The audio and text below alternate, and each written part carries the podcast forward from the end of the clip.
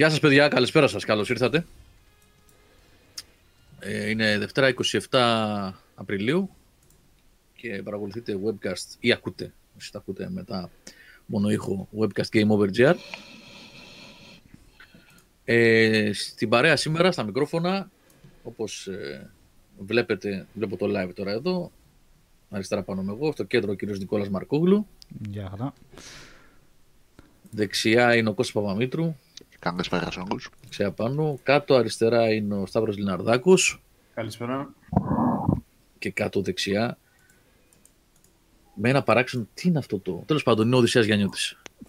Γεια χαρά. Προσπαθώ να δω τι είναι αυτό το avatar εκεί που έχει. Από το, από το Ρέζ. Λοιπόν. Από το Ρέζ. Από το ρεζί. Οκ. Ρέζ, Ρέζ. Α, Λοιπόν, ο Hill Master λέει δύο webcast σε λιγότερο από εβδομάδα jackpot. Ναι, εντάξει, όντως, ναι. Ναι, λιγότερο. Έπρεπε κάπως να τα μοιράσουμε. Λοιπόν, καλησπέρα στα παιδιά που είναι στο chat. Καλησπέρα στον Αθανάσιο Τζομπάνη. λοιπόν, ε, ο Blade of Merd, HH Power GR, Aerotroll, G Σκλιάς, Machine Gun, Θέμης Φόκο, Tony Mon, Hill Master, Lomi, Πέργολα, Στάρκα Σεσόλα, Χταρμάς και όλα τα 23 Jester One. Γεια σας παιδιά, καλώς ήρθατε. Ε, όπως θα έχετε δει και στην ανακοίνωση και στο site που βγάλαμε και, στο, και στον τίτλο του, του stream που βγάλε ο Νικόλας, προφανώς έτσι είναι η εκπομπή σήμερα θεματική. Είναι το πρώτο μέρος. Στε... Ο Οδυσσέας παίζει, είναι καλά το πατέψατε. Και εγώ θα ήθελα να, με, να έπαιζα τώρα να σου πω την αλήθεια, γιατί είναι αρρώστια αυτό το Borderlands. Είναι ναρκωτικό, αλλά τέλος πάντων. Ε, Τέλος πάντων, Και- την εκπομπή να βγάλουμε. να την κάνουμε, λέει. Κομμάτια. Λοιπόν, είναι. ε, έχουμε, ξεκινάμε λοιπόν, ένα αφιέρωμα ε, στα, σε, στην κατηγορία των horror παιχνιδιών, των παιχνιδιών τρόμου. Ε, πριν προχωρήσουμε σε οτιδήποτε άλλο έχουμε να πούμε σήμερα και κάνα δυο ανακοινωσούλε έτσι φρέσκες φρέσκες τώρα τα απόγευμα που βγήκανε, να πούμε το εξή. Το συζητούσαμε με τον Νικόλα. Τη ροή, πώς την έχουμε σκεφτεί να την ε, ε, οργανώσουμε και να την υλοποιήσουμε. Ε, λέγαμε με τον Νικόλα ότι είναι καλύτερο, ε, ίσως να έχει πιο πολύ ενδιαφέρον τελικά, ε, να μην είναι συνεχόμενες οι εκπομπές. Ε, δηλαδή, την προηγούμενη φορά κάναμε, όχι ψέματα, όχι την προηγούμενη, την προηγούμενη ήταν κανονική εκπομπή, ήταν γιόλο που τελικά κράτησε 3,5 ώρες και είχε συζήτηση για ό,τι μπορείτε να φανταστείτε. Το πιο προηγούμενο webcast ήταν το, τα JRPG στο ε, μέρος δεύτερο. Μμμ. Ε, οπότε με τα παιδιά λέμε να κάνουμε το εξής: Να μην τα πάμε με σειρά. Δηλαδή, σήμερα κάνουμε horror part 1. Για την επόμενη Δευτέρα δεν θα κάνουμε το horror part 2. Έχουμε προγραμματίσει κάτι άλλο, δεν θα το ανακοινώσουμε ακόμα, θα το δείτε όταν θα έρθει η ώρα. Μετά θα κάνουμε, ξέρω εγώ, JRPGs part 3 για να το κλείσουμε, να το ολοκληρώσουμε. Θα δούμε. Θα μιλήσουμε με τον Οδυσσέα και τον Σταύρο ε, και τα υπόλοιπα παιδιά να το δούμε. Μετά ε, horror part 2 και πάει λέγοντας. Γενικά ε, θα πηγαίνουμε από το ένα στο άλλο για να μην είναι μονότονες οι εκπομπές ε, και να έχουμε και εμείς τον χρόνο να τις στείλουμε ο Νικόλας κυρίως που φτιάχνει τις καρτέλες και τα, τις λίστες με τα παιχνίδια κτλ. Οπότε θα το πάμε κάπως έτσι. Ε, αυτό είναι γενικά έτσι και το πρόγραμμα των επόμενων εβδομάδων, να ξέρετε για τις εκπομπές. Εκτός κι αν ε, εννοείται παιδιά, αν προκύψει επικαιρότητα, αν προκύψει κάποια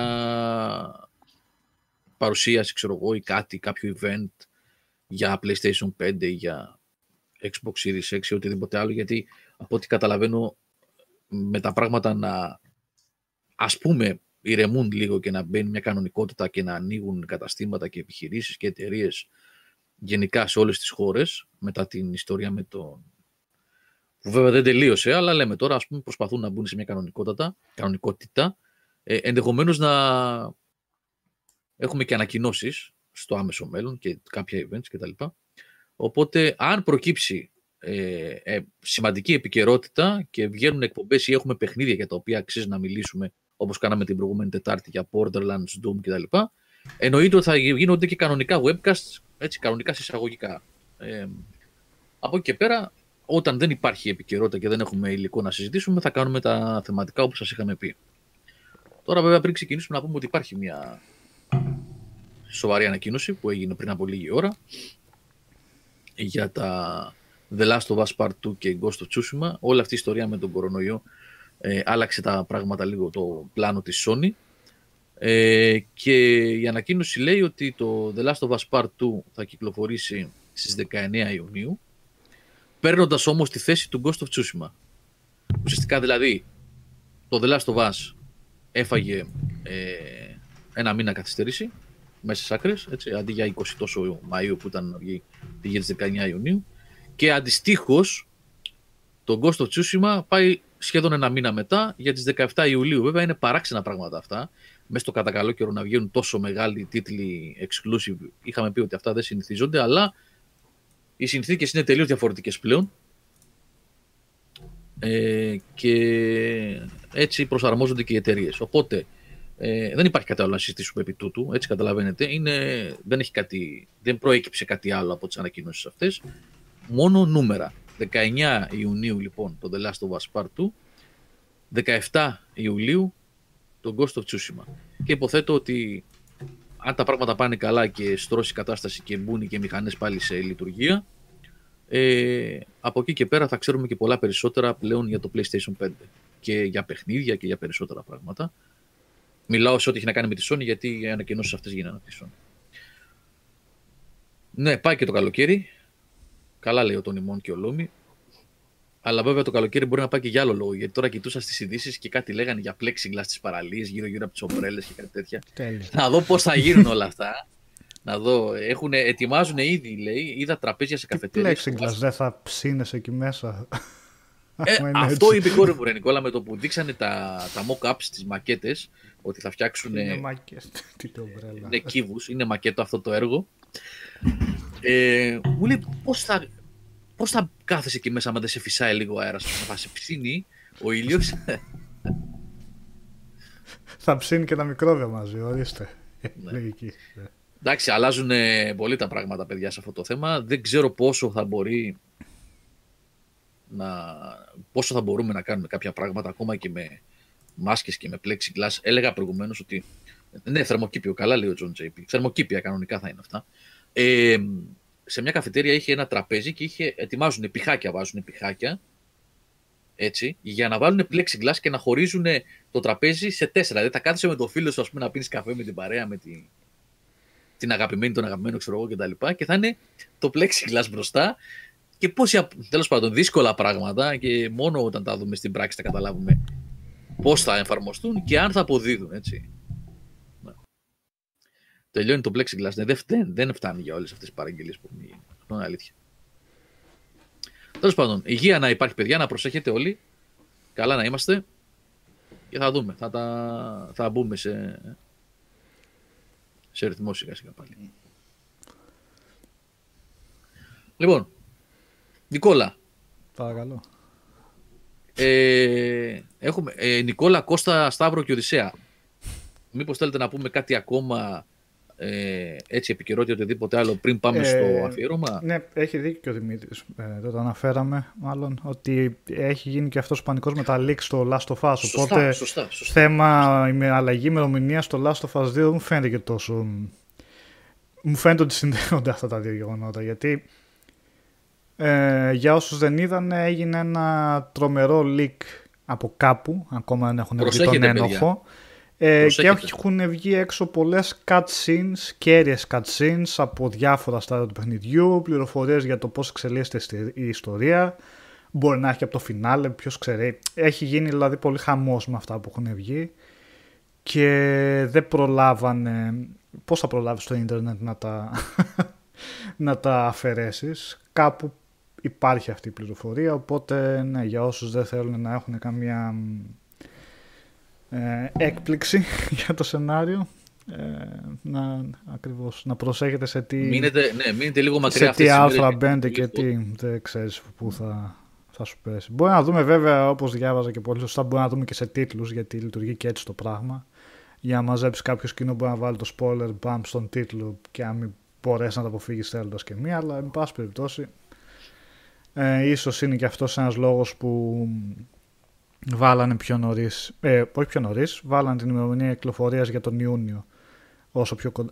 Και βασικά είναι και περίεργο να το σκεφτούμε έτσι ότι το κάνανε για αυτό το λόγο γιατί το Ghost of Tsushima το αναβάλανε για πιο μετά. Δεν νομίζω να έχει να κάνει με θέμα playtesting ή ανάπτυξης προβλημάτων, ανάπτυξη κτλ. Γιατί όταν ανακοινώσαν για τον Ghost of Tsushima ήταν πολύ κοντά στην ημερομηνία Όχι, τα παιχνίδια είναι έτοιμα κυκλοφορίας. και τα Ναι. δύο. Δεν υπάρχει τέτοιο. Επομένως, Είναι καθαρά- το ότι πήγαν πιο μακριά τον Ghost of Tsushima νομίζω είναι για να μπορέσουν να βγάλουν όσο πιο νωρίς μπορούν το Last of Us. Ναι. Υποθέτω, ποιος ξέρει το, αν νωρίτερα ακόμα μπορεί να είναι δύσκολο να το καταφέρουν. Ξέρω, φαντάζομαι θα θέλουν και ένα marketing να κάνουν πριν το πεταρά, δεν θα το βγάζανε τώρα, τις επόμενες εβδομάδες. Ε, Λοιπόν, ναι, δεν και εγώ έχει αυτό κάτι άλλο διάβασα να πούμε πολύ. γι' αυτό. Ναι. ναι. Ναι, ο Ταρατατζούμ εδώ ότι φημολογείται ότι τα leaks έγιναν από τους αρεστημένους υπάλληλους της εταιρείας. Δεν ξέρω αν αυτό το Ναι, πράγμα απλά ισχύει τώρα ή όχι. αυτές τις Ναι, φήμες... κυκλοφόρησε ναι. αυτό. Σε κάθε περίπτωση, παιδιά, πρώτα απ' όλα, ακόμα και να μάθει κάποιος το τέλος του The Last of Us, δεν νομίζω, το The Last of Us Part 2, δεν νομίζω ότι ε, αυτό θα τον αποτρέψει από το, αν είχε σκοπό να το κάνει, έτσι, Ναι. από το να παίξει το παιχνίδι, γιατί μια πληροφορία ε, σεναρίου για την, ε, είναι, είναι ζημιά άμα τη μάθεις πριν την ώρα της βεβαίως. Από εκεί και πέρα είναι μια εμπειρία ολόκληρη, τουλάχιστον αν λάβουμε υπόψη μας ότι ήταν το πρώτο παιχνίδι. Οπότε αν είναι κάτι παρόμοιο, είναι ένα ταξίδι ολόκληρο, το Ναι, οποίο σου σίγουρα. δίνει πράγματα. Ε, δεν θα σε χαλάσει η πληροφορία αν σου έρθει κατά λάθος. Ναι. Επαναλαμβάνω, είναι κάτι άσχημο, αλλά δεν περιμένεις να μάθεις τι γίνεται στο τέλος του Last of Us Part 2 για να παίξεις το Last of Us Part 2. Ε, Και από εκεί και πέρα, παιδιά, προσοχή. Το νου σας, που κλικάρετε και τι ανοίγετε, ναι. Death Racer, επειδή γράφει ο Death Racer, ε, στο επίσημο Twitter λέει τη Sucker Punch λέει ότι θέλει κάποιες μικροβελτιώσεις, οπότε λογικό ίσως είναι και το delay ενός μήνα. Ε, το ίσως το έβαλα εγώ. Ε, ίσως, ναι, αλλά μ, ξέρω εγώ τώρα και εμείς εικασίες κάνουμε, δεν, δεν ξέρουμε τι πραγματικά Ναι. έγινε. Απλά εμένα μου φαίνεται, δεν μου φαίνεται τόσο τυχαίο το ένα πήγε μία μετά και το άλλο ενώ ήταν σε αόριστο χρόνο ότι θα έβγαινε ε, το Last of Us ξαφνικά θα βγει Ιούνιο. Και η είδηση αυτή βγήκε τη μέρα, τις μέρες αυτές που βγήκαν τα leak. Εντάξει, Στο τώρα, chat θα έχουμε εικασίες. το νου μας. Σε Το περίπτωση θέμα που είναι ότι θα εμφανιστεί βγει το κάποιο. νου. Ναι, κάποιος πονηρούλης να κάνει τέτοιο πράγμα θα σβηστεί αμέσως, εννοείται. Ε, αυτό που λέει ο Hillmaster τώρα σηκώνει συζήτηση, δεν είναι της παρούσης, επί της παρούσης τώρα να το συζητήσουμε αυτό το πράγμα. Να, για το. Ε, θα μπορούσε τον Ghost να πάει για Αύγουστο-Σεπτέμβριο και ότι είναι περίεργο δύο τέτοιοι τίτλοι να έρθουν τόσο κοντά. Όντως, εγώ δεν έχω ξαναδεί ούτε καν. Εντάξει, η Nintendo κάνει κάτι τέτοια, να βγάζει δυνατά exclusives πολύ κοντά, αλλά τόσο δυνατά παιχνίδια. Τέτοιου βεληνικούς εννοώ, έτσι. Δεν ξέρουμε αν θα είναι καλά, για να μην προτρέχουμε. Εντάξει, ναι. Ε, για, να, παρε- για να μην παρεξηγηθούμε τώρα. Ε, βάσει της δυναμικής των στούντιος και του παρελθόντος του κάθε στούντιο, έτσι. Θεωρούμε ότι είναι ειδικά για το The Last of Us Part. Λοιπόν, αλλά τέτοιας δυναμικής παιχνίδια ε, τόσο κοντά, όχι. Από τη Sony δεν έχει ξαναγίνει. Εγώ δεν το θυμάμαι αυτό το πράγμα. Και τέτοια εποχή, αλλά είπαμε είναι οι συνθήκες διαφορετικές. Έτσι, οι ακυρώσεις, κορονοϊοί, επιδημίες, πανδημίες, κλειστά καταστήματα, κλειστή αγορά.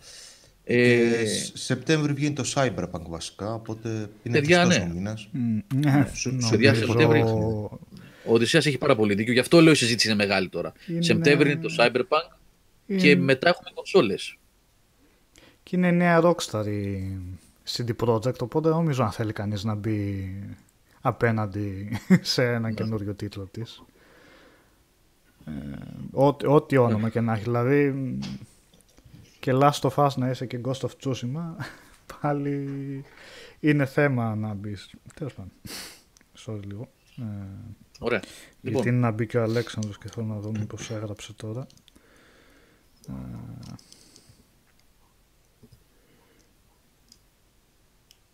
ναι, ναι, ναι. το έχουμε υπόψη μας αυτό που έγραψε στα Εθάνο, οπωσδήποτε. Το Avengers, Γιάννη D, άστο καλύτερα από το Avengers? βγαίνει Α, το το Avengers, γιατί Avengers, αυτό, Τη Square Enix. ναι.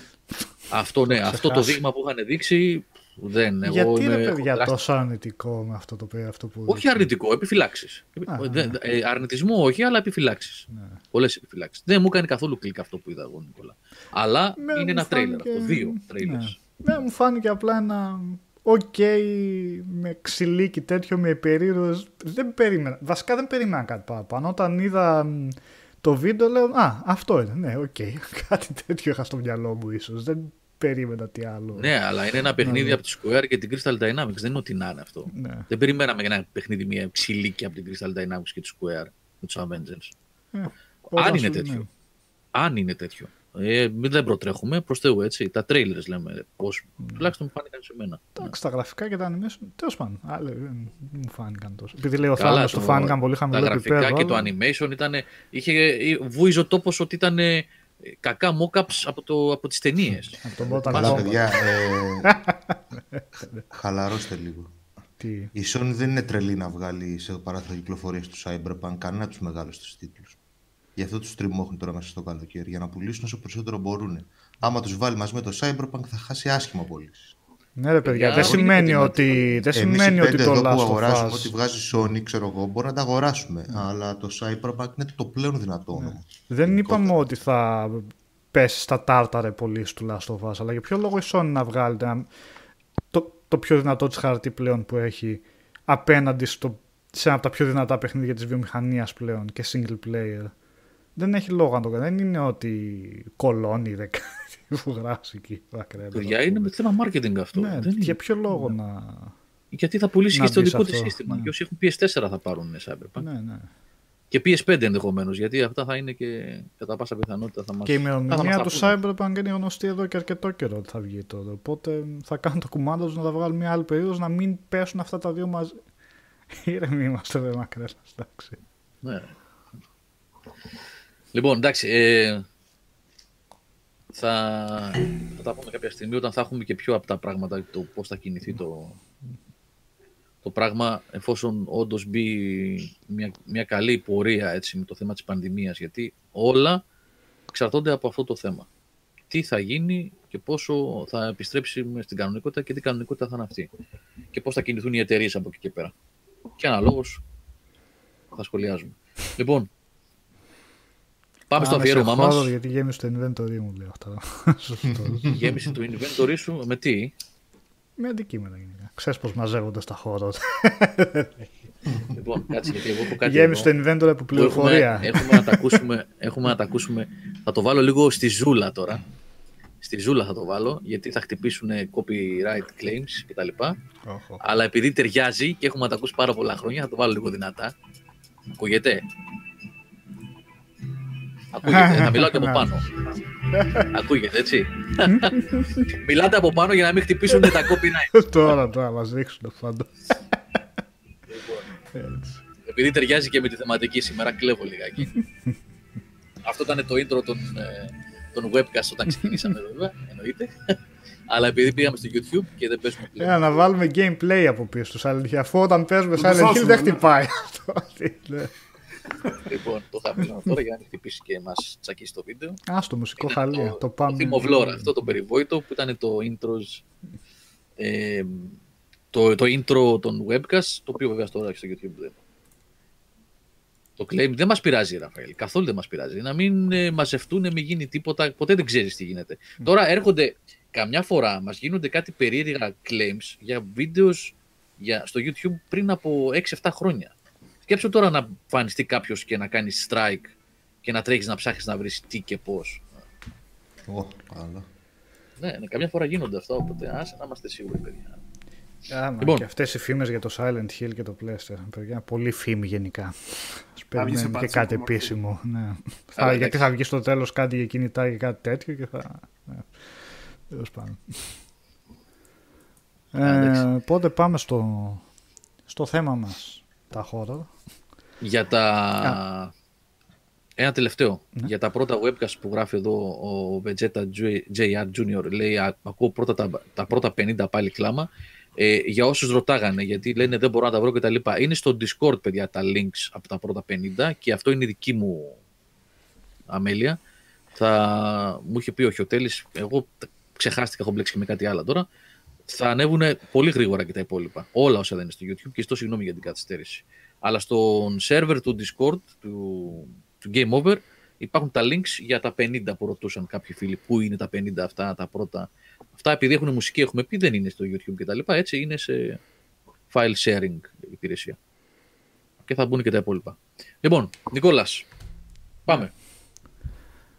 Ε, λοιπόν, α, πετάει και τα link τώρα μέσα ο Θάνος. Ε, έχουμε αφιέρωμα στα horror λοιπόν. Αρχικά είχαμε πει να το, ή τουλάχιστον εγώ είχα σκεφτεί για survival horror, αλλά είπαμε να κάνουμε έτσι ένα πιο ολικό και να βάλουμε όλα τα horror μέσα, χωρίς υποκατηγορίες κλπ.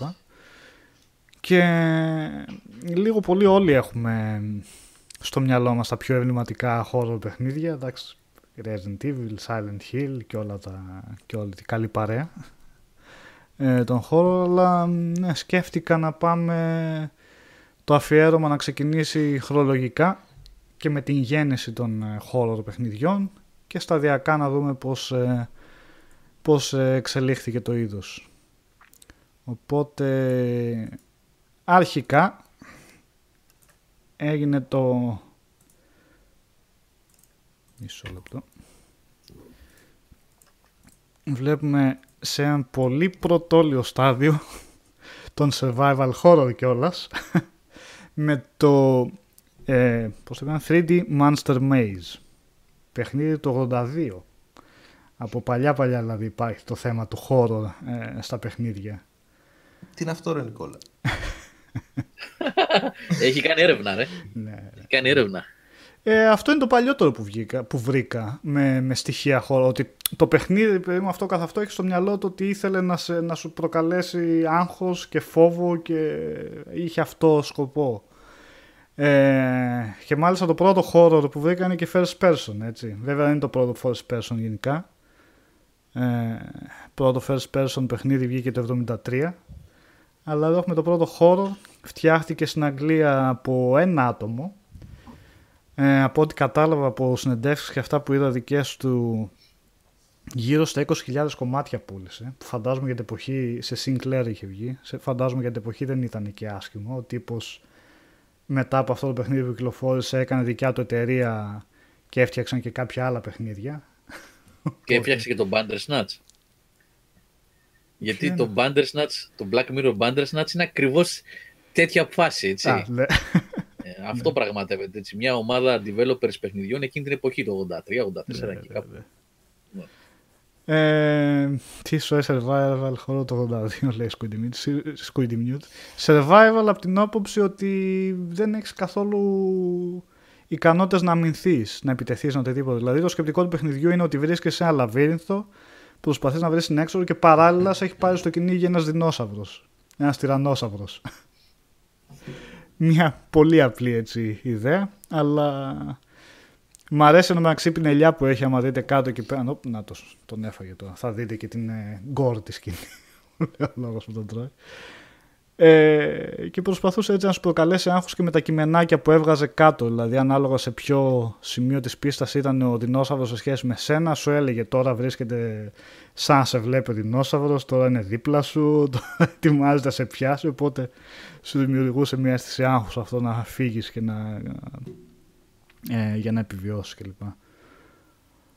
Ε, αυτό νομίζω να έχουμε να σχολιάσουμε πολλά περισσότερα. Τι να σχολιάσουμε; Ε, εδώ Νικόλα, είπαμε είναι εντάξει. Intro. Εγώ το 82 γεννήθηκα, ρε φίλε. δεν ξέρω που με πας.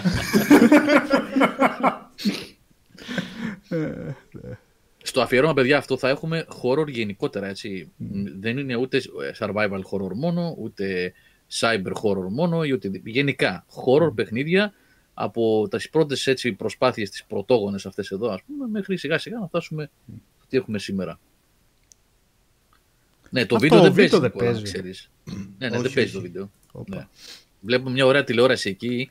Α, πείτε ρε θυμίζει παιδιά. μια που είχα εγώ παλιά. Πείτε ρε Ναι, παιδιά, ναι, ναι. μισό. Με εκατομμύρια κουμπιά επάνω. Ναι. Ξέχασα Α, να είναι αυτά που πατήσω. πατάς Το κάθε- κομμένο και μετά πρέπει να Πείτε, ξαναπατήσεις πείτε. για να Οπότε θα πατάς. Ναι, μείνουμε λίγο πατάς, είναι, ακόμα. το ε, κάθε κάπως. κουμπί είναι και ένα κανάλι. Ναι, ναι.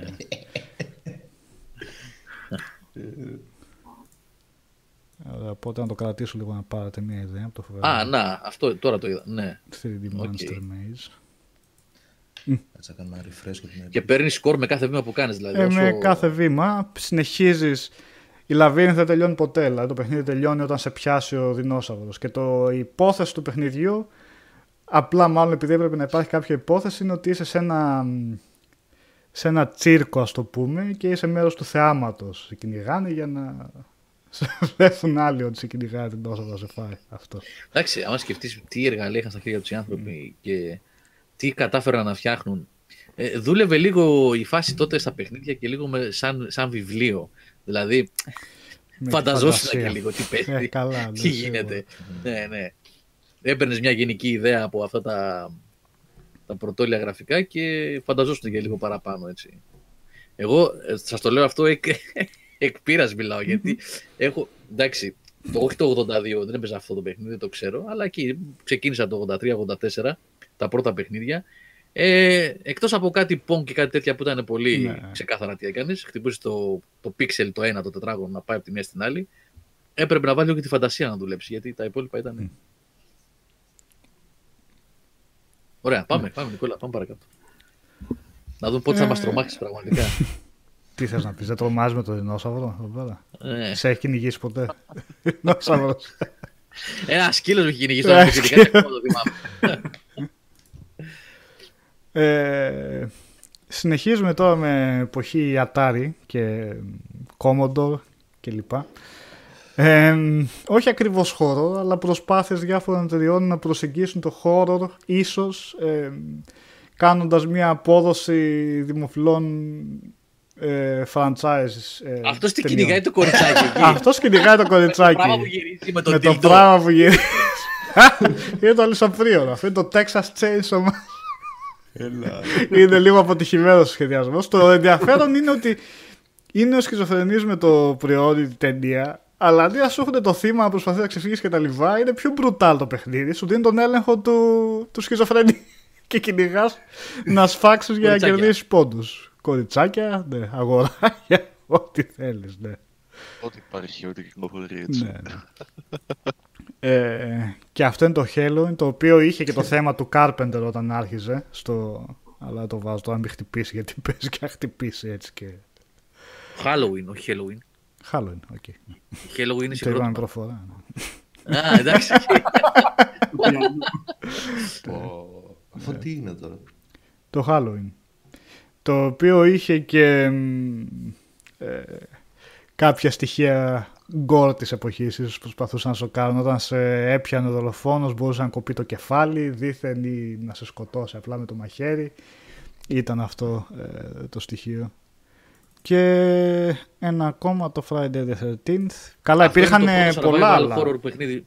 Το πρώτο survival horror παιχνίδι που έχω, το πρώτο horror παιχνίδι που έχω παίξει ήταν το Friday the 13th στο Commodore 64. Α, έχεις και- ναι. Το θυμάμαι, αυτό είναι το intro screen. Αυτό περπατούσες, προσπαθούσες να ξεφύγεις από τον Jason και την ώρα που σκότωνε ο Jason κάποιον από την παρέα, άλλαζε και έδειχνε μια στατική εικόνα. Ε, το έχεις στο βίντεο αυτό; Υπάρχει στο βίντεο που έχεις; Μπορεί, θα Ε, το... είναι- Α, όχι, είναι- βασικά γιατί είναι... Ναι, πες. Με τη δολοφονία. Ναι, Ναι, ναι, ναι. α. Γύριζε. Τώρα θα κλάψω γιατί αυτό το θυμάμαι αυτό. Ναι. Αυτή. Ήταν πάνω κάτω scrolling. Έπρεπε να τρέξεις να κρυφτείς από τον Jason. Έπαιρνες και όπλα για να τον. Κατάνες έχει. Ναι, είχε τσεκούρια, είχε ρόπαλα και τα λοιπά. Μάζεμπες από κάτω. Και μ, η φάση ποια είναι αυτή; Ε, Η φάση που τρόμαζες ήταν ότι μόλις ο Jason σκότωνε κάποιον από την παρέα, τα άτομα που είναι εκεί κάτω, ε, αγόταν μια κραυγή. Ήταν το πρώτο boost scare που ένιωσα εγώ σε video game. Γιατί τώρα έπαιζε μια μουσικούλα, ξέρεις, έτσι χαλαρή και τα λοιπά. Γλου, γλου, γλου, γλου, γλου, γλου, χτύπαγες, χτυπούσες και μόλις ε, σκότωνε κάποιον, ε, ακουγόταν μια, ένα ουρλιαχτό, έδειχνε ένα, μια, μια στατική εικόνα με αίματα και τη μάσκα του Jason. Μπορεί να έχει. Α, loading screen για Commodore, είναι αυτό. Το βγάλει τώρα εκεί. Νομίζω επειδή είναι full playthrough αυτό που έβαλα ότι αυτός που το παίζει είναι τσακάλι και απλά το πάει σφαίρα για να το Δεν θα το. τελειώσει. Speedrunner, Κάτσε να ναι. δούμε. Μπορεί να, ναι, μπορεί να δείξει. Κάτσε, ψήθηκε ο Γιώργος έτσι. ναι. Να δούμε. Ναι, ψήθηκα γιατί μου έρχεται να κλάψω τώρα. Είναι το, Άρα το αυτό θυμήθηκα. κάτσε, το έπαιζες εκεί πέρα τότε σου δημιουργούσε το άγχος ας πούμε Ναι, κατάφερε ναι, ναι, έτσι, ναι, με ναι, τα... ναι, Νικόλα, όσο μπορώ να όντως, θυμηθώ. ναι. Το θυμάμαι, κοίταξε, βλέπεις ότι μιλάω γι' αυτό, θυμούμενος Ναι. Κάποια πράγματα που σημαίνει ότι μου είχε αφήσει, ξέρεις, μου είχε κάνει αίσθηση. Και μικρός τώρα, το 85 το έπαιζα αυτό, 86, κάπου εκεί. Ε, στον Commodore 64 επαναλαμβάνω. Είχε βγει όμως και σε άλλες πλατφόρμες, έτσι δεν είναι; Αυτό. Ε, π- μάλλον, τώρα έχω σημειώσει μόνο Commodore γιατί μετά... μάλλον Ναι. Αυτή η δεν έκδοση ξέρω πάντως τώρα. που παίζει εδώ είναι αυτή που θυμάμαι εγώ. Α, Αυτό είναι από... ναι. Το Commodore 64. Ε, σου δημιουργούσε το άγχος γιατί δεν ήξερες πότε θα σκάσει αυτό το ουρλιαχτό και η εικόνα. Ότι ο Jason σκότωσε κάποιον από την παρέα. Μμ. Και ήταν, ήταν έτσι. παιδιά, πάντα τηρωμένο των αναλογίων. Πρέπει να θυμάστε κιόλας να έχετε στο, μυαλό- στο νου σας τι τεχνολογία είχαμε και τι παραστάσεις και τι εμπειρίες είχαμε. παιδιά, έτσι. όταν Ε, πήγαινες καλά, από το Pong και το δεν ξέρω εγώ ποιο άλλο στο Atari και έβλεπες αυτό, ξαφνικά ήταν ε, wow, εδώ πέρα βλέπω κανονικά κτίρια, δέντρα, τείχους, δεν ξέρω, τις Ναι, ναι. πλάτες, σκηνές. Ήταν μια φοβερή βελτίωση τότε. Ε, Όπως λέει και ο Γιάννης Δία εκεί πέρα, πώς είναι η διαφορά του κουτιού στο εξώφυλλο και του gameplay. Ε, αυτό ήταν πολύ Ε. κλασικό να φτιάχνουν έτσι όσο πιο μ, εντυπωσιακά εξώφυλλα μπορούσαν. Ε. Και με κάποια φοβερά Αυτό είναι σχέδια κλασικό. βασικά. Εκείνο το Κλασικό παιχνίδι. Α, το Yals Revenge θυμάμαι που είχα. Το οποίο έβλεπε στο εξώφυλλο. Wow, έτσι με τη μεταλλική, τη τεράστια τη μοίρα σαν διαστημόπλαιο που ήταν. Και γενικά είχε ε, τα κουτιά αυτά που σε κερδίζαν. Και μετά έβαζε μέσα και ήταν ε, τετραγωνάκια. Και με τη φαντασία σου. απ' Υπήρχε, την λέει, εικόνα. ο, ο, ο Μιχάλης γράφει, υπήρχε για NES άλλη έκδοση. Δεν το ξέρω αυτό. Υπήρχε Μιχάλη, για NES, γενικά δεν είναι μόνο αυτά που έβαλα, απλά έβαλα μια κάποια έτσι που βρήκα, είχε βγει και, και Freddy Krueger είχε βγει και ξέρω πολλά είχαν βγει που προσπαθούσαν να σε βάλουν σε αυτό το κλίμα, αλλά το Splatterhouse, αν είχε κανείς την τύχη να το Splatterhouse, παίξει ναι. στο, Μμ. Στο, στο Mega Drive και στο Master System πρέπει Παιδιά, να να ξέρετε, ε, να, να ξεκαθαρίσουμε λιγάκι. Δεν έχουμε βάλει μέσα στο αφιέρωμα αυτό, τουλάχιστον αν δεν κάνω λάθος, παιχνίδια τύπου Castlevania κτλ. Επειδή Όχι. έχει Δράκουλα μέσα κτλ. Έτσι. Ε, δεν έχουμε βάλει ό,τι παιχνίδι έχει zombies μέσα. Γιατί ε, action shooters κτλ. Έχουμε βάλει horror παιχνίδια. Horror. Προσπαθούν να σε τρομάξουν, να σε αγχώσουν. Ε, έτσι. αυτά, και αν μην το Αυτό είναι, ναι. πετύχαιναν ότι με αυτή τη λογική είχαν βγει, ότι θέλανε να σε τρομάξουν τώρα. Ναι. Το House of the Dead, ας πούμε, που συζητούσαν ε, α, με τον Σταύρο, είναι δεν είναι Ναι. horror μπορείς να το πεις, γιατί τώρα shooter εκεί στην καμπίνα με το είναι πιστόλι να βγαίνει... Όπως και στο Ghost and Goblins δεν είναι χώρο. Ναι, ναι, ακριβώς, Φαντάσμα το ναι. σκελετούς. ναι. Είναι κάποια που Γεια είναι σου, Σάβα. στην τομή horror και. Γεια σας, ρε παιδιά, καλώς σας τον. Ακούω κι εγώ. Καλώ το. Καλώς το. Δεν τα Ε, ξέρω εγώ αυτά ούτως ή άλλως, οπότε να δεν φτάσουμε και 95-96, οπότε Θα φτάσουμε κάποια Τώρα, στιγμή. ας Ως το πω, 2001 θα φτάσουμε. Δεν είναι. Αυτά είναι μόνο για καθαρά κυκλοπαιδικούς αυτά λόγους. δεν μο- έχουν και- μόνο από το Angry Nerd τα θυμάμαι. Έτσι ναι. Ωραία. Ε, μετά πάμε στο Sweet Home που αυτός είναι ο Ναι. Πρόγονος του Resident Evil ουσιαστικά. Είναι από την Capcom, ε, δυστυχώς κυκλοφόρησε μόνο η Ιαπωνία και για NES.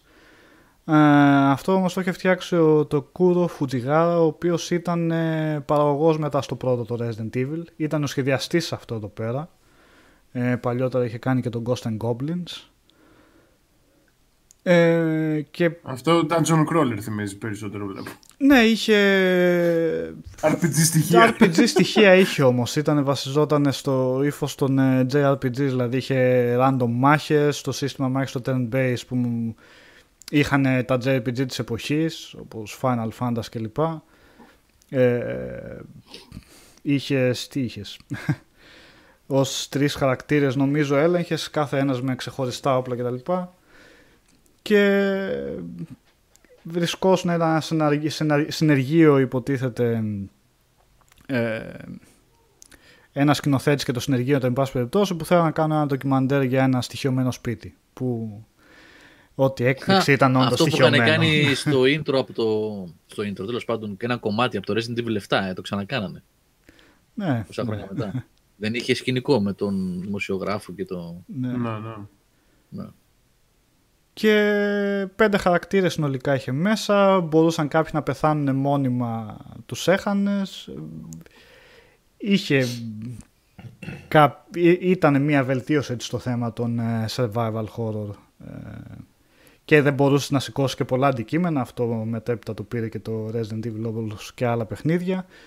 Και αργότερα όταν ε, πήγε να φτιάξει ο Shinji Mikami το Resident Evil το πρώτο είχε από πίσω του τον ε, Fujiwara ο οποίος του είχε πει αρχικά η ιδέα ήταν να βγάλουν ένα κάτι σαν remake του, ρε- του, ε, ε, του Sweet Home.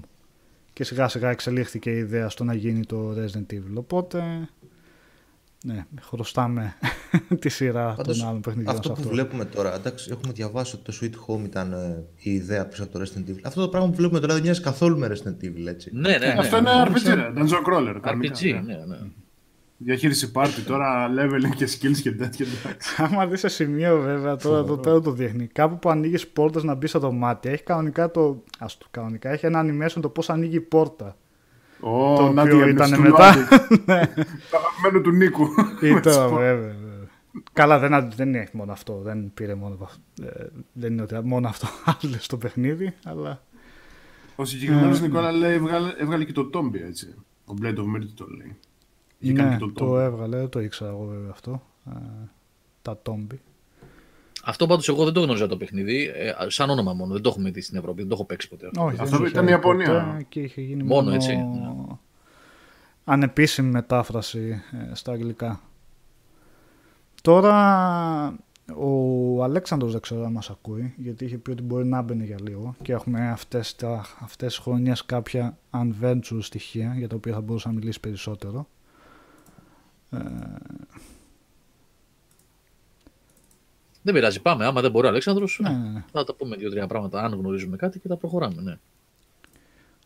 Έχουμε το Dark Seed. Ήταν οι δικές του προτάσεις του εντάξει. Αλέξανδρου. Το θυμηθήκαμε τον Dark. Με σχέδια από τον Γκίγκερ. νομίζω ότι Ναι. άμα δει κάποιος εικόνες το εξώφυλλο και την άλλη εικόνα, νομίζω ε, κάτι θα ψηλιαστεί. Ε, είχε συνεργαστεί με τους δημιουργούς με την, ε, πώς την είπαμε, Cyber Dream ε, για να δώσει τα σχέδια και είχε απαιτήσει κιόλας να μπουν μέσα στο παιχνίδι σε υψηλότερη ανάλυση από τα συνηθισμένα της εποχής να τα βλέπουμε σε όλο το μεγαλείο. Ε, και αυτό το παιχνίδι είχε να κάνει με έναν τύπο στον οποίο είχε ζούσε που αλλού σε μια έπαυλη ε, ο οποίος ξυπνούσε από ένα φιάλτη ότι κάποιος οργανισμός, κάποιος εξωγήινος οργανισμός του εμφύτευε ένα, ένα έμβριο στον εγκέφαλο και μετά εξελισσόταν όλη η υπόθεση μπορούσε να πάει και, στο, και σε αυτόν τον εξωγήινο κόσμο και όλος ο εξωγήινος κόσμος ήταν ε, με σχέδια του Γκίγκερ τον είχε, τον είχε επιμεληθεί. Ε, και σε κέρδισε. Είναι αυτό. digitized τη χαρακτήρες τώρα βλέπω εδώ. Ε, ή- ε, Πώς; digitized χαρακτήρες. Είναι- Είναι πραγματική ηθοποιή δηλαδή. Έτσι μου φαίνεται; Ε, δεν νομίζω πλήρως πως ε, full motion. Έτσι όπως video τον το βλέπω εδώ έχουμε πέρα δει. τον τύπο με τη χετούλα και το μουστάκι. Αστεία περπατάει. Ναι, παιδιά, ο Γκίγκερ είναι αυτός που είχε κάνει το art, ε, ουσιαστικά σχε- που είχε σχεδιάσει τα, τα πλάσματα στην ταινία Alien, ε, σε όλες τις ταινίες. Μιχάλη, το Darkseid υπάρχει στο GOG, αν δεν κάνω λάθος. Το οποίο το θετικό είναι το ότι υπάρχει στο GOG, ε, ότι μπορείς να το κατεβάσεις και να τρέξεις ότι θα είναι συμβατό με τον υπολογιστή σου. Γιατί αν βρεις τα παλιά συνήθως θέλουν και κάποιες δυο μόντες να, για να μπορέσεις να τα τρέξεις. Ε, ο Γκίγκερ είχε πληρωθεί γι' αυτό, είχε, είχε συνεργαστεί με αυτούς. Κανονικά είχαν συνεργαστεί, του, του πήραν τα σχέδια και τα πετάξανε μέσα στο, στο Ναι, παιχνίδι. παιδιά, εδώ στο εξώφυλλο γράφει HR Giger επάνω. Δηλαδή, τι, Ε, Pixel hunting, ε. pixel hunting, ναι. Και πολύ δύσκολο σε σημεία. Μπορούσες να περάσεις κάποια κομμάτια του παιχνιδιού χωρίς να κάνεις κάποια συγκεκριμένη ενέργεια. Ο χρόνος στο μεταξύ κυλούσε. Οπότε αν δεν είχες κάνει κάτι, δεν είχες προνοήσει, μπορεί να φτάσεις σε σημείο που δεν μπορούσες πλέον να συνεχίσεις το παιχνίδι. Απλά πέθανες και έπρεπε να το βάλεις ξανά από την αρχή.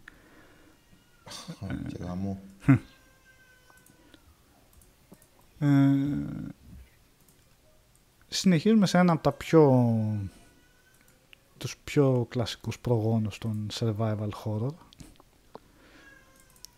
το Alone the Dark Και αυτό βίλα έχει. και αυτό βίλα έχει γενικά κάτι είχαν τα horror εκεί με τις ε, βίλες ε, Ωραία, το... εξώφυλλο. το Alone in the Dark ήταν βασικά το πρώτο horror στο παιχνίδι, αν δεν ήταν και third person, που χρησιμοποιούσε αυτή τη τεχνική με τα ε, στατικά τα περιβάλλοντα. Τα, πώς τα λέγανε, τη τεχνολογία. Ε, Pre-rendered.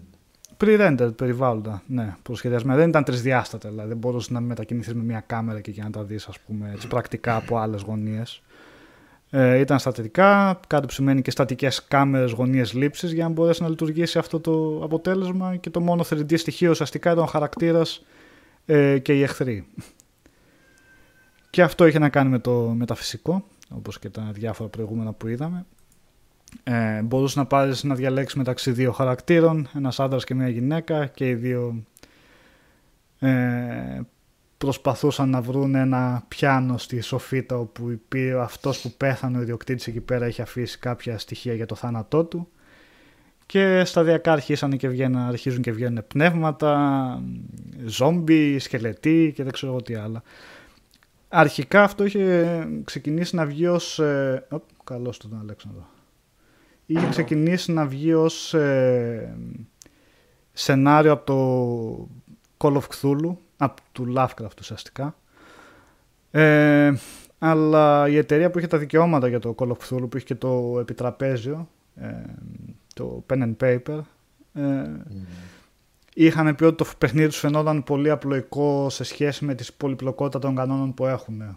Οπότε αποφασίσαν να μην δώσουν το, τα δικαιώματα του, να μην δώσουν το όνομα σε αυτό το παιχνίδι. Παρ' όλα αυτά βγήκε, έκανε αρκετή εντύπωση το παιχνίδι, ώστε να καταφέρει τελικά να πουλήσει 2,5 εκατομμύρια αντίτυπα και να βγάλει και δύο sequels εκείνη την εποχή της ε, επόμενης χρονιάς. Όχι από τα ίδια άτομα βέβαια, τα ίδια άτομα θέλουν να κάνουν κάτι διαφορετικό και φύγαν από την εταιρεία. Ε, και σταδιακά από ό,τι είδα έχασα και το χώρο στοιχείο το Alone in the Dark το 2 και το 3. Μία κυνηγούσε σε πειρατές, την άλλη κάτι zombie cowboys, γινόταν πιο action κλπ. κλπ. Ε, αργότερα στο αφιέρωμα θα επανέλθουμε στο Alone in the Dark, αλλά στο δεύτερο μέρος, όχι εδώ, με την κυκλοφορία που είχε βγει το New Nightmare στο Dreamcast. Αλλά για την ώρα αφήνουμε το Alone in the Dark σε αυτά που έκανε η, αυτοί που βγήκαν από την ίδια εταιρεία, από την Infogrames. Ε, Αλέξανδρε, λίγο Να πριν μείνουμε λίγο σε μιλήσαμε... αυτό. Έλα, ναι. Ναι, ε, σε αυτό που γράφει ο Μάριος Τζέο 2, λέει πάντως έχω την αίσθηση ότι εκείνη την εποχή τα παιχνίδια ήταν ιδιαίτερα δύσκολα. Το πάλευα το Alone in the Dark Minis χωρίς να το τερματίσω ποτέ. Δεν είναι... Θα συμφωνήσω, δεν είναι απλά αίσθηση. Νομίζω είναι πραγματικότητα για πολλούς. ίσως να ήταν. Για πολλούς. Για μένα τουλάχιστον σε πολλές περιπτώσεις ήταν ε, Μάρι. Ε, Πες, θες να ήταν λιγάκι η έλλειψη εκείνη την εποχή, δεν είχαμε ίντερνετ και περιμέναμε κάνα περιοδικό να διαβάσουμε τίποτα τσιτάκια, τίποτα κάτι, ξέρω εγώ, σχετικό. Ίσως ε, ότι ήταν και πρωτόγωνα λιγάκι στο, σχε- στο χειρισμό και στα, στο, μο- στο μοντέλο χειρισμού δηλαδή και στους μηχανισμούς και πάλευες καμιά φορά έτσι. Τώρα το Alone in the Dark, εγώ πιστεύω ότι ούτε πέντε λεπτά δεν άντεξα να ξεκινήσει να παίξει σήμερα. Σήμερα όχι. ναι. ναι. Και τότε κόλαση ήταν και η κάμερα και ο χειρισμός. ναι, ναι. Οπότε Η Ε, γέννηση ίσως των το tank πρωτόγωνο control. του πράγματος, ναι, να δυσκόλευε την κατάσταση. Ε, και άλλοι μηχανισμοί, άλλη λογική, άλλο το design εκείνη την εποχή ήταν. Τα παιχνίδια άλλαξαν πολύ τα τελευταία, μάλλον από το 95-2000 και μετά, βασικά το 2000 και μετά άλλαξαν πάρα πολύ οι μηχανισμοί και μπήκε κάτι και μπήκαν κάποιες νόρμες ας πούμε, που χρησιμοποιούνται από περισσότερους, τους περισσότερους developers στο game design. Οπότε δεν είναι απλά αίσθηση. Όντως ήταν κάποια παιχνίδια από αυτά. Α, επίσης κάποια παιχνίδια ήταν ε, εσκεμμένα ε, δύσκολα και ε, δίστροπα γιατί ήταν πολύ μικρά. Για να μην τα τελειώσεις μέσα σε 45 λεπτά ή σε μια μισή ώρα. Πολλοί developers το κάνουν αυτό. Ωραία, οπότε πάμε. Νίκη, παρακάτω. Ε, ναι. Ε, Αλέξανδρε, μιλήσαμε για το Τι Dark έχω. Seed πιο πριν. Δεν ξέρω άμα ήθελες να πεις κάτι εσύ. Δεν προ... Αυτά έχω χάσει. Μόνο το Dark Seed Ναι, έχασα. από Adventures, ναι, ας πούμε. Πιο πριν πήγαμε σε πιο... Γενικά; ναι. Sweet Home και 3D Maze Monster, κάτι πιο obscure παλιά. Μόνο Αλλά πάμε στα λιμέρια σου παρακάτω πάλι. Ναι, επιστρέφουμε με το Seventh Guest. Α, της ε, Trilobite, ε. Μμμ.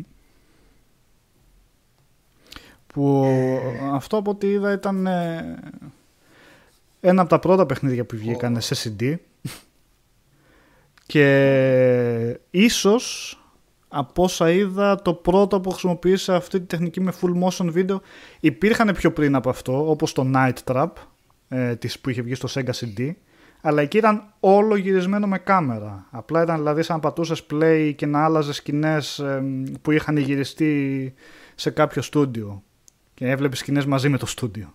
Εδώ πέρα γυρνούσαν ε, σε μπλε φόντο τους ανθρώπους, τους τοπιούς και μετά τους βάζανε, τους προσθέτανε σε ένα τρισδιάστατο περιβάλλον. Το οποίο από ό,τι είδα αυτό ήταν το πρώτο παιχνίδι που χρησιμοποίησε αυτή τη τεχνική.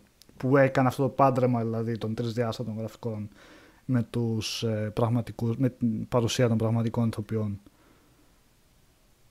Δεν θυμάμαι τόσες λεπτομέρειες για το full motion video του κομματιού, αλλά θυμάμαι ότι ε, ήταν ε, το, το, μαζί με το Mist ο ορισμός του γιατί να αγοράσεις CD-ROM. Ε, σή- σήμερα ας πούμε, τα λάπτοπ μας και οι υπολογιστές μας πλέον βγαίνουν χωρίς καν ε, disk drives. Ε, στις αρχές των 90s ε, δεν υπήρχε disk drive στα περισσότερα μηχανήματα. Σχεδόν κανένας δεν είχε σπίτι του. Εδώ οι περισσότεροι είχαμε ακόμα και τα δύο διαφορετικά floppy disks. Ε, και με τον ερχομό του Seventh Guest και του Mist λίγο έτσι, στην ίδια περίοδο πάνω κάτω βγαίνει και το Mist το πρώτο ε, ήταν ε, τεράστιο το hype. Διαφημίστηκαν πάρα πολύ καλά. Το Αυτό Seventh που Guest βλέπουμε είχε τώρα την είναι το Virgin Seventh από Guest. πίσω. Ναι. Ναι, ναι. Ε, διαφημίστηκαν πάρα πολύ καλά.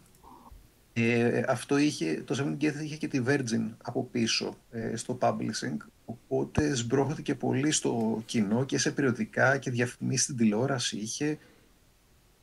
Έγινε, πώς ήταν το Crysis μετά για κάρτες γραφικών, ε, ήταν το Seventh Guest μαζί με το Mist, ήταν ο λόγος για να κάνεις αναβάθμιση στον υπολογιστή σου και να πάρεις... Ε, αλλά αυτό έχει να κάνει τελείως με τα τα, του- τα τεχνικά του τίτλου. Από εκεί και πέρα, εντάξει, μιλάμε για ένα ε, horror adventure. Ε, και πέρασε σε μια έπαυλη μέσα Ξανά. ως επιτοπλίστων, ναι. ως επιτοπλίστων μέσα σε μια έπαυλη ε, με μια ιστορία που ξεκινούσε από όσο θυμάμαι παλιά εκεί πέρα στα 30s, νομίζω κάπου εκεί ναι, ναι, ήταν ναι, τότε. και συνέχιζε μετά στην σ- πιο σύγχρονη εποχή. Βέβαια, η σύγχρονη εποχή μιλάμε για έτσι όπως το θέτει το παιχνίδι. Ε, σκληρή ατμόσφαιρα, ε, μπόλικο, ε, σ- ε, μπόλικη horror ατμόσφαιρα χωρίς να γίνεται ποτέ splatter και gore fest όπως ε, είναι άλλοι και άλλοι τίτλοι και μπόλικα puzzle και δύσκολα puzzle. Ήταν δηλαδή από την εποχή το, που τα adventures ήταν ε, όχι σκέψη μου, ήθελαν το τευτέρι. Κάνεις ε, δηλαδή σε ένα τετράδιο και έγραφες μέσα σημειώσεις και σημειώσεις και σημειώσεις. Είναι αυτό που έλεγα τις προάλλες ε, στο Discord που συζητούσαμε. Όταν είχα κατέβει στη Θεσσαλονίκη το χειμώνα, ε, βρήκα μέσα στην τουλάπα μου με παλιά adventures που έχω, ε, βρήκα ένα από αυτά τα τετράδια. Έχω μέσα σημειώσεις για Riddle of the Sphinx, ε, Schism. Μιλάμε τώρα για 10 και 20 και 30 σελίδες για κάθε τέτοιο για να βγουν. Ποιες εποχές, before, before the Empire, before the Dark Times, before YouTube και ε, walkthroughs. Το άλλο είναι sequel, το 11th Hour. Ναι, είναι sequel. Είχε βγει από άλλη εταιρεία. Είχε βγει, αυτό, είχε βγει αυτό πάλι. Ε, Ε, Ενδιαφέρον. ναι, το Eleventh Hour βγήκε πιο μετά, είναι το 95. ναι, ναι, ναι. Ε, δεν ήταν τόσο καλό αυτό. Έχει το ενδιαφέρον του, αλλά δεν θα έλεγα μου. Α, λέει, ναι, γράφει στο κουτί ότι είναι sequel του 7 και τώρα το είδα. Ναι. Ε, δεν λέγαμε ότι ήταν τόσο καλό. Ε, έγιναν μετά κάτι προσπάθειες ε, για να γίνουν ε, Kickstarter, ε, ε, να βγει το το Seventh Guest σαν remaster σε μια collector έκδοση. Ε, μετά, το οποίο απέτυχε. Μετά έγινε μια προσπάθεια να γίνει, το, να γίνει sequel, τρίτο παιχνίδι. Ε, νομίζω The 13th Doll θα λεγόταν. Και αυτό δεν πέτυχε στο Kickstarter του. Ε, ε, μετά νομίζω έγινε πέρυσι πρέπει να βγει και το 7th, ε, ε, 7th ε, βγήκε remaster έκδοση με κάνει το παιχνίδι playable στην ουσία γιατί μιλάμε για 3D τίτλο του 93 Μμμ. Ε, τα γραφικά του έχουν αναβαθμιστεί αρκετά καλά για να, αρκετά καλά δηλαδή δεν ε, σου σπάνε τα μάτια στα pixel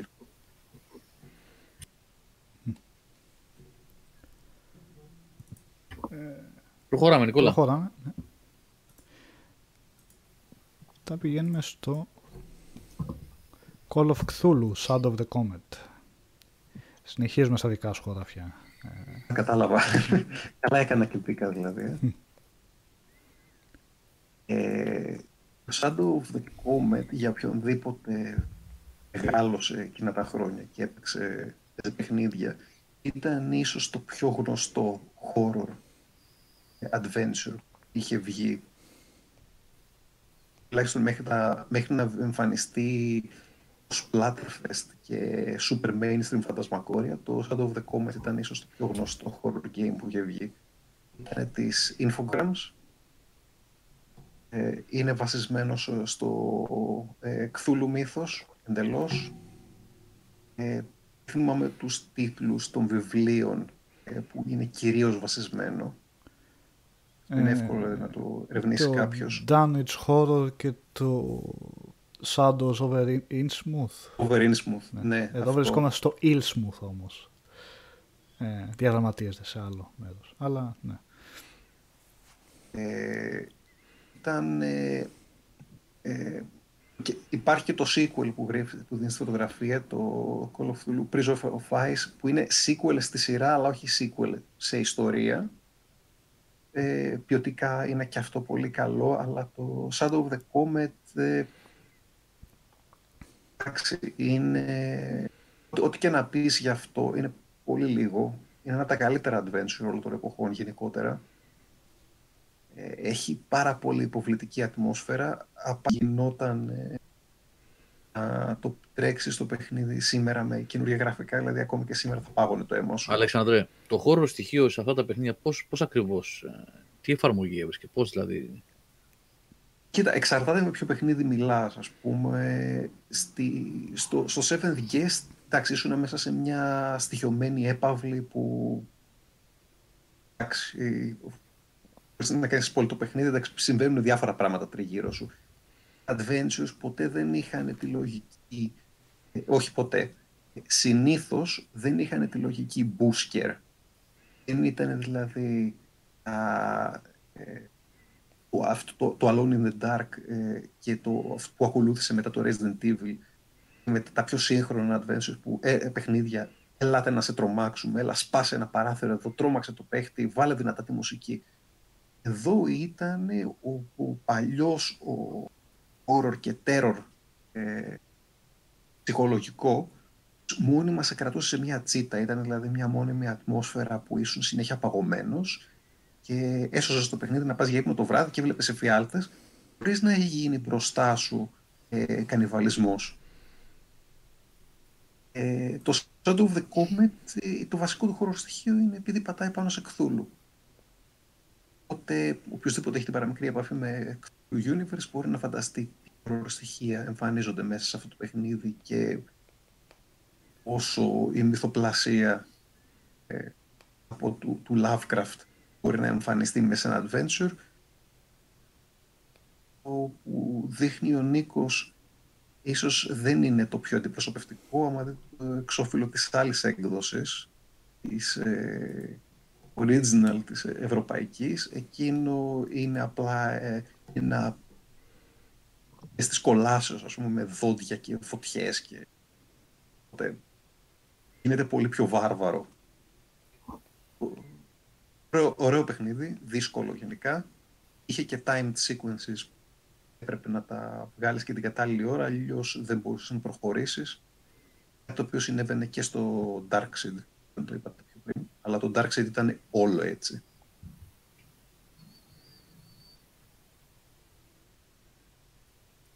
Δώσε, Νίκ. Και άλλο να πω. Ναι, sorry, μισό λεπτό. Ε, μετά πάμε σε φαντασμαγόρια. Σο, να μπει. Ε, νομίζω ότι Πολύ- κάπου εδώ είναι που αρχίζουν τα παιχνίδια ε, και ίσως όχι τόσο πολύ ακόμα. Ότι κάπου εδώ αρχίζουν και τα που οριμάζουν και, οριμάζει και η τεχνολογία και μπαίνουν άλλοι μηχανισμοί στο παιχνίδι που αρχίζουν και γίνονται λίγο πιο... Όχι, αρχίζουν και γίνονται πραγματικά να, πώς είπα, να μπορούν να σε τρομάξουν κάποια από τα παιχνίδια αυτά. Τα σμαγόρια Φαντασμαγόρια φαντάζομαι θυμάμαι. ότι τα έχετε παίξει εσείς οι δύο. Κάποιο από αυτά. Ε, το φαντα... Τα προηγούμενα όχι, εγώ δεν τα ήξερα, δεν τα γνώριζα. Το φαντασμαγόρια; Ε, το Φαντασμαγόρια το είχα δει, ναι. Γιατί εντάξει, ήταν και μεγάλο όνομα της εποχής, ήταν και εντυπωσιακό και το FMP. είναι ίσως το πιο υπερεκτιμημένο adventure game ε, όλων των εποχών. Έκανε τεράστια, ε, τεράστιες πωλήσεις ε, και πάρα πάρα πολύ μεγάλο κοινό για έναν τίτλο ο οποίος είναι ένα απλά ok παιχνίδι. Δηλαδή και σε γρίφους δεν είναι τίποτα συγκλονιστικό και σε animation δεν είναι τίποτα συγκλονιστικό. Τα γραφικά του δεν είναι τίποτα συγκλονιστικά. Αλλά βγήκε η Sierra με το budget της Sierra που εκείνη την εποχή ήταν ε, το πιο πάνω. Καλά, το Animation ψηλότερο δεν που είχε, αφού είχε. είναι full motion video, έτσι δεν είναι. Έτσι δεν Υπάρχει είναι. και τα animation για όλες τις... ε, Α, τις κινήσεις τρίτη- στον χώρο είναι στα Ναι, ντουλάπια και, και, όλα, τέτοια, ας πούμε. και το, Α, όλα τα splatter κομμάτια και όλα τα χίλια αχα. δυο πράγματα Οκ, είναι οκ, digital ναι, ναι. μέσα. Ε, ως παιχνίδι, αντικειμενικά, ε, είχε διάφορα θέματα. Πρώτο, ε, δηλαδή το λες μέτριο ως adventure game. Δεύτερο, αντιθέτως, ε, διορθώνει πάρα πολλά πράγματα και στο χειρισμό και σ- στους μηχανισμούς του. Είναι πολύ καλύτερος παιχνίδι ως gameplay του. Το δεύτερο έπεσε στην παγίδα άλλο γκορ και άλλο έλα να δείξουμε και ένα βυζί εδώ, έλα να δείξουμε και λίγο splatter εκεί. Ε, είναι πιο τρομακτικό, άγριο το δεύτερο, αλλά από σενάριο το δεύτερο περνάει και δεν ακουμπάει. Εδώ επειδή πάλι είσαι κυρίως μέσα σε μια έπαυλη, ε, έχει, πο- έχει πιο καλό σενάριο και πιο- πολύ πιο καλή ατμόσφαιρα το πρώτο. Σίγουρα, ε, ιστορικό παιχνίδι, ε, τρομερά σημαντικό για τη βιομηχανία, το τι έκανε, πόσο ξύλο έφαγε ε, από τα αμερικανικά media και από την αμερικανική κυβέρνηση για το τόσο πολύ, βι- τόσο πολύ βία που έδειχνε στην οθόνη και άφηνε να είναι διαδραστική και τα παιδιά μας που θα πάθουν κάτι. Ε, και το Harvester, πει τα παιδιά πιο πριν. Το Harvester έφαγε πρώτο το ξύλο, αλλά λόγω μικρότερης ομάδας άργησε να βγει και βγήκε μετά το Φαντασμαγκόρια. Το Harvester είχε πρώτο παρουσία σπλάτερ και βία για όλο το ξύλο. από το-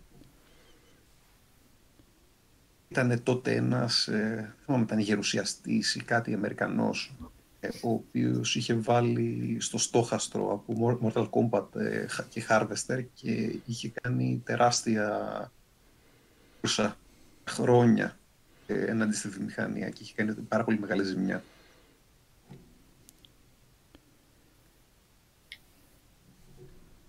Πάντως φαίνεται, αυτό φαίνεται ακόμα εντυπωσιακό έτσι όπως το βλέπω εδώ πέρα τώρα που τρέχει. Δηλαδή άνετα έπαιζα ένα τέτοιο παιχνίδι σήμερα. Ναι, Αν παίζονται ισχύει πολύ κάτι. άνετα. Βασικά όλα τα adventure παίζονται άνετα. Αν πας από το από early mid 90s και μετά όλα παίζονται άνετα σήμερα. Αυτό μπορεί να εξυπηρετεί καλύτερα όμως την όλη φάση με τον δρόμο, γιατί είναι το live action του πράγματος, κατάλαβες. Δηλαδή δεν είναι απλά ένα pixel art παιχνίδι που μπορεί να είναι πολύ καλό σαν παιχνίδι, ενώ πώς εξυπηρετεί όμως την όλη φάση με τον δρόμο και το splatter έτσι, και τον gore. Αυτό δημιουργεί ατμόσφαιρα μόνο αυτό που βλέπεις τώρα, αυτό που βλέπουμε δηλαδή, που είναι μέσα στο, Ναι. είναι αυτό στο παρεκκλήσι ας πούμε. έτσι πώς είναι οι φωτισμοί και το mood. Τέλος πάντων, ναι, ήταν... Εγώ το θυμάμαι πάντως, ποτέ δεν ήμουνα... Δεν είχα ασχοληθεί ιδιαίτερα, λίγο είχα δει. Το, βασικά το Puzzle of Flesh είχα δει, όχι το πρώτο. Τώρα που λέγεται το εξώφυλλο. Μμ. Ε, αλλά θυμάμαι πάρα πολύ καλά τον τόρο γύρω από τα παιχνίδια αυτά και ειδικά από το Puzzle of Flesh εδώ στην Ελλάδα. Το πόσο προχωρισμένο ήταν δηλαδή και πόσο μπροστά από την εποχή του με τα FMVs και τη βία κτλ. Ήταν, ήτανε πάρα πολύ σοβαρή δουλειά από τη μεγαλύτερη εταιρεία του games εκείνη την περίοδο. Να λέμε, δηλαδή η Sierra Online εκείνη τα χρόνια ήταν ε, ο- η, κορυ- η κορυφή της κορυφής. Ε, είχε από πίσω ως βασικό σχεδιαστή την Ρομπέρτα Williams, και βασικός σεναριογράφος τη Ρομπέρτα Williams, οποία ήταν η διτ- ιδρύτρια της ε, Sierra Online μαζί με τον, ε, με τον άντρα της, τον Ken Williams, που φτιάξανε το, τα King's Quest σε όλη τη Sierra. Ήταν αυτοί που φτιάξανε το πρώτο ε, parser για να μπορεί ένας χαρακτήρας να περπατάει στην οθόνη και να πηγαίνει δεξιά-αριστερά και να αλλάζει σενάριο. Μέχρι τότε όλες οι οθόνες ήταν στατικές, δεν μπορούσε να έχει animation στην οθόνη. Ήταν αυτοί οι οποίοι φτιάξανε το πρώτο, τους πρώτους ε, ήχους και μουσικές μέσα σε PC games. Δηλαδή, μιλάμε για, τα, για άτομα τα οποία και δεν υπήρχαν σήμερα, μπορεί να είμαστε και 10 χρόνια πίσω στο, στο gaming. Από έναν τέτοιο δημιουργό αυτό το παιχνίδι. Οπότε, Εντάξει. Ε, Είναι μεγάλο το respect για όσα έχουν κάνει εδώ. Όσο και αν χωλαίνει σε ορισμένα πράγματα, είναι πάλι πάρα πολύ μπροστά αυτά που δοκίμασαν να κάνουν για την εποχή τους.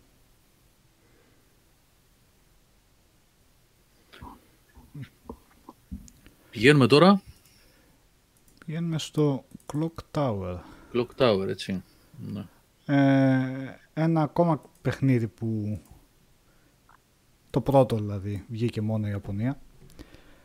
Ε, πολύ περίεργο για μένα γιατί για τα δεδομένα το Super Nintendo γιατί είχε βγει για το Super Nintendo μόνο τότε το, το πρώτο Clock Tower ήταν, έδειχνε πολύ όμορφο και ήταν κάτι διαφορετικό. Ήταν ένα survival horror κι αυτό, εντελώς survival, γιατί και εδώ πέρα δεν, το μόνο που μπορούσε να κάνει η ηρωίδα ήταν να κρυφτεί από τον ε, serial killer που κατοικούσε σε αυτή την έπαυλη πάλι. Ε, ήταν όμορφο οπτικά. Είχε αυτό το χώρο στοιχείο ελάχιστα στη παιχνίδια. Ήταν στις 16 άπτες κονσόλες που ήταν καθαρό αίμα χώρο. Παρ' όλα αυτά βγήκε μόνο η Ιαπωνία. Prequel του Ε. Haunting Ground, ρωτάει όλο με αυτό. Ο Σταύρος Ναι, δεν ναι. ξέρει. Ήταν prequel του. Το Haunting Δεν Ground μπορείς να το αυτό πεις το... gregor. Ναι, με το σκυλί μωρέ, που Ναι, ήταν ναι, το πάλι είχαμε με παίξει, Stalker το- Mod. Ναι. Το Clock Tower βγήκε ως επανέκδοση μετά στο PS1, δεν βγήκε με Ναι, τον ναι, πολύ αλλά όχι, με ναι. τρισδιάστατα είναι γραφικά επανέκδοση. και είναι sequel, ναι, αυτό θεωρείται sequel. Ναι, δηλαδή ναι, στην είναι Ιαπωνία, επανέκδοση. στην Ιαπωνία είχε βγει ως Clock Tower 2. Ναι, και αυτό που ξέρουμε εμείς ως Clock Tower 2 στην Ιαπωνία λέγεται Clock Tower κάτι άλλο τελείως. Είναι. Struggle Άλλος τίτλος, Within. Ναι, the Struggle Within. Κάπως έτσι, ναι, τέλος πάντων. Το υπάρχει πάντα ένα μπέρδεμα. Ποιο θεωρείς Clock Tower 2. Ε, Κάπου Και- τα έχει κάνει αυτά, έτσι. ναι, ναι, ναι. Ε, τα πρώτα ήταν Human Entertainment βασικά. Μετά πήγε στην Capcom. Μετά μεταγενέστερα. Δεν πήγε Ε, στην Capcom. μ; Ευταίο μόνο δεν ήταν της Capcom. Το 3. το τελευταίο νομίζω, ναι. ναι. Το 3, ναι, ναι. ναι. Αλλά ήταν όλα Human Entertainment. Από την αλήθεια, μόνο το πρώτο του PlayStation έχω παίξει. Ε, το, αυτό του PlayStation το. Με το, πολύ, Clock με τα Tower. πολύγωνα μωρέ που είναι στα γραφεία εκεί πέρα, Ναι. τις, τις Αυτό reporter. του Super NES δεν έτυχε να το δω. Και ενώ το 2 είχα ακούσει τόσο κακά λόγια που απλά έμεινα μακριά του. Ε, πάντως καλό παιχνίδι ήταν το ένα, Alex, για την εποχή του. Στο PS1 τουλάχιστον που το είχα δει, πολλαπλά endings. Ε, Το ωραίο Stalker ήταν. Mode το νιώθες, δεν είχε pause να κόβεις τη ροή, ρε παιδί μου. Εντάξει. Αντιμετώπιζες με ό,τι μπορούσες αντικείμενα και τέτοια. Είχε, αυτό το point and click είχε φάση. Δούλευε. Ε, είναι, είναι ο ορισμός του αμερικανικού slasher ε, movie. Ναι, ναι, παιχνίδι. εννοείται. εννοείται, εννοείται. Δηλαδή, Σαφώς. έχεις, δείτε, δείτε τώρα αυτός είναι ο εχθρός, ας πούμε, που δείχνει δείχνει στο βίντεο, αυτός με τα, τα ψαλίδια, που η ονομασία του είναι, έχει βγει από το μυαλό του Kojima, δηλαδή τόσο εφάνταστο. Scissorman. Ναι, ναι, ναι, εντάξει. Ε, ε, αυτά τα, τα, τα ονόματα που πραγματικά λες «Μμμ». Στο, στο, ε, κατά την πρωινή σου τουαλέτα τα σκεφτόσουν αυτά και τα έγραφες. Αυτό που βλέπουμε τώρα είναι το Clock Tower, το πρώτο του PlayStation. Το γιατί PlayStation, εγώ, το, ναι. Το εγώ δεν PS1, το ξέρω ναι. αυτό. Εγώ έχω παίξει ένα Clock Tower και πρέπει να είναι το 2. Το 2 τέλος πάντων όπως το ξέρουμε εμείς. Αλλά δεν είναι αυτό που βλέπω τώρα εδώ, γιατί ήταν 3D θυμάμαι εγώ αυτό. Ε, εντελώς 3D ήταν το 3. Αυτό που βγήκε στο... Στο PS2. Καλά, εκεί PS2. Πήγα εγώ. Έχεις κανένα βίντεο από το Clock Tower 2, Νικόλα; Το Clock Tower 2, όπως το ξέρουμε εμείς στην Ευρώπη, έτσι; Όχι The Struggle Within. Ε, γιατί όχι, εγώ δυστυχώς, θυμάμαι, ναι. μια κοπελίτσα δεν ήταν. Πρωταγωνίστρια. Αλλά μια κουπελίτσα είναι. Ναι, Καλά ναι. θυμάμαι. Ναι, δεν είναι όμως αυτό που βλέπουμε τώρα. Όχι, αυτό είναι το ένα. δε. Να, αυτό είναι το ένα. Οκ, δεν το έχω δει αυτό, εγώ δεν το ξέρω. Δύο δεν το έχω παίξει για να σου πω με σιγουριά, οπότε θυμάμαι ότι ήταν πιο 3D. Δηλαδή πιο, Ναι, κοντά, ήταν, στο γι' Resident αυτό, Evil, μα- πιο κοντά στο Resident Αυτό- Evil 1 μοιάζει. Αυτό λέω εγώ. Ότι ήταν, δεν, ήταν, δεν είναι αυτό που βλέπουμε τώρα. Γι' αυτό μου κάνει εντύπωση. Αυτό βέβαια έχει ωραίο art και βλέπω ότι είναι και pre-render εδώ το περιβάλλον. Είναι σαν 2D. Ε, pre-render το όχι, δεν ήταν αυτό. Αυτό ήταν η διαφορά που είχε με το Resident Evil το, το πρώτο, ότι εδώ ήταν full 3D τα περιβάλλοντα. Είχαν ακόμα αυτό το ψηλοστατικό το πώς κινείσαι, αλλά Αυτό που λες ρε Γιώργο με κοπελίτσα, το, το 3 δεν είναι. Ένα Clock Tower 3 σε PlayStation 2. όχι, όχι, Ναι, στο όχι, έχει PlayStation βγει. 1 θυμάμαι εγώ ένα. ναι, ναι. Ορίστε. Αλλά το, Θυμά- το 2 λέει ο Γιώργος, ε, τώρα το κοιτούσα, το 2 έχει όντως γραφικά Resident Evil 1.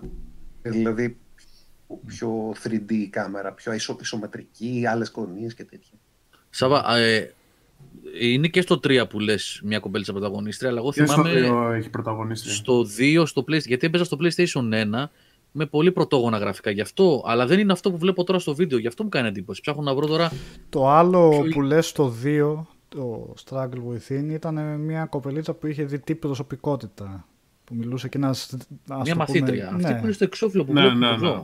Αυτή δεν Ναι, είναι. ναι, αυτό είναι το, το τρίτο Clock Tower ουσιαστικά που βγήκε κατά σειρά. Αν συμπεριλάβουμε και αυτό το Super Nintendo. Αλλά σαν τίτλος όμως λέγεται Clock Tower 2. Αυτό. Ναι. Για την Αυτό- Ευρώπη, ναι. Για την Ευρώπη, στην Ναι, Ιαπωνία αυτό λέγεται Clock Tower κάτι χωρίς νούμερο, γιατί πλέον τα είχαν μπερδέψει με τα... τα Ναι, γιατί είχαν στην Ιαπωνία και το πρώτο του SNES, εντάξει. διαφορετικό. Και το 3 στο PlayStation 2 ποιο ήταν που λέει ο Σάββας, δεν το θυμάμαι αυτό. Πάλι με την κοπελίτσα που κληρονομεί σε μια Πάλι, ε. δώρα πια περιουσία εκεί πέρα, αν θυμάμαι καλά. Που είναι εντελώ διαφορετικό, εντάξει. Αλλά παίζεται λίγο εκείνο. Παίζεται Εκείνο, κανονικά. ναι. Θέλω Ναι, να ναι, πω, βλέπω, το εντάξει. ναι. Δεν δεν ζαλίζεσαι. Αλλά είναι Παίζει. λίγο cringe η φάση.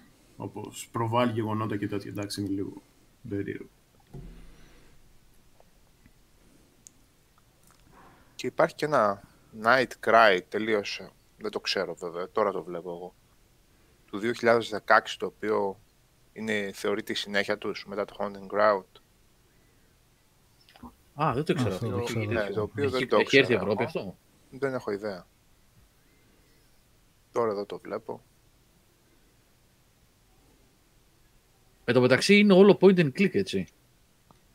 Δεν έχεις άμεσο έλεγχο πάνω στο. Ναι, ναι, ναι, point and click. Ε, Τα είχαν κρατήσει έτσι περίεργος ακόμα, Έχει, με πει point για- and click. έχει βγει ώστε- για Β.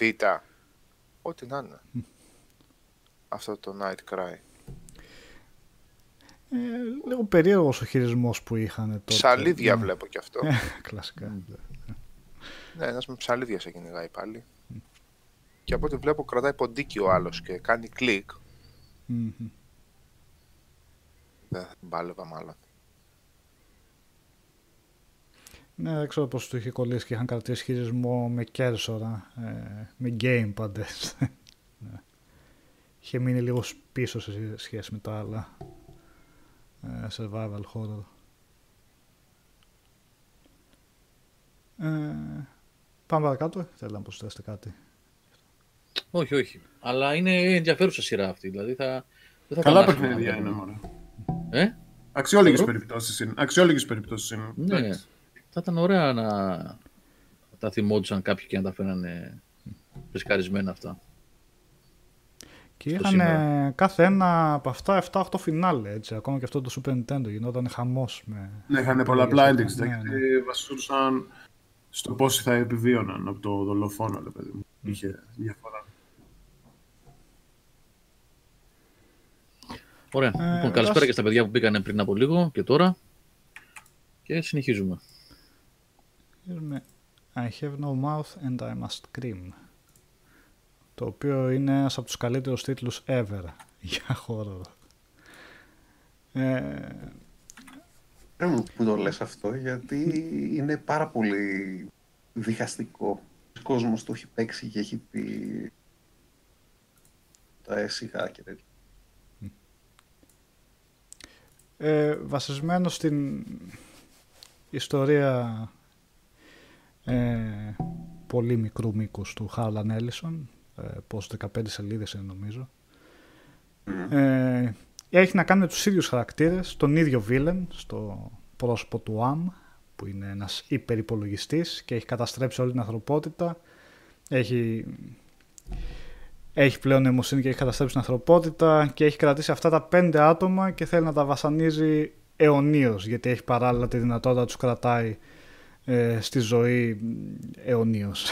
και ε, εντελώς ε, σαδιστικός βίλεν που ζει μόνο γι' αυτό. Έχει ένα, όπως περιγράφηκε στο ιστόρημα, ένα ατέλειωτο μίσος για την ανθρωπότητα. Να Ε, πούμε ότι ο, ο Έλισον γενικότερα είναι ίσως ο πιο διακεκριμένος, ε, ίσως ο, ο πιο, από τους πιο πολύ βραβευμένους, αν όχι ο πιο βραβευμένος, από τους πιο πολύ βραβευμένους ε, συγγραφείς ε, επιστημονικής φαντασίας. Δηλαδή έχει εκεί 8-9 Hugo πάρει οι ιστορίες του. Είναι αδιανόητο το πόσα πολλά βραβεία έχει πάρει αυτός ο άνθρωπος και πόσο κλικ είχαν κάνει οι ιστορίες του στα τέλη των ε, της δεκαετίας του 60 και στα, ε, στη δεκαετία του 70 ε, ο Έλισον ε, απλά φορούσε και έδαινε, έλυνε και έδινε. Είναι φοβερός συγγραφέας και είναι, είναι πολύ σημαντικό. Τα φέρανε και περάσανε ένα μικρό μυθιστόρημα του τόσο καλά σε adventure game και τόσο φρικιαστικά. Γιατί εγώ το, συμφωνώ μαζί σου ότι είναι από τα καλύτερα horror παιχνίδια που έχουν βγει. Ε, ενώ πέφτει στην sprite και στα παλιά γραφικά και στη content click, το οποίο από τη φύση τους δεν μπορούν να σου δώσουν ε, το άγχος που σου δίνει ένα action παιχνίδι, κάτω η τεχνολογία, ε, είναι τόσο συνέχεια μέσα σε αυτή τη σιχαμάρα μυαλού του Έλισον και τόσο συνέχεια μέσα σε αυτό το τελείωτο βασανιστήριο που περνάνε οι χαρακτήρες που δεν τελειώνει ποτέ, νιώθεις ότι είσαι μέσα σε ένα κύκλο λήψης και μιζέριας και στεναχώριας. Μεγάλη, μεγάλη αγάπη για τον Έλισον. Και μου έχουν αρέσει ακόμα και τα επεισόδια που έχει κα- γράψει και για Star Trek και για διάφορα άλλα ε, TV shows. Ε, και στο Babylon 5, αν θυμάμαι καλά, είχε κάνει επεισόδιο. Είναι πολύ ωραίος συγγραφέας. Να πούμε επίσης ότι από συνεντεύξεις και ενώ δεν είχε καμία εκτίμηση στα παιχνίδια γενικά σαν μέσο, παρόλα αυτά συνεργάστηκε κανονικά με αυτή την ομάδα, την Cyber Dreams, η οποία είναι η ίδια που, η ομάδα που είχε βγάλει τον Dark Seed που είδαμε πιο πριν.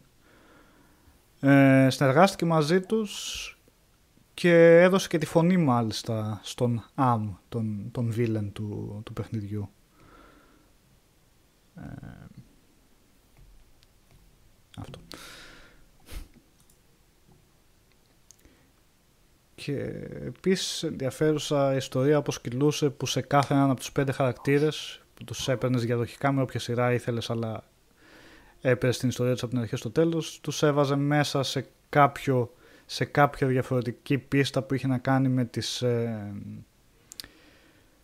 ε, πώς το λέμε, τις αμαρτίες της ζωής τους ας πούμε τι, τι, τι διάφορα άσχημα που είχαν κάνει στη ζωή τους ε, για να συνεχίσει αυτό το, το βασανιστήριο όπως ήθελε να τους ε, βασανίζει αιωνίως.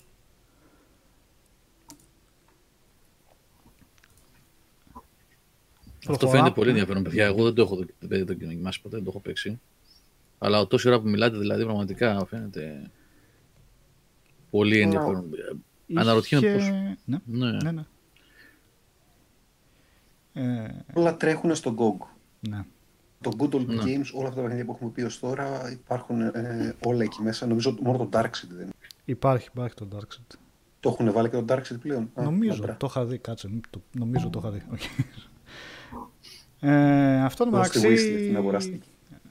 7 διαφορετικά φινάλε είχε αυτό το παιχνίδι και μόνο ένα ήταν ε, ε, έλεγε έτσι θετικά, ήταν καλό τέλος. Εντός εισαγωγικά το θετικό, αλλά ναι. Προχωράμε στο Shivers. Αλέξανδρο. Περίεργο. αν το έχει παίξει κανένας σε αυτό το παιχνίδι. Μόνο εσύ. Άλλο, ναι. Είναι ένα από αυτά τα παιχνίδια της, ε, και αυτό της Sierra Online. Ε, ναι. Αυτό εκείνη την περίοδο με τα άλλα παιχνίδια. Εδώ πάλι η Ρομπέρτα Williams. Ε, αλλά ποτέ δεν έπιασε. Ίσως είναι το, το μόνο παιχνίδι της Sierra το οποίο εξαφανίστηκε και δεν, το, δεν πολύ συζητάει γι' αυτό ο κόσμος. Ε, ίσως γιατί ήταν κάτι τελείως διαφορετικό από οτιδήποτε άλλο είχε κάνει ποτέ η Sierra. Είναι ένα από τα ελάχιστα, αν όχι το μόνο, δεν με συμπαθάτε να ξεχνάω κάποιο, ε, παιχνίδια της Sierra το οποίο είναι σε στυλ ε, Mist και Seven Guest. Ήταν η απάντηση της Sierra στην ουσία, το first person ε, point and click παιχνίδι, με ε, αλλά first person αυτής της λογικής. Πάρα πολύ puzzle και με, μηχανικά puzzle και κληροπαιδικής δυσκολίες. Το παιχνίδι από το όνομά του και μόνο σου λέει θα σου είμαι ένα horror game. Θα θα σε πιάσει τρέμουλο. Αλλά κάνει την ε, επανάσταση και δεν είναι μέσα σε μια έπαυλη, αλλά μέσα σε ένα μουσείο.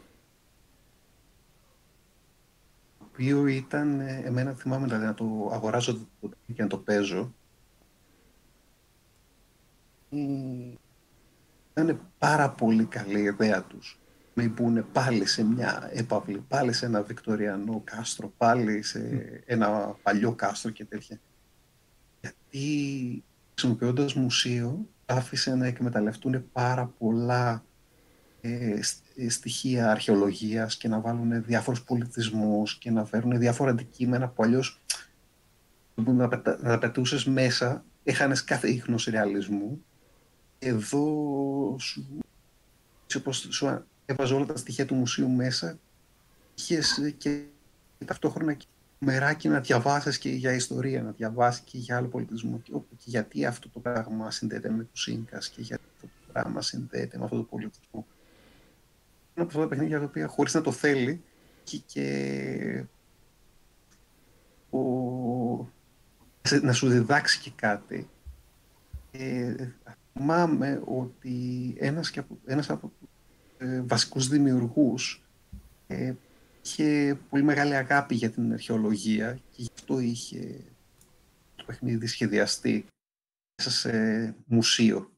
Είχαν στήσει έτσι γύρω από αυτό το σενάριο. Ε, ωραίο, ωραίο παιχνίδι, όχι ένα συγκλονιστικό adventure, αλλά είναι μια συμπα- συμπαθητική προσπάθεια σίγουρα από τη Sierra.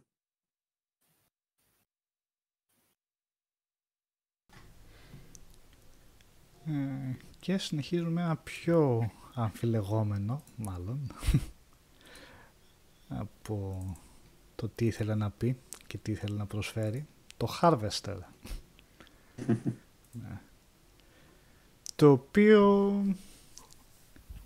θυμάμαι το είχα δει το είχα δει παλιά, είναι πολύ γνώριμο το εικαστικό του, το πώς βγαίνουν τα γράμματα, όλα αυτά. Και γενικά ήταν το παιχνίδι που είχε βγει ήταν full motion video όπως ήταν το Φαντασμαγόρια βασικά.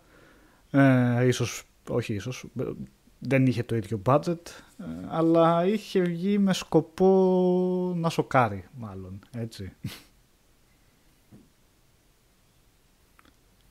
Ναι. Ε, εγώ δεν κρύβω ότι είναι ένα από τα πιο αγαπημένα μου παιχνίδια και το Harvester. Για απείρους λόγους το θεωρώ καλύτερο το Φαντασμαγκόρια. Ε, αλλά είναι αυτό που λέγαμε λίγο νωρίτερα. Το παιχνίδι ανακοινώθηκε ε, ε, στην ε, CES πριν την E3 είχαμε την ε, Consumer Electronics ε, Show, την έκθεση στο Las Vegas. Είχε ανακοινωθεί αυτό, ε, νομίζω πριν από το Φαντασμαγκόρια, Εί- είχε δειχτεί πολύ περισσότερο υλικό σε αυτό. Είχε δειχτεί δηλαδή πολύ splatter. Ε, απλά αυτό καθυστέρησε λόγω πολύ μικρότερης ομάδας και πρόλαβε η Sierra. Και αυτό το παιχνίδι μπήκε σαν, ε, στη Β' Εθνική, σαν «ΟΚ, ε, πάει να αντιγράψει το Φαντασμακόρια». Δεν ήταν έτσι. Ήταν... Ε, τα παιχνίδια δηλαδή ήταν στην ουσία παράλληλη παραγωγή. Η... Σε αντίθεση με το Φαντασμακόρια που πήγε να το παίξει ε, ψυχολογικό τρόμο με τον γκορ να σου πετάγεται σε ελάχιστα σημεία, το Harvester ήταν ε, μια καθολική αντίδραση της βιομηχανίας απέναντι στα ε, σο- στους social justice warriors και snowflakes της τότε ε, media ε, πολιτικής ε, σκηνής. Και είχε φτιαχτεί, όπως είπα, εξ αρχής ε, να πά- για να πάει προκαλέσει στο maximum. Ε, νομίζετε δηλαδή ότι το Mortal Kombat ε,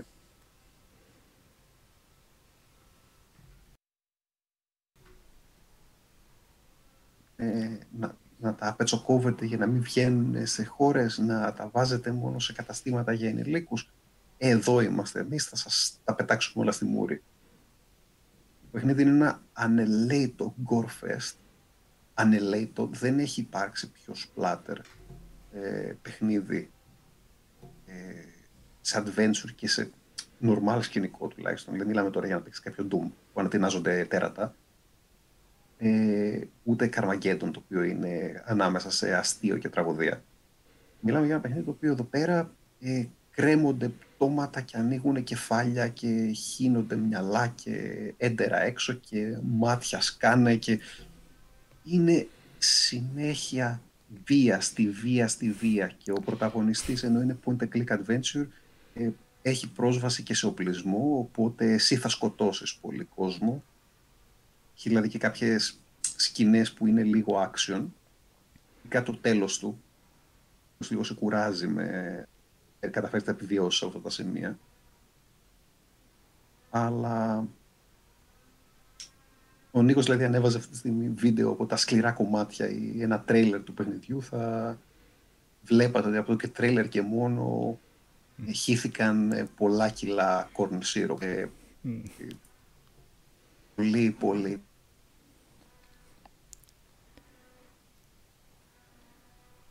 Έχει Τον Τις χάνουμε τον ακραίες, Αλέξανδρο. ναι, χάνεσαι Κόβεται, λίγο. ναι. Να προχωρήσουμε, ναι. τις ακραίες σκηνές έχει μέχρι και κανιβαλισμό από παιδάκια που δείχνει που το τρώνε αυτό. καλά, έτσι έχει είναι. ακραία, ακραία σκηνικά μέσα ε, στην Γερμανία νομίζω δεν έχει κυκλοφορήσει καν και σε άλλες χώρες γενικά για, για αυτό το λόγο ε, προχωράμε παρακάτω σε ένα από τα πλέον γνωστά και μακροβιότερα ε, αν όχι το μακροβιότερο survival horror franchise αυτό τον Resident Evil ε, μισό λεπτό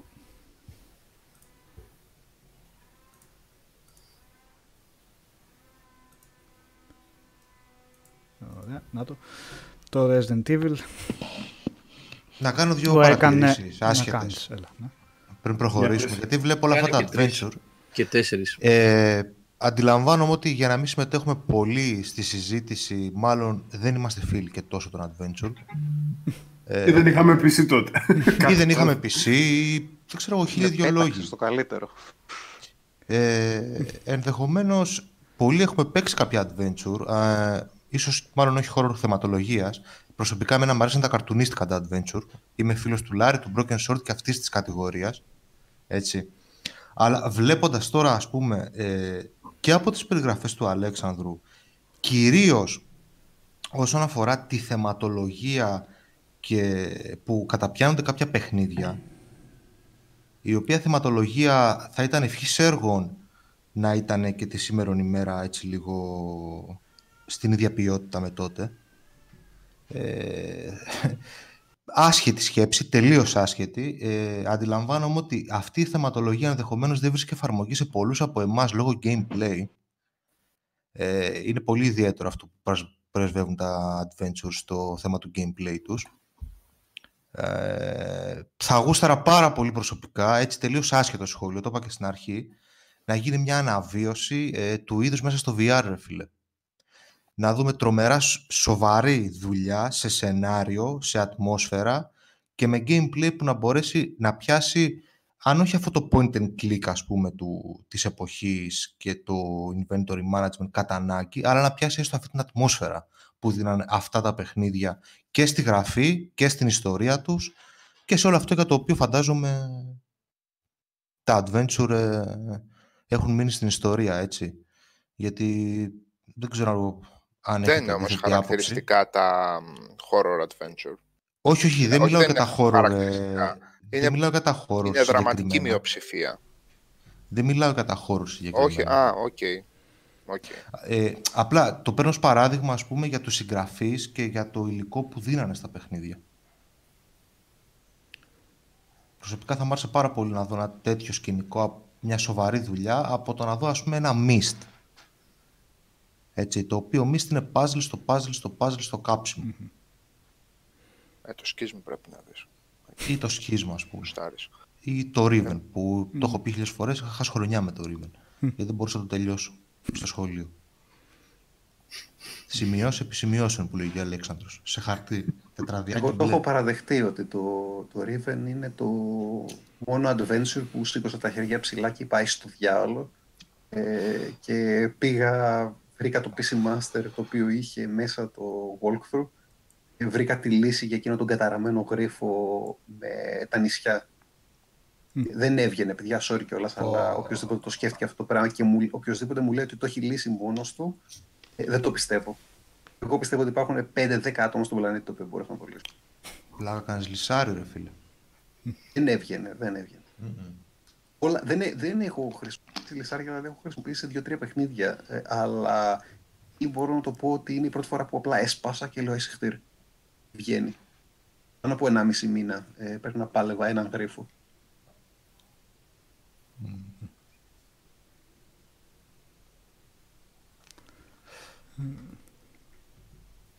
Και, Αυτό που ναι. είπε ο Οδυσσέας πάντως για τα adventure που θα μπορούσαν να έχουν μια αναβίωση σε VR περιβάλλον, νομίζω ότι έχει βάση. Θα μπορούσε να γίνει, αλλά δεν. Έχουν τα, τα VR παιχνίδια που κυκλοφορούν το τελευταίο διάστημα που μου έχουν έρθει και εμένα μερικά και έχω και ένα για review τώρα. Είναι Εντάξει, είναι Χάζω. σάπια, ναι. χαζομίνι games, ναι, ναι, ναι. Ναι, θέλει λίγο νεύρο, ταλέντο και χρήμα. Ε, ναι, θέλει, θέλει πολύ χρήμα. Γιατί μόνο να κάνεις remake ε, ένα Shadow of the Comet. Είναι σαν να πας να πεις ότι κάνεις ένα remake του Resident Evil. Ε, ή κάνεις ένα remake ε, ας πω, το Metal Gear ε, Solid το 1 είναι ε, τέτοιου βεληνικούς παιχνίδι. Την εποχή του ήταν ε, triple A τίτλος και πάρα πολύ ψηλό budget. Και δεν μπορείς να το ξεπετάξεις σήμερα ε, ως αρπαχτή. Θα το καταστρέψεις. Ε, ναι, σε καμία περίπτωση δεν μιλάμε για αρπαχτή. Και πόσο μάλλον το σχόλιο σου έρχεται σε το κατάλληλο σημείο που βλέπουμε ας πούμε, ένα τίτλο που είναι ακόμα μέχρι και σήμερα επίκαιρος, έτσι. Για το Resident Evil μιλώντας. Και είναι κρίμα που χάνουν τέτοια πράγματα, ρε φίλε, ας πούμε. Δηλαδή, όσο χάλια και να ήταν και το Φαντασμαγκόρια, ας πούμε, είχε, ένα... είχε κάτι, ας πούμε, να πει. Είχε μια ιστορία να πει, μια καλή ιστορία. Για το κάθε adventure της εποχής του τέτοιου. Anyway, ναι, πάμε παρακάτω. Ε, Εδώ είναι κομβικό το σημείο, Ναι. εντάξει. Για Ήρθε πολλούς λόγους. Ναι. το Resident Evil και παγίωσε κανονικά το είδος και το έφερε πλέον εντελώς mainstream, έτσι. το, το survival horror. Ε, χαρακτηριστικό που είδα εδώ πέρα ήταν παραγωγός ο Fujigara που είδαμε στο ε, Sweet Home και είχε πει ότι περίμενε αυτός ότι θα έβγαζε ένα παιχνίδι για εντελώς νίσκινο που θα πουλούσε 200.000 κομμάτια ξέρω εγώ και έφτασε στο τέλος να πουλήσει 2,5 εκατομμύρια. ε, ναι, δεν περιμένανε βασικά ότι θα έκανε τόση μεγάλη αίσθηση. Εγώ πάντως θυμάμαι από την εποχή εκεί τότε γιατί θυμάμαι τότε που ήταν να βγει το παιχνίδι, γινόταν χαμός. Και πού θα δούμε το Resident Evil και πού θα το παίξουμε και πώς θα το βρούμε και να τα στα περιοδικά. Εδώ το εικόνες και παίζαμε τέτοια. γερμανικές εκδόσεις. Ναι, ναι, ναι. Ήταν ε, ναι, κάτι το πολύ εντυπωσιακό και όντως έβαζε σε, αυτό το, σε αυτή την ατμόσφαιρα, το, στο θέμα του τρόμου, ρε παιδί μου, έτσι. Ε, ενδιαφέρον είναι ότι είχε ξα- ξεκινήσει αρχικά για να το βγάλουν για Super Nintendo, είχε ξεκινήσει η παραγωγή. Αλλά στην πορεία βγήκε το PlayStation και είπαν ε, να το μεταφέρουν εκεί στο πιο δυνατό μηχάνημα. Αρχικά και όλα στο first person, αλλά δεν τους έβγαινε καλό το, το αποτέλεσμα, το οπτικό και είπαν τελικά να δοκιμάσουν αυτή την εκπομπή αντλώντας έμπνευση και το, από το Alone in the Dark με τα pre-rendered, ε, με τα προσχεδιασμένα ε, περιβάλλοντα. Είδανε στο Και Alone in πάλι the τη Dark βίλα. Μμ, και πάλι τη βίλα. Είδαν, ο- είδαν μια τεχνική που λειτουργεί, που βγάζει ένα όμορφο αποτέλεσμα και πατώντας εκεί πέρα αποφασίσαν τελικά να το βγάλουν στο, όπως το γνωρίζουμε εδώ πέρα με, τις, με τα προσχεδιασμένα περιβάλλοντα, με τις στατικές της γωνίες λήψης και όλα αυτά. Μου έχει μείνει στο μυαλό η σκηνή από τις πρώτες που είναι που προχωράς εκείνο το διάδρομο και σου πετάγονται τα σκυλιά ξαφνικά από τις τζαμαρίες. Και αλλάζει Νομίζω μουσική και σπάνε ναι, και Ε, τρέχει. σε όλους όσοι έχει το μείνει αυτή η παίξαμε σκηνή. πρώτη φορά Με και τον πέρασε. Doberman που μπαίνει. σε Ε, και έπιανε το πρώτο κανονικά. σώμα που τρώει τον άλλον. Ναι, εκεί ναι, πέρα. ναι, που είναι από την εικόνα εδώ πέρα η φωτογραφία. Πολύ χαρακτηριστική η σκηνή αυτή, ε, η πρώτη που βλέπεις ζόμπι.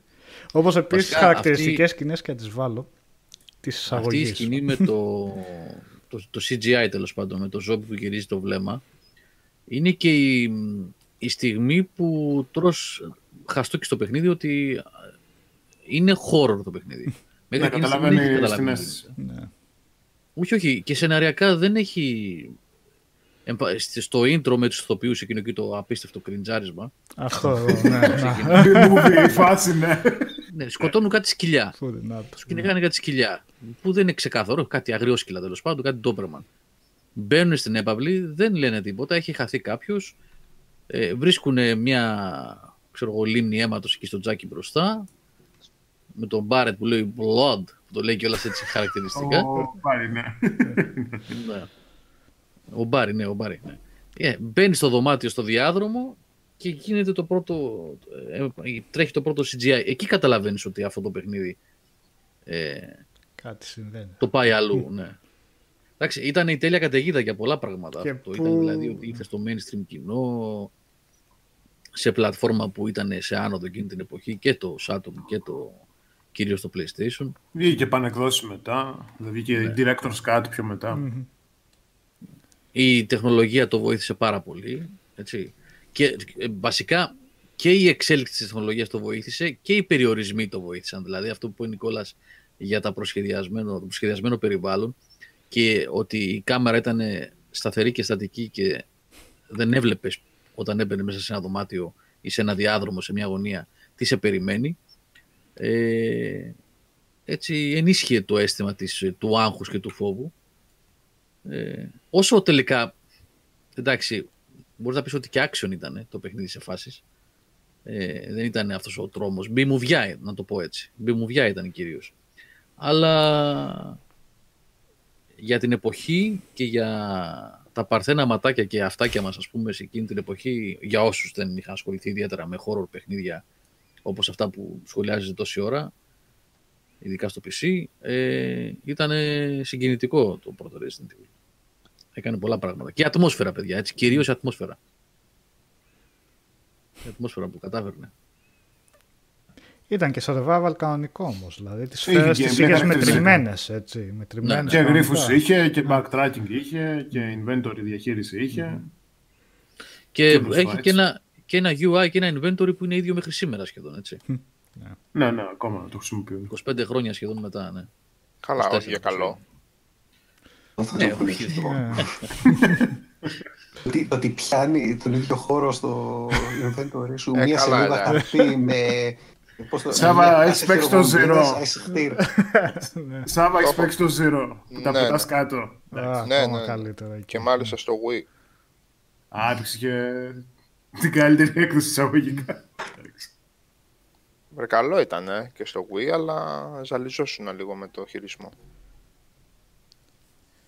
Πάντως είναι το παλιότερο horror franchise που συνεχίζει και βγαίνει κανονικά. Συνεχίζουν και βγαίνουν. Νομίζω να υπάρχει άλλο όνομα. Δηλαδή και τα Alone in the Dark σταμάτησαν. Ε, τα Clock Towers σταμάτησαν. Δεν είναι αυτό που συνεχίζει και επανέρχεται.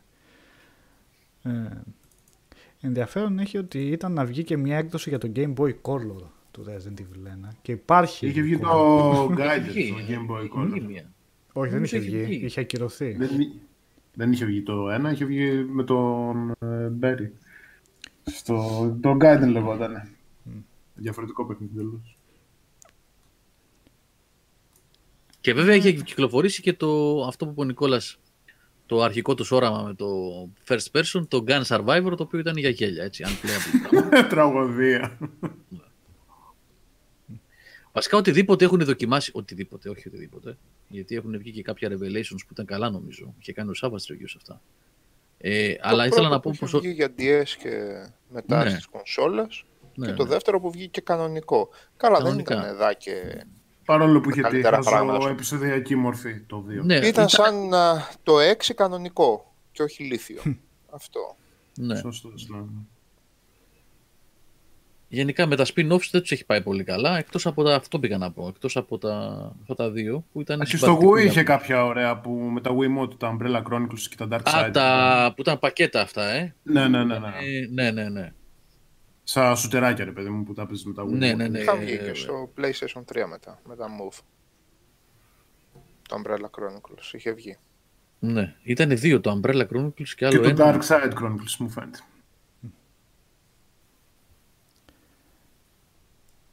Ε, House of the Dead ήταν αυτά.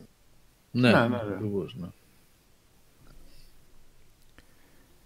Αυτά είχαν βγει στη λογική που είχαν βγάλει και το άλλο, το, βέβαια δεν ήταν τόσο καλά. Δεν τα θυμάμαι κιόλας. Ε, το, το Dead Space. Το Extraction λες. Το, Το Extraction το ήταν Extraction. καλό. Ήταν Ναι, πολύ και καλό. ήταν καλό. Καλά, διέφερε πάρα πολύ στη δομή του Extraction. Ε, Ήταν παιχνίδι βέβαια το Unreal, Extraction. αλλά Ναι, ναι, το άλλο ήταν, δεν ε, ήταν... ε, Resident Ναι, γι' αυτό Evil λέω, Shooter. ήταν παιχνίδι, ναι. Δεν ήταν το- παιχνίδι με σενάριο και τα λοιπά. Ναι. Τα Resident Evil και τα, Dead- τα House of the Dead ήταν ε, On-rail shooter, ρε παιδί μου, σε πήγαινε να το χέρι. σουτεράκια cabin φάση, ηλεκτρονικά. Video games ηλεκτρονικά στο, Μμ. στα μπαλάκια. Το Extraction ήταν λίγο διαφορετικό. Πολύ διαφορετικό βασικά. Ήταν γεμάτος σε Μάλιστα. διάρκεια, είχε και το σενάριό του, είχε cutscenes κανονικά. Ναι. Είχε βγει και Εντάξει, πάλι αλλάξαν με πολλά τα πράγματα. κόμικ. Ναι. Αλλάξαν πολλά πράγματα, ήταν πολύ σημαντική κυκλοφορία. Ναι, ολόκληρη δυναστεία φτιάχτηκε. Και ήταν από τα παιχνίδια που εγώ το είχα αγοράσει από ένα μικρό μαγαζάκι εδώ στη γειτονιά, στο Εγάλεο. Συνοικιακό τέτοιο μικρό μαγαζί που είχε μέσα, νίκιαζε με την ώρα πριν τα ίντερνετ καφέ, έτσι τώρα μιλάμε, το 97 ήταν, 97-98. Και το πήρα την επόμενη στιγμή που είδα ε, ένα παιδί έπαιζε, το είχε νοικιάσει και έπαιζε μέσα στο κατάστημα δηλαδή. Ένα μικρό μαγαζάκι. ήταν. Αν ήταν 40 τετραγωνικά, που είχε δύο-τρεις υπολογιστές, δύο-τρεις κονσόλες κτλ. Και, και ήταν ένα παλικάράκι και έπαιζε. Και με το που είχε ξεκινήσει εκείνη την ώρα, είχα πάει εγώ για να πάρω ένα άλλο παιχνίδι. Το, το Fade to Black που έγραψε ένας φίλος πιο πίσω, αυτό είχα αγοράσει. Το οποίο δεν είναι horror, science fiction, ήταν άλλο πράγμα αυτό. Ε, και γυρίζω το κεφάλι μου και βλέπω την αρχική σκηνή που μπαίνουν στην έπαυλη και όχι δεν ήταν αρχική σκηνή, ψέματα, γιατί θυμάμαι ότι ανέβηκε σκάλα και έβλεπα χαλί που έκανε αυτό το animation, Ναι, το Ε, loading, μωρέ, που ανέβαινες πάνω τον όροφο, λες. ναι. Και είδα αυτή τη φάση με το χαλί, πόσο, πώς φαινόταν κάτω και μετά στη- το περπάτημα γύρω-γύρω στην έπαυλη που έκανε στη ψέματα ήταν πολύ μετά, ναι, γιατί είχε ανέβει πάνω. Από την κεντρική σκάλα είχε ανέβει πάνω στην, στην είσοδο της επαύλης ε, που άνοιγε σε πάνω τις πόρτες είναι αρκετά μετά στο Ναι, παιχνίδι. στο έτσι, main δεν είναι; hall για να πας East Wing ή West Wing. Ναι, ναι, ναι, ναι. Έχουμε το Σταύρο που ξέρει ακριβώς και πώς λέγονται όλα, πάλι καλά. ε, ναι, και η επόμενη κίνηση ήταν αυτή. Το πήρα δηλαδή κατευθείαν. Δεν... Είχα πάθει σοκ. Δεν το είχα ξαναδεί αυτό το πράγμα. Ε, είπαμε εκείνη την εποχή πολλά πράγματα που βλέπαμε ήταν πρωτόγνωρα. Για όσους τέλος πάντων δεν είχαν και πολύ δυνατά PC και δεν είχαν εμπειρία από άλλες και παραστάσεις από άλλα παιχνίδια. Ήταν πρωτόγνωρα. Ε, και εντάξει, φάνηκε και η επιτυχία του και η διαφορετικότητά του και η σημασία του, μάλλον από ό,τι. Ε, το είχε δείχνει πανεκδόσεις, remake έβγαλε, το οποίο είναι εξαιρετικό. Εντάξει. Το, καλά, το, ε, το παιχνίδι του GameCube, το remake του GameCube είναι δεν ξέρω, από τα καλύτερα πράγματα που έχουν γίνει. Ναι, ναι. Ναι, και παίζεται σήμερα κανονικότατα αυτές οι HD εκδόσεις κιόλας που έχουν βγει για τις καινούργιες κονσόλες. Που τα έχουν τα ψηφιακά καταστήματα μέσα. Και... Ναι, ναι, είναι, είναι υπέροχο. Είναι υπέροχο. Έχεις δίκιο, Γιώργο, ότι είναι μακροβιότερη Ο Νικόλας Ο- το είπε. Νικόλας το είπε. Ε, είναι η μακροβιότερη horror σειρά ε, και η μόνη η οποία έχει βιώσει τελειπώς μέχρι σύνε- σήμερα. Η, η, εντάξει, Clock Tower προφανώς δεν ήταν και μεγάλη σειρά, οκ. Α, Alone in the Dark είναι άλλη μεγάλη. Έχει πάρα πολλά χρόνια να δώσει παιχνίδι. Τα Silent Hill που ήρθαν μετά. Ε, ίσως η μόνη άλλη σειρά η οποία κράτησε τόσα πολλά χρόνια και έχει πεθάνει τα τελευταία ήταν ε, που δεν την είπατε από όσο κατάλαβα το Last Half of Darkness Μμμ. η οποία έβγαλε ήταν ένα, ξεκίνησε με ένα adventure game Ε, Αλέξανδρε, να ξέρεις, 89 κόβεσαι. Πρέπει και να μιλάς έφτασε- λίγο πιο δυνατά, ίσως. Δεν ξέρω. Sorry, να κόβεσαι λίγο. δοκιμάσω πιο δυνατά Ναι. Ε, το Last Half of Darkness ήταν μια σειρά από point and click ε, πρώτου προσώπου horror games. Ξεκίνησε το 89. Ήταν ένα από τα πολύ πρώτα horror games που βγήκαν ποτέ. Ε, έβγαζε παιχνίδια ανελιπώς μέχρι, πρι- μέχρι το 2011 δηλαδή 8-9 Last Half of Darkness. Είναι νης. βίως. Αλλά να έχει βγάλει 9 τίτλους ε, είχε, είχε, κάτι μέσα. Είχε ωραία ατμόσφαιρα, ήταν, είχαν ενδιαφέροντα οι τίτλοι Ξεχνιέται ε, στα χώρο αφιερώματα, αλλά είναι ναι. μια σημαντική σειρά β' κατηγορίας, η οποία υποστήριξε το τζένρε 30 χρόνια. Όχι, 22 χρόνια. Ε, το παράθυρο. Ναι. Το πράγμα το παράθυρο. Ε, και κάτι ακόμα πριν πάμε στο επόμενο, ε, νομίζω πρέπει να το πούμε, ε, είναι ότι η σημασία αυτού του παιχνιδιού, του πρώτου Resident Evil και του δύο, βέβαια, το οποίο έτσι παγίωσε μετά τα πράγματα, στην αγορά, ε, αλλά ουσιαστικά η επιτυχία εδώ ήταν η πρώτη, δηλαδή ξεκίνησε κύμα, είναι ότι ε, η εμπορική επιτυχία αυτού του παιχνιδιού ε, κυρίως ε, στις κονσόλες στο, και στο PlayStation ακόμα περισσότερο είναι που έδωσε την ευκαιρία σε πολλά ακόμα horror παιχνίδια που ήταν νης τελείως η αγορά η κατηγορία αυτή να, να αναθαρίσουν τέλος πάντων οι publishers και να δώσουν ευκαιρία σε πολλά παιχνίδια. Δηλαδή είδαμε πολύ horror από το Resident Evil και μετά. Δώσανε δηλαδή την ευκαιρία σε παιχνίδια που ενδεχομένως να είχαν μικρότερο budget ή, ή να περνάγανε ξέρεις, αυτό που λέει ε, κάτω από τα ραντάρ. Ε, δηλαδή τα Silent Hill, τα Siren και πολλά πολλά ακόμα ε, όχι, όχι χρωστάνε την επιτυχία τους στο Resident Evil σε καμία περίπτωση αλλά το ε, γεγονός ότι η επιτυχία αυτή ήταν μεγάλη ε, έδωσε ευκαιρία και πεδίο σε πολλά άλλα horror παιχνίδια να αναπτυχθούν στην πορεία. Τουλάχιστον έτσι πιστεύω εγώ. Εγώ είδα μια αγάπη για την, κατηγο- για την, κατη- συγγνώμη, αυτού, για την κατηγορία αυτή ε, που δημιουργήθηκε σε μεγάλο βαθμό από το Resident Evil. Από το πρώτο Resident Evil και μετά βέβαια και από το 2. Ακόμα περισσότερο. Έδωσε φτερά στην κατηγορία εν ολίγης. Και ακόμα και αν έχει γεράσει πάρα πολύ το πρώτο Resident Evil πλέον, όχι το remake, το, η πρώτη του έκδοση αυτή εδώ, η σημασία του ήταν πάρα πολύ μεγάλη και παραμένει και σήμερα δηλαδή πολύ σημαντική. Κυκλοφορία. Και το 2 βεβαίως, ναι. Και το 2. Ναι. Ναι. Και το 2 πλέον έχοντας την ανέλπιστη από ό,τι καταλαβαίνω επιτυχία του, του πρώτου. Ε, πλέον εδώ μπήκε η Capcom με μεγαλύτερη, με πιο ελπιδοφόρες βλέψεις. Ανέθεσε την ανάπτυξή του στον Hideki Kamiya. Platinum Ε, Games Ναι. Αργότερα πλέον. πλέον. Ε, ο Κάμι, η Μπαγιονέτα και όλα αυτά τα ωραία.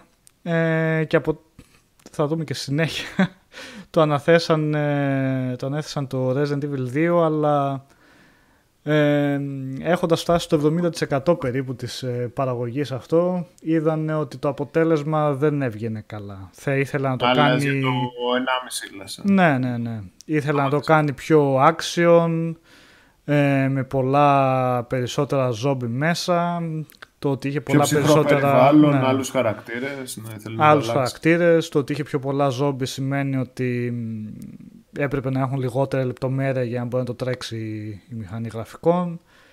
Και ναι, κάπου εκεί στο 70% αποφάσισαν να του ρίξουν ένα ε, άκυρο ουσιαστικά και να ξεκινήσει η παραγωγή ουσιαστικά από το μηδέν. Και να δούμε τελικά, ευτυχώς μάλλον, ε, που πήραν αυτή την απόφαση για να δούμε το Resident Evil 2 που ήταν μια τρομερή βελτίωση ε, από το Resident Evil 1.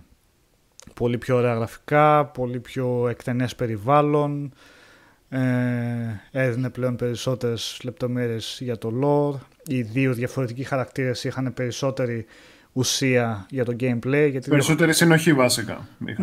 ναι, ναι, ναι. Γιατί και στο πρώτο είχε δύο χαρακτήρες, αλλά Ο ένας από τους ήταν στο κελί στο τέλος. Ακριβώς, Περίμενε. ναι. Δεν υπήρχε καμία Ναι, σχέση. εδώ είχε και σενάριο. ενώ στο διαφορετικό. 2 το replayability εκτοξευόταν γιατί ουσιαστικά μπορούσες να το παίξεις με τέσσερις διαφορετικούς συνδυασμούς. Ανάλογα με το ποιον έπαιρνες χαρακτήρα, πρώτο χαρακτήρα και μετά δεύτερο είχε Άλλαζε Ε, το σενάριο. Άλλαζε μάλλον, το μόλις σενάριο, τελείωσε. ναι. Ναι, ναι, ναι.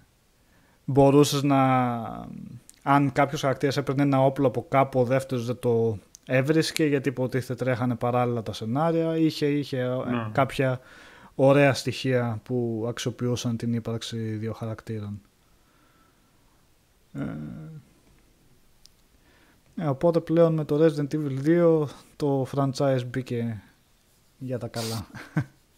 Στο παγιώθηκε. Και αυτό είχε φορητή έκδοση νομίζω Νικόλας. Στο Game Boy Advance ήταν να βγει και ακυρώθηκε και αυτό. Μου Α, φαίνεται. αυτό δεν το γνωρίζω. Έτσι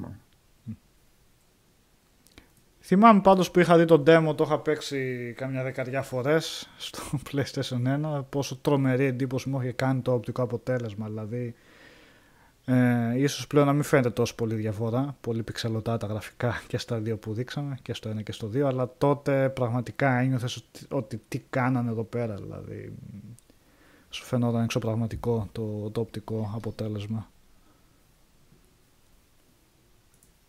Εντάξει, εδώ το τερμάτισαν. Ναι, ήταν Η καλύτερη ήταν έκδοση. Godfather κανονικά. Godfather. Δηλαδή το πήρανε και όλα, όλα καλύτερα. Όλα καλύτερα. Επίσης, αξίζει να Ίσως σημειωθεί έκανε- ότι η καλύτερη έκδοση του τίτλου είναι στο Nintendo 64, έτσι. Είναι πιο crisp πραγματικά και... Ε, ίσως, Όχι ε, στο PC. Όχι, όχι, για την παλιά έκδοση, για τη retro. Στο Nintendo 64. Στο Ξέρω, PC εγώ δεν είχα μεταγενέστερη εντυπωσιαστεί. Ε, ε, εγώ δεν είχα εντυπωσιαστεί το Resident Evil το 2. Θόλου όταν είχε βγει. Γιατί ήμουνα καθολικά PC gamer εκείνα τα χρόνια, οπότε Master Race. τα γραφικά ήταν... Δεν του ε, έκανε αίσθηση. Μου έκαναν αίσθηση, όχι. Μου έκαναν αίσθηση. Το, το Resident Evil το 1 μου είχε αρέσει πάρα πολύ αισθητικά. Το 2 που ήταν μέσα σε νόμους και σε γραφεία και είχε, μου είχε φανεί πάρα πολύ αδιάφορο τεχνικά. Ενώ ως παιχνίδι είχα περάσει πολύ καλά. Από τεχνικής σκη- άποψης και το τι μου έδειχνε, ναι. Επίσης, εκείνα τα χρόνια βγαίνανε πολύ πιο όμορφα παιχνίδια, οπότε εντάξει δεν ήταν ότι τα κολούσε ε, τα παιχνίδια της κονσόλας να πω wow.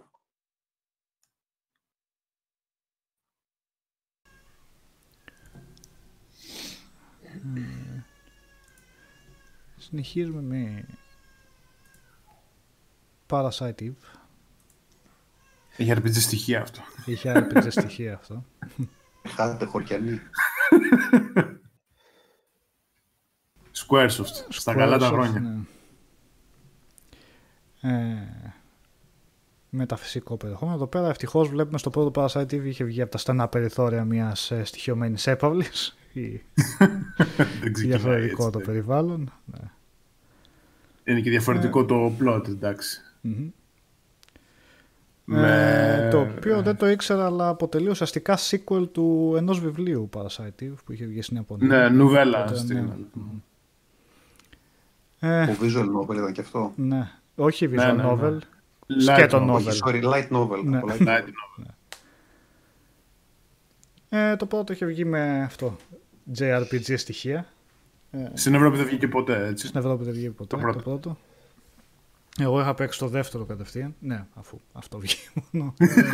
Αναγκαστικά Νικό. Αναγκαστικά. Το οποίο μου είχε αρέσει πολύ. Είχε αλλάξει βέβαια ροή εκεί πέρα. Δηλαδή το Ήταν ένα ε, είχε... σε πιο action επίπεδο. μωρέ. Το πρώτο ήταν, ε, είχε ATB μπάρα κανονικά, δηλαδή έπρεπε να γεμίσει μπάρα και μετά να κάνεις την, ε, να πυροβολήσει, να χρησιμοποιήσει αντικείμενο οτιδήποτε. Το δεύτερο έκανες ό,τι ήθελες όποτε ήθελες. Ήταν σε πιο action μονοπάτια. Ε, το πρώτο σου δείχνε βασικά, έχει τα survival horror στοιχεία εκεί πέρα στην προβολή του θεάτρου που και εγώ ήταν ο κόσμος, σου δείχνει και τη μεταμόρφωση από τα μυτοχόνδρια που ήταν όλο το Ναι. plot related του παιχνιδιού, τις μεταμορφώσεις των τεράτων και των πλασμάτων. Είχε πιο σκοτεινή ατμόσφαιρα. Παλιά το- ορθόδοξη Square, Ναι. λέει ο Ήμπρα. Υπήρχε και ταινία, δεν το ήξερα. Οκ. Και μετά πάμε σε ένα άλλο αγαπημένο adventure. Νομίζω θα συμφωνήσει ο Αλέξανδρος. Ε, δεν ήταν, επειδή λέει ο Α, Λουκσταμ. Ε, συγγνώμη, ακούω. Α, Ναι. νομίζω ότι είχα mute. Ε, δεν Διαφορετικά είναι- παιχνίδια. Ναι, ήταν τόσο καλό στα Resident Evil. Είναι τελώς άλλο πράγμα, έτσι, παιδιά. Ε, βίντεος δεν παίζουν πάντως. Εγώ δεν έβλεπα βίντεο, Νικόλα, τόση ώρα. Δεν ξέρω αν έχεις βάλει. Από το Parasite Eve. Τι Ναι. εννοείς, όχι όλη την ώρα αυτή δεν έδειχνε, μου πεις. Δεν, δεν είδα, έπαιζε όχι. καθόλου τίποτα. Δεν είδα βίντεο. Ε, ναι, τέλος πάντων, δεν έχει καμία σημασία. Τώρα έτσι κι αλλιώς πάμε στο επόμενο. Ναι, είναι τελώς άλλο πράγμα. Δεν έχει καμία σχέση με το Resident Evil. Μπορεί να θυμίζει λιγάκι έτσι τώρα η ατμόσφαιρα και αυτά, αλλά είναι κάτι άλλο. Άλλο παιχνίδι, άλλο παιχνίδι, παιδιά. Στο τέλος σου δίνει endgame content ένα μουσείο 100 ρόφου τώρα, εντάξει. να πολεμάς τέρατα εκεί πέρα.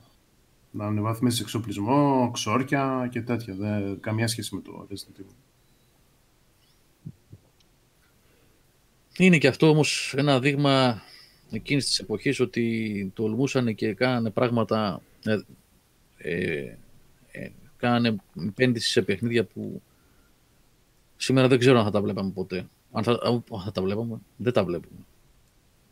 Ε, ήταν λίγο πιο αγριαδής η κατάσταση τότε. Είχαν μια ιδέα, προσπαθούσαν λίγο από εδώ, λίγο από εκεί. με Ε, ένα τολμούσαν τότε. Τώρα. ναι. ναι. Τώρα δεν υπάρχει. Υπάρχει περίπτωση να δεις κάτι, ένα τέτοιο πειραματικό project σαν το Parasite σήμερα από τη Square. Δηλαδή, δεν, δεν κάνω. Δύσκολο, δύσκολο. Αν μου πεις τώρα υπάρχει indie σκηνή γι' αυτό, οπότε το κενό καλύπτεται με αυτόν τον τρόπο. Κατά κάποιο τρόπο. Ναι. Ωραία. Πάμε στο επόμενο. Sanitarium. Έχουμε ξαναμιλήσει γι' αυτό Μ, πρέπει να. κάποια στιγμή. Είχαμε μιλήσει. α, Πολλές φορές. Πολύ ιδιαίτερο παιχνίδι. Ε, πολύ ιδιαίτερη θεματική βασικά. Ε, ψυχολογικό χώρο βρίσκεσαι. Ο πρωταγωνιστής βασικά ε, κάπου έχει ένα τύχημα με το αυτοκίνητο. Ξυπνάει σε ένα ιδιαίτερο νοσοκομείο γοτθικής αρχιτεκτονικής που βλέπετε στη φωτογραφία κάτω δεξιά. Και Η φωτογραφία δείχνει ακριβώς την αρχή. από κάπου ακούγεται κάποιος ήχος. Σάβα νομίζω από σένα ακούγεται κάτι. Α. Ε, και σιγά σιγά τα επίπεδα που πηγαίνεις από το ένα στο άλλο έχουν να κάνουν με... Είναι, είναι σουρεαλιστικά βασικά. Τη μία βρίσκεσαι στο βίντεο που, βρίσκουμε σε ένα, που βλέπουμε σε ένα περίεργο τσίρκο που βρίσκεται στη μέση του πουθενά, στη μέση του ωκεανού σε ένα πολύ μικρό νησάκι. Την άλλη θα βρεθεί σε μια ε, καταλημμένη κομμόπολη από ενηλίκους που ζουν μόνο παραμορφωμένα παιδάκια, μετά σε ένα εξωγήινο σκάφος. Πηγαίνεις δηλαδή σε εντελώς άλλα περιβάλλοντα και πρέπει να λύσεις γρίφους και πρέπει να δεις τι γίνεται με τον ίδιο το πρωταγωνιστή που πάσχει από αμνησία φυσικά και το τι συμβαίνει. στο... ναι; Μόνο- Το μόνο κλισέ που έχει όλο το παιχνίδι, το μόνο κλισέ που έχει το παιχνίδι από όλα τα horror, ε, horror κλισές είναι ότι μετά από ατύχημα ξυπνάς και σε ένα μέρος που δεν ξέρεις πώς βρέθηκες και ότι έχεις αμνησία. Ναι, ναι. Αυτό το αμνησία, ρε Άλεξ, ναι. Ω, εντάξει. Ε, Αυτό το οποίο συμβαίνει σε RPG και horror games και σε οτιδήποτε από την αρχή του άρχισε ο κόσμος να γράφει. Από εκεί και πέρα, με το που ξεπερνάς τα, αυτά τα πρώτα πέντε λεπτά κλισέ κίνησης, ε, είναι παντελώς psycho όλα αυτά που γίνονται μέσα. Ε, η, όλο το, το entity το οποίο ελέγχει το σανατόριο και που βρίσκεται πίσω από όλα αυτά τα παράλληλα σύμπαντα και πύλες οι οποίες σε μεταφέρουν στα διάφορα μέρη. Το οποίο αυτό entity λέγεται η μητέρα ακόμα για το πες ώρες αυτό το παιχνίδι. Ε, Είναι... δε- Δυσκολεύεσαι πάρα πολύ να το ακολουθήσεις. Ε, Είναι από τα ελάχιστα ε, adventure games τα οποία έχουν ε, στηθεί με ισομετρική κάμερα. Που πα- πραγματικά ελάχιστα. Μέχρι πρόσφατα δεν υπήρχαν κι άλλα. Δηλαδή το Stasis είναι ένα horror το οποίο βγήκε το 2015, Beautiful Desolation που βγήκε φέτος, το Disco Elysium πέρυσι. Ε, Αυτά είναι πάνω κάτω. Βγήκε κάποιος και το Little Big ε, Adventure το 3D, αλλά αυτό το παιχνίδι αρχίζει... ε, α- ας ξεχάσουμε ότι υπάρχει καλύτερα. ναι. Ε, Γενικότερα είναι τα ισο... η ισομετρική κάμερα για κάποιο λόγο δεν χρησιμοποιήθηκε καθόλου σε adventure. Ενώ το Sanitarium είναι υπόδειγμα πόσο καλά θα μπορούσε να έχει χρησιμοποιηθεί. Ε, και για κάποιο λόγο δεν το είδαμε σε άλλα παιχνίδια μέχρι σήμερα, ενώ θα μπορούσαμε. Πριν να πεις ότι ίσως το είδαμε στο Planescape Torment. Το οποίο δεν το λες και RPG να λέμε. Το δίκαιο, όπως και το Discord Elysium, είναι πιο πολύ adventure παρά RPG.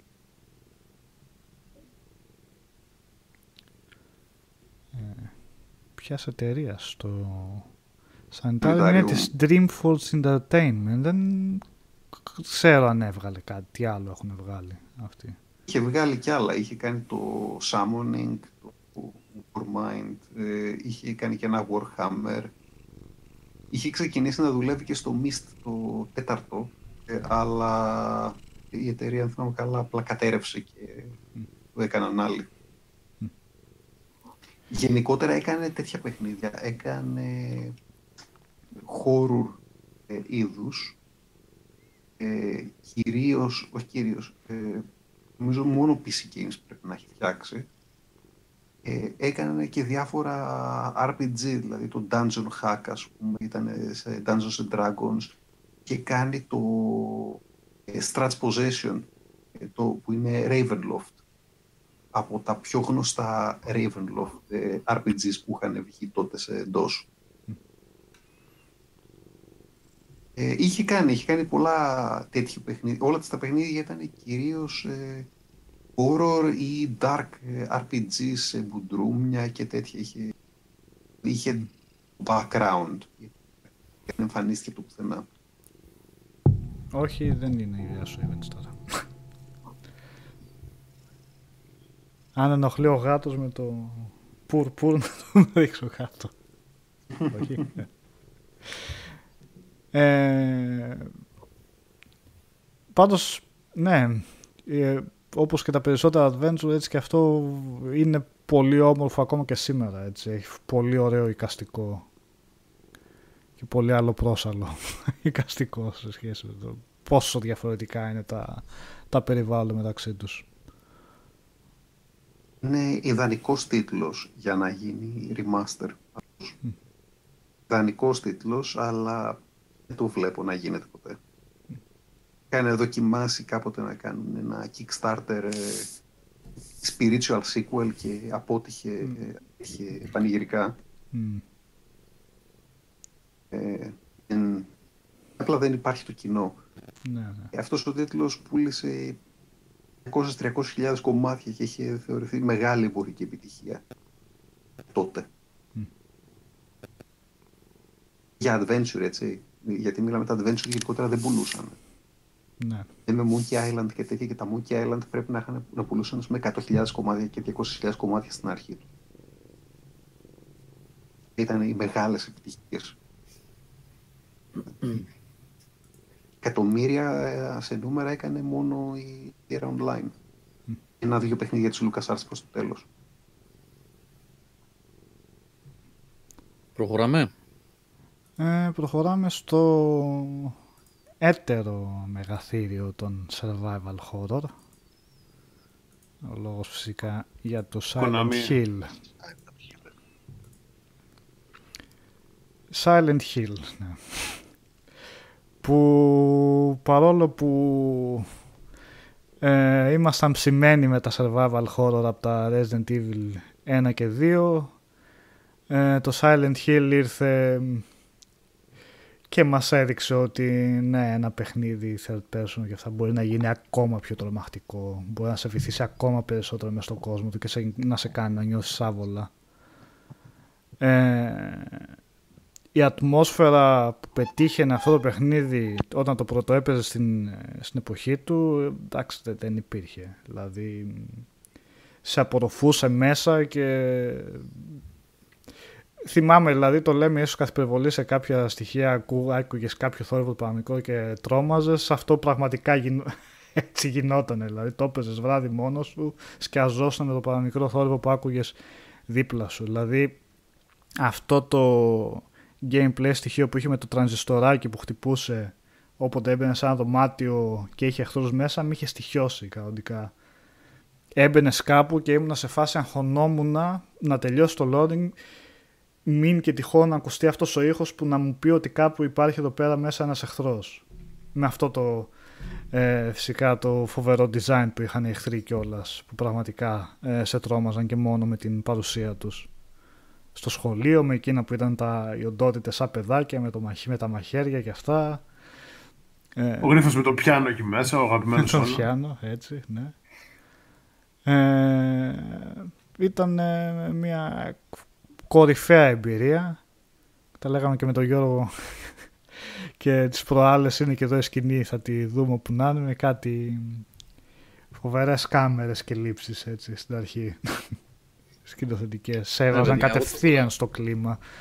Ε, Το έβαλα στο PSP πριν, τώρα, πριν με η τις σκηνή με τρεις-τέσσερις την μέρες. Άταλος. Ναι, είναι αυτή τη, η σκηνή στην εισαγωγή που νομίζω ότι βλέπει την κόρη του και ακολουθεί αυτό το μονοπάτι εδώ, το γραμμικό που μπαίνει μέσα στα σοκάκια και μετά το, τη δεύτερη, τρίτη οθόνη σκοτεινιάζει κιόλας. Δηλαδή αλλάζει από τη στάχτη δηλαδή για την ομίχλη, γίνεται νύχτα, χτυπάει και η σιρήνα. Όλο αυτό το πρώτο, αυτά τα πέντε Να, εδώ πέρα Πέντε αυτή η λεπτά, δεν σκηνή είναι τώρα παραπάνω. θα δείτε. ναι, ναι, αυτά τα πρώτα πέντε λεπτά ε, μετά το, το intro του cinematic με το ατύχημα τέλος πάντων που γίνεται ε, αυτά, αυτά, αυτές οι κάμερες που δείχνει εδώ με τις λήψεις που γυρίζουν από Αυτά πάνω τα περίεργα και το- έτσι ήταν. ε. ναι, ναι. και ο, ο ambient ήχος η αλλαγή τώρα, εδώ χτυπάει η σιρήνα και εδώ αρχίζει και νυχτώνει αυτό το, το κομμάτι ε, εγώ θυμάμαι τον εαυτό μου δηλαδή τέλος πάντων. Ενδεχομένως άλλοι να είχαν άλλες παραστάσεις και εμπειρίες από χώρο, Και τα παιχνίδια εδώ, ναι. ή ξέρω κάτι άλλο. Αλλά αυτό το πράγμα εδώ πέρα ήταν γροθιά στο στομάχι. Έτσι. Μμ. Και εδώ το που πάει στο φράχτη και βρίσκει το Ναι, πρώτο ναι. πλάσμα που είναι σταυρωμένο ας πούμε. Ναι, ναι, ναι. εκεί. Και μετά που εμφανίζονται εκείνα και τα μικροσκοπικά, τα μικρά πλάσματα που τον κατακλείουν. Ε, ε, ε, το Silent Hill έκανε πολλά πράγματα. Ήταν, κατά την άποψή μου, κατά πολύ ανώτερο τον Resident Evil Μμμ. σε, Είχε- σε αυτό που ήθελε να κάνει. Έτσι. Είχε πιο αφιλόξενο περιβάλλον, γι' αυτό δεν κέρδισε. Μμ. Πολύ περίπλοκους γρίφους, αλλά πολύ καλό παιχνίδι. Και μεγάλο άλμα, έτσι, ο πρώτος τίτλος με τον δεύτερο. Πολύ πιο adult παιχνίδι. Η μουσική του, η γραφή Η του. μουσική. ναι, τι είναι. Το, ναι, ναι. Όλα δούλευαν για να σε βάλουν αυτό όλο το, όλο το μεταφυσικό, τη, τη, τη φυ- μεταφυσική φύση που είχε όλο η Ναι. πόλη του Silent Hill που έμπαινες μέσα και δεν ήξερες τι γινόταν. Ήταν αυτό το. Ναι, όλη πολύ αυτή η σημαντικό απόκοσμη παιχνίδι. αισθητική που σου έβγαζε, ήταν, ε, την καλλιεργούσε, ε, την καλλιεργούσε ιδανικά. Πολύ Και η σημαντικό. εισαγωγή, ναι, όπως βλέπετε εδώ πέρα στο βίντεο, ακριβώς αυτό σε έβαζε με το καλημέρα στο, στο ότι εδώ θα δούμε κάτι, κάτι ξεχωριστό, κάτι που δεν έχουμε ξαναδεί. Το έχει πει ο Σάβα πολλές φορές. Αν υπάρχει ένα παιχνίδι που χρειάζεται remake. Remake, ούτε remaster, ούτε υψηλέ αναλύσεις, ούτε τίποτα. Κάνανε δεν γίνεται. reimagine, δεν το κάνανε το πρώτο Shattered Memories. Είναι το πρώτο Silent Hill. Με τις φήμες να φουντώνουν συνέχεια. Συνέχεια, ναι. Το δούμε. Έχουμε το Shattered Memories, είναι reimagine. Έτσι Θα το λέμε. δούμε κάνα free to play και θα.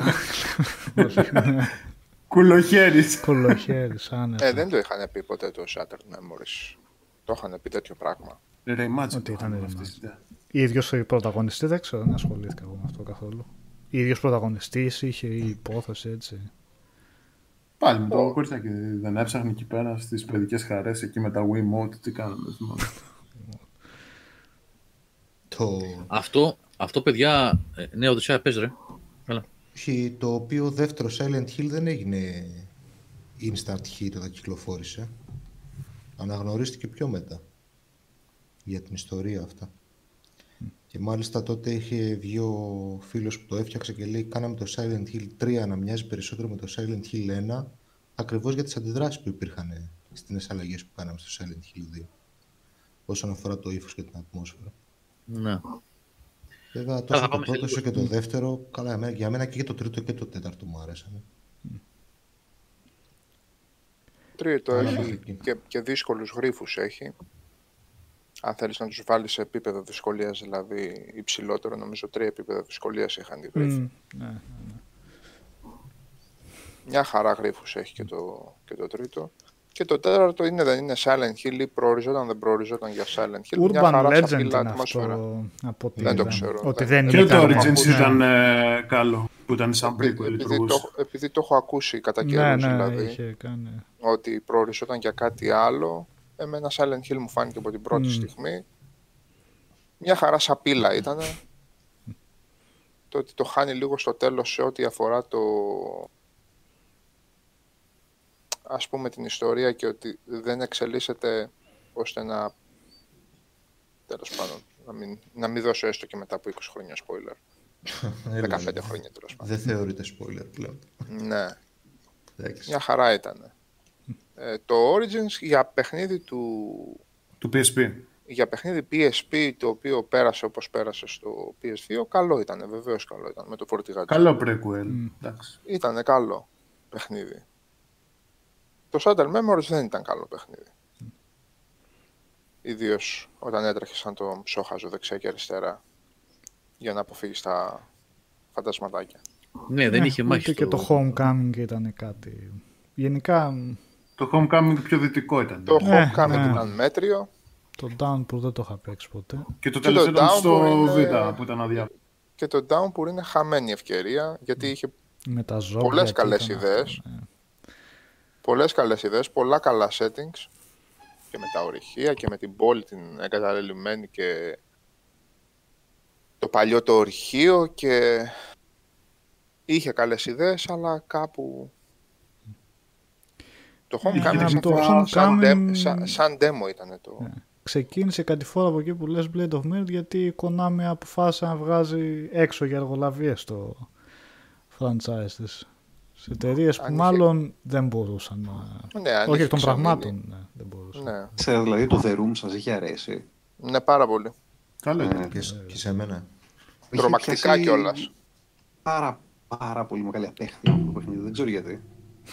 Το Θυμάμαι έχεις πάρει με πώς το καλό. αγόρασα, θυμάμαι την ημέρα που το αγόρασα, από πού το αγόρασα.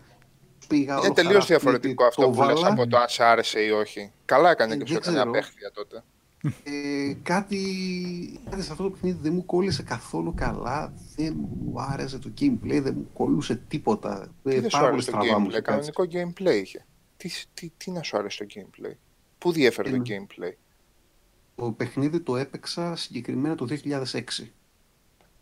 Υπολογιστή, κάθισα, πάλεψα μια εβδομάδα και το παράτησα και το τέλειωσα ποτέ. Δεν ξέρω, κάτι δεν μου είχε καθίσει καθόλου καλά. Τίποτα δεν μου δου- δούλευε έτσι όπως το ήθελα. Το Και- backtracking στο δωμάτιο, η άλλη δομή που είχε. απ' τα- Ε, Σιγάρα δεν το θυμάμαι, δεν backtracking θυμάμαι. στο δωμάτιο, Ε, στα λέω τρία τώρα, δωμάτια τι του ας πω. δωμάτιου. Φοβάμαι ότι δεν μου είχε αρέσει καθόλου. Ενώ σε Μου- επέστρεψε, Μου είχε λέει, αφήσει πάρα και- πολύ άσχημη ναι. εντύπωση. Ενώ είχα Κοιτάς την λατρέψει τρύπα, τα δεν πρώτα κοιτάς την τρία. τρύπα. Ναι, ε, εντάξει. Από το 1, το 2 και το 3, μετά στο 4 κατευθείαν μου κάτσε τόσο άσχημο το παιχνίδι που απλά παράτησα τη σειρά, δηλαδή τόσο, τόσο άσχημο. Κακός. Να ξαναγυρίσεις πίσω και να το ξαναπαίξεις τώρα που έχεις οριμάσει, γιατί δεν ήσουν ιδιαίτερα έτοιμος να το παίξεις. Λοιπόν, μεγαλύτερο το επίτευγμα. 2, 3 και το 4 ήταν δηλαδή που μου φιλούσε το Βεβαίως. Ναι. Ε, με- ε, με- ε, μεγαλύτερο νομίζω επίτευγμα του 4 σε ό,τι αφορά την ατμόσφαιρά του ήταν αυτό το εκπληκτι- η εκπληκτική ιδέα που είχαν να μπορείς στα διαλύματα, στις επιστροφές στο δωμάτιο να κοιτάς έξω τον υποτίθεται κανονικό κόσμο. Εντάξει τώρα μην το χέσω στα spoiler, αλλά άνοιγες το παράθυρό σου και έβλεπες το δρόμο, ρε παιδί. Μμμ. Αυτό ήταν τελείως κούκου από άποψη ατμόσφαιρας. Δεν, δηλαδή έλεγες τώρα τι παιχνίδια παίζει αυτός, το, αυτός ο εφιάλτης στον... α, πώς τον λέγαμε, τον πρωταγωνιστή; Πού να Πώς τον θυμάμαι. Δεν λέγαμε. θυμάται κανείς τώρα. Δεν μπορώ να θυμηθώ. Townshend. Ω, όχι. Χαίρεσαι, Townsend, πώς ναι. λέγονται. Ε, Townsend, Townsend, γιατί το σκέφτηκα ως παραδόξως εγώ πελάτη που τον λένε έτσι και με είχαν πιάσει τα χέρια κάποια στιγμή. έτσι, όταν δεν- τον έτσι, δεν τον, έτσι δεν τον λέγαμε. Townsend, ναι, Townsend κάπως, το λένε, ναι, ναι. Αυτό ήταν πραγματικά εκπληκτικό γιατί σε όλα τα υπόλοιπα μπαίνεις, χάνεσαι στην πόλη που είναι να, να χαθείς και στο χωριό τέλος πάντων, ό,τι και αν είναι, και πόλη. Και είσαι από την αρχή χαμένος και λες ότι κάτι δεν πάει εδώ. Άντε στο homecoming που γυρνά στο πατρικό σπίτι, υποτίθεται. Που πάλι από την αρχή βρωμά υπόθεση. Αυτό το ότι στα μεσοδιαστήματα από το orphanage και από το. Ποιες άλλες περιοχές ήταν. Πο- πο- πολύ ωραίο ήταν το orphanage σαν περιοχή. Πολύ τρομακτικούλη. Να ακούγεται και η θάλασσα και να λες άντε λίγο καθαρό αέρα. Αλλά δεν ήταν καθαρός ο αέρας. Ήταν πολύ επιτυχημένο. Και έχει και την κα- καλύτερη μουσική από όλη τη σειρά. Με όλες τις μουσικές τους να είναι πάρα πολύ καλές εννοείται. Ακόμα και στο Downpour που είναι του, πώς τον λέγαμε, τον ε, συνθέτη που είχε κάνει και ταινίες. Δεν Jesper θυμάμαι Key. καθόλου ονόματα παιδιά. Ντάνι Έλφμαν. Όχι. Ε; Όχι, τι- όχι, όχι, όχι. Είχε... Ήταν ε, γνωστός Downpour, εκείνο τον καιρό, είχε κάτσε. κάνει δύο-τρεις ε, ταινίες. Ε, τσου, τσου, τσου, τσου. Κάτι σε τσου. Jesper Kid. Όχι, βρε. Ε, όχι. Ντάνιελ Λίχτ. Α, το, το τσου ήταν στο Λούχτ. Ναι, στο, ε, τσι- στο Τσιχά ήταν, ναι. Ναι.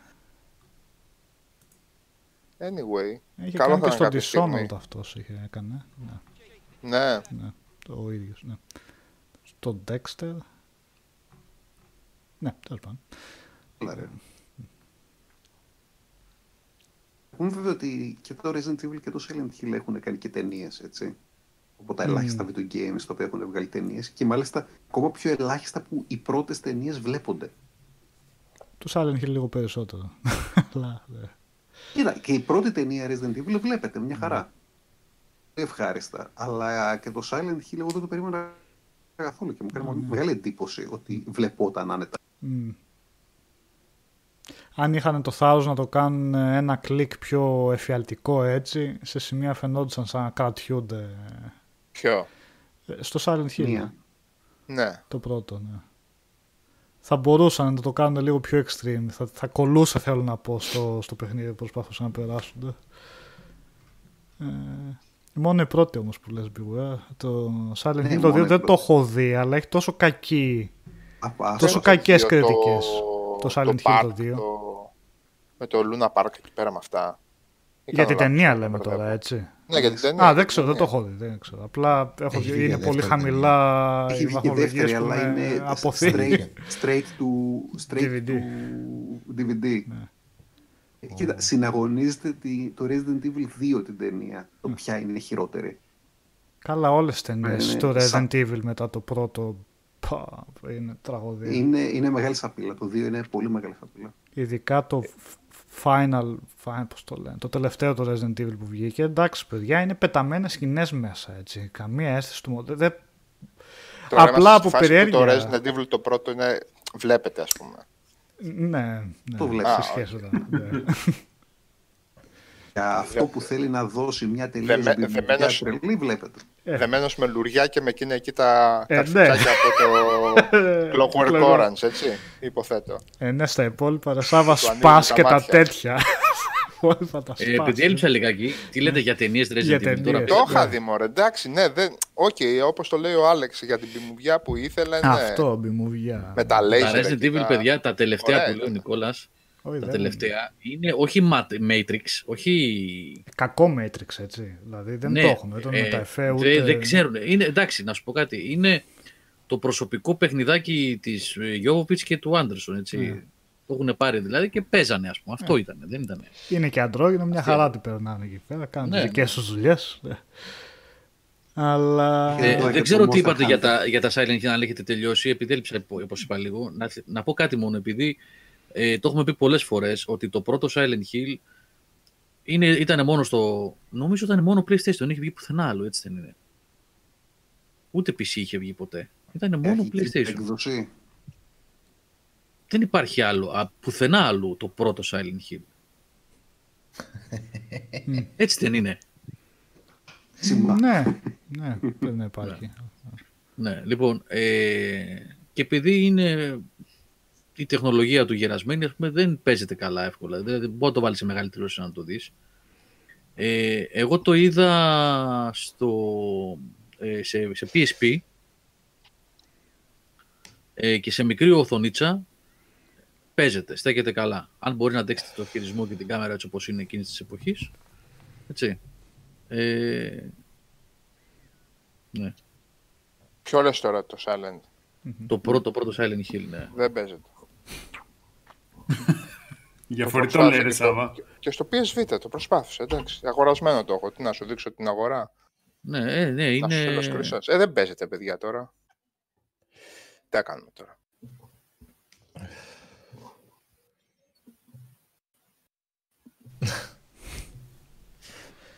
Εντάξει, μην αγχώνεστε, παιδιά. Όλοι πεθαίνουν στο τέλος. Εντάξει, τώρα πετάει ο καθένας και αφήνει τη μαλακία του, ας πούμε. Ξυπνάδες. Τέλος πάντων, Τι πάμε κάνω, σαν παρακάτω. spoiler. Ε, τι όλοι ήθελε, πεθαίνουν. ναι. Το 2 εντάξει. και το 3 ε, δεν ήταν καλές μεταφορές. Το HD Collection Αλλάξανε πολλά Profile. voice acting, τα, τα διαλύσανε. ήταν ε, πολύ κακή και πρόχειρη επιλογή. Με πολλά προβλήματα πρώτα απ' όλα, σαν εκδόσεις. Πολλά glitch, πολλά κρασαρίσματα. Ε, θα μπορούσε να γίνει πολύ καλύτερη δουλειά. Το μοναδικό καλό ήταν ότι μπορούσες στο 360 και στο PlayStation 3 να πάρεις και να παίξεις αυτά τα δύο πολύ καλά παιχνίδια. Αλλά ήταν πολύ μεγάλη χαμένη ευκαιρία. Εντάξει, τώρα είναι η φάση που θα αρχίσουμε να παρακαλάμε ολόκληρα πακέτα παιχνιδιών να, να πουλιούνται ως IP για να, τις αναλαμβάνουν, να τα αναλαμβάνουν εταιρείες και να τα, να τα βγάζουν, ρε παιδί μου. Δηλαδή δεν δε, δε, δεν μπορεί. Θα υπάρχουν τρει-τέσσερι blue point εκεί έξω που να μπορούν να κάνουν μια τέτοια δουλειά. Έτσι δεν είναι; Γιατί Εμένα με όχι; έπιασε τώρα μία, μία μουρλα από χθες. Τελείωσα το πρώτο το Uncharted από το Collection. Έκαναν φοβερή δουλειά οι τύποι. Έκαναν φοβερό. Είναι, είναι φοβερό το πράγμα που έκαναν από άποψη απόδοσης και ομορφιάς. Βλέπεις έναν σχεδόν σύγχρονο τίτλο, ακόμα και στο πρώτο του Uncharted. Ακόμα και στο πρώτο του Uncharted. Ε, κάντε τρει-τέσσερι εταιρείες. Κάντε ιδέα startup για τους προγραμματιστές και να παίρνετε τέτοια παιχνιδάκια και να τα βγάζετε κανονικά. Κρίμα είναι.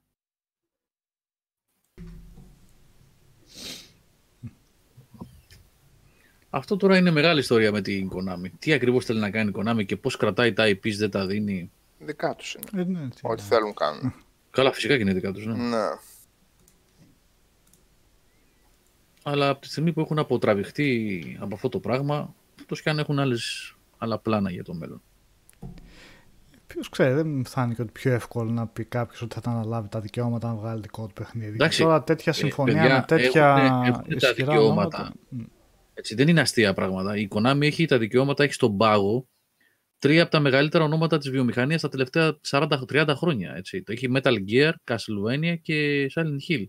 Δεν είναι ε, ένας publisher έχει κάπου στε- σε ένα ντουλάπι τα συμβόλαια για το IP, για το, για το Harvester. Έτσι. Έχει το Metal Gear, το Castlevania και το Silent Hill. Και τα έχει έτσι. Και βγάζει Silent Hill πατσίνκο. Πατσίνκο, ρε φίλε. Ε, Δεν Πατσίνκο. ξέρω τώρα τι... Κάβλα με αυτό το πατσίνκο, ρε. Ανοίξ το Θεός, Ναι. δηλαδή.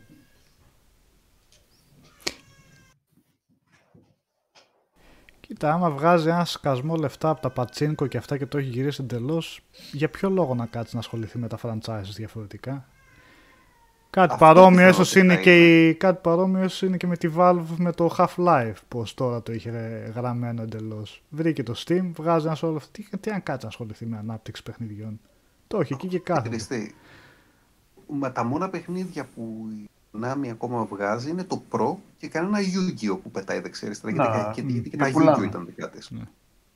Αλλά αυτά είναι Ε, πολύ πιο αυτά- ασφαλή παιχνίδια για να τα Αυτό αναπτύξεις. είναι Ναι. ασφαλή παιχνίδια ε, με έτοιμο τεράστιο κόσμο από πίσω. Έτοιμο το, όλο το στο υλικό που απλά το ανανεώνουν κάθε χρόνο λίγο. Το βγάζεις με πολύ μικρό κόστος, πουλάς τρελά. Να βγάλεις ένα καινούριο Silent Hill το οποίο θα ξαναπατώσει. Γιατί πολλά τους έχουν πατώσει. Το να ξαναδώσεις ε, σε έναν Kojima ε, 100 εκατομμύρια δολάρια για να σου κάνει ένα παιχνίδι, να στο αργήσει δύο χρόνια, σου κοστίσει 250 εκατομμύρια δολάρια, θέλει να το βγάλεις μισό, ε, δεν είναι σίγουρο ότι θα σου δώσει κέρδος. Τέτοια μπορούν να σε, να σε σβήσουν από το χάρτη. Ε, Είναι είναι, πολύ πιθανό να σου πω κάτι, να- Άλεξ. Η αυτό μισή να αλήθεια. πας δεν να πει περιγράφεις «Α, τόση ώρα. εισιτήριο». Ναι, περιγράφεις τη μισή αλήθεια τόση ώρα όμως. Γιατί τα παιχνίδια τα Silent Hill που δεν πούλησαν, δεν τα έδωσε, δεν τα έδωσες εσύ ή εγώ στη Vatra Games. Disband το... Καταλαβαίνω πώς το λες. Περίμενε, Μα είναι όχι, δεν υπάρχει πώς το λέω. Είναι πώς, Έξοδα. έγινε. είναι πώς έγινε. Το, ένα λεπτό. Την Team Silent δεν την έκανες Disband εσύ. Η Konami την έκανε και κάποιοι πρόεδροι εκεί ψηλά. Και είχε μείνει ένας Yamaoka μόνο να γράφει μουσική. Πρώτο στην Climax, Και τα- Climax θα την λέγανε. Ναι, Την, α, Climax, Vatra. Ε, Οι Άγγλοι. Ναι, οι Άγγλοι, ναι. Λοιπόν, ε, και το άλλο, το, το Shattered, δεν ξέρω ποιο το, ποιο το είχαν Κάτι κάνει. τσέχη δεν ήταν η Βάτρα. Τσέχη ήταν και Τσέχοι αυτή. της Vatra Της είχαν Vatra, κάνει ναι. το, το Το Down. χω... Α, όχι. ναι. Έτσι, Το η Homecoming είναι Climax είχε Climax. κάνει Ναι, Ναι. ναι. Ε, λοιπόν, επίσης ε, τα 100 ή τα 150 ή τα 200 που έδωσε στον Kojima ή στο Hideo Kojima ε, δεν τα έδωσε επειδή πήγα εγώ μια μέρα που χτύπησα την πόρτα και λέω δώστε με 150 γιατί είχε βγάλει 150 και 200 και 300 δεν ξέρω πόσα είχαν βγάλει από τα προηγούμενα Metal Gear δηλαδή ναι, γιατί ήταν ετοιμάζει και κεφάλαιο μηχανή. Μμμ. ναι, και τσου- Ετοιμάζει ταυτόχρονα ολόκληρη έπια- έβγαζε μηχανή. μηχανή που χρησιμοποιούν και στο Pro δηλαδή καταλαβαίνεις τι λέω είναι η μισή αλήθεια να λέμε ότι ε, τους έφαγε πολλά Προφανώς. λεφτά ο ε, Kojima ή ότι δεν πήγαν καλά τα Silent Hill και τα πατώσανε Όχι, όχι. και τα Λέω, κόψανε; δεν λέω αυτό, Γιώργο. Εγώ απλά προσπαθώ να πω ότι για μια εταιρεία ο απότερος στόχος είναι το κέρδος. Ε, καλά, προφανώς. Εντάξει, από εκεί ξεκινάμε. Άμα εσύ και εγώ ναι. θα παίξουμε Silent Hill. Προφανώς. Και άμα τα εννοείται. λεφτά θα τα βγάλει από πατσίνκο ή άμα θα τα βγάλει από παιχνιδάκι στο PlayStation ε, 5. Από εκεί ξεκινάμε. Από εκεί Άμα θα ξεκινάμε. τα αυτό βγάλει από το λέμε. Switch Άμα- ή άμα το βγάλει ναι. πουλώντα μπρελόκ στις γειτονιές της ε, Αφρικής. Ε, εγώ το είχα λεφτά την τους τύχη. Μοιάζουν. Ναι, είχα την τύχη να πάω στα, στα γραφεία της Konami στο Τόκιο. Έχουν έναν ε, ιδιόκτητο, μας το τονίζανε κιόλας αυτό, ουρανοξύστη στο κέντρο του Τόκιο. Και η Konami ασχολείται και με ε, παραγωγή λαμπτήρων, με παραγωγή αναψυκτικών ε, και πολλά, α- ακόμα έχει πολλά divisions. Τα λεφτά δεν τα βγάζει μόνο από το Silent Hill και από το Pro. Προφανώς και το κέρδος της έχει, το στόχος είναι αυτός. Δεν διαφωνώ. Εγώ δεν εξετάζω τώρα ε, τις επιχειρηματικές τακτικές της, ε, της Konami. Λέω τον πόνο μας ότι Ναι, ναι, ναι, εντάξει. έχει κάποια franchises που είναι δυνατά, ιστορικά, με μεγάλη αξία και εμπορική και συναισθηματική και καλό θα ήταν να βλέπαμε από αυτά παιχνίδια. Τώρα, τι ακριβώς θέλουν να κάνουν αυτοί οι άνθρωποι; Υπάρχουν κάποια άρθρα πάντως που, από πραγματικούς δημοσιογράφους του χώρου που έχουν ασχοληθεί και έχουν κάνει μια έρευνα για αυτό το θέμα και έχουν ε, περιγράψει το τι έχει συμβεί στην, τα τελευταία 4-5 χρόνια με την Konami την ιστορία με τον Kojima από πίσω. Υπάρχουν και κάποια βίντεο στο YouTube πάρα πολύ. Νομίζω ο Χιωτέλης είχε βάλει ένα link από ένα πάρα πολύ καλό ντοκιματέρ για αυτό το θέμα. Αν δεν κάνω λάθος, αν είναι ο Χρήστος και μας ακούει, ας το ρίξει στο chat, πολύ χρήσιμο. Που λέει την ιστορία και το παρασκήνιο με έναν αντιπρόεδρο της Konami, ο οποίος τελικά έγινε CEO και είχε κόντρα με τον Kojima και στόχος του ήταν να τον διώξει και να φτιάξουν παιχνίδια για mobile games, γιατί ήταν τα κέρδη τεράστια από τα mobile games για την ε, Konami. Υπάρχει πολύ, πολύ ψάχνο πίσω από αυτή την ιστορία με την Konami και γιατί άλλαξε ε, τη ρότα της τέλος πάντων. Σταμάτησε να ασχολείται με παιχνίδια, βγάζει μόνο το Pro και όπως είπες κανένα Yu-Gi-Oh! και κανένα τέτοιο ας πούμε, μια στο τόσο. Και ασχολείται πλέον με άλλα πράγματα. Υπάρχει ιστορία. Και δεν είναι μόνο η αποτυχία η εμπορική ενός Silent Hill ή το beef που είχαν με τον Kojima. Όχι, όλα μαζεύονται, εν τέλει όλα μπαίνουν κάπου σε λεφτά και να το, το θέσουμε και από μια παιδι- πλευρά η οποία δεν, δεν μας αρέσει, αλλά ε, ως δημιουργοί, η δημιουργοί τους είναι, δεν είναι μόνο ο Kojima από ένα Metal Gear, ήταν ε, χιλιάδες, ε, δεκάδες χιλιάδες άτομα που έχουν περάσει και έχουν, τα έχουν στήσει όλα αυτά. Ε, ως δημιουργοί τους ανήκουν τα franchise της και είναι δικαι- δικαίωμά τους να πούνε ότι ως εδώ παιδιά μέχρι εδώ θέλουμε να το πάμε και δεν θέλουμε να δώσουμε άλλο. Όπως έχει δικαίωμα αυτό το πράγμα να το πει οποιοδήποτε δημιουργός ε, που γράφει μια σειρά κόμικ, βιβλίων, οτιδήποτε. Ναι, δεν μας αρέσει, αλλά δικαίωμά τους είναι. Πάμε παρακάτω. Δόξα τω Θεώ, υπάρχουν πολλά πράγματα στη βιομηχανία. Ναι, Δεν νομίζω ότι η, η χρειάζεται βασική διαφορά... να ξέρεις τι, καλάμε τώρα, για ένα νέο Metal Gear. ναι, τώρα κάνουμε debate για χάρη του debate. Δεν είναι ακριβώς debate. Τέλος πάντων, ε, η βασική διαφορά όμως αυτό που περιγράφεις είναι ότι μιλάς για τους δημιουργούς. Οι συγκεκριμένοι άνθρωποι που έχουν βάλει στον πάγο αυτά τα πράγματα δεν είναι οι δημιουργοί. Είναι οι IP holders. Είναι άλλο πράγμα ένας καλλιτέχνης, ένας κομίστας να πει εγώ έδωσα αυτό που είχα να δώσω, δεν έχω παιδιά κάτι άλλο, σταματάω. Δεν πάνε να χτυπιέστε εσείς και να ζητάτε sequel στο sequel. Εγώ αυτό έχω να δώσω. Α, τελείωσε.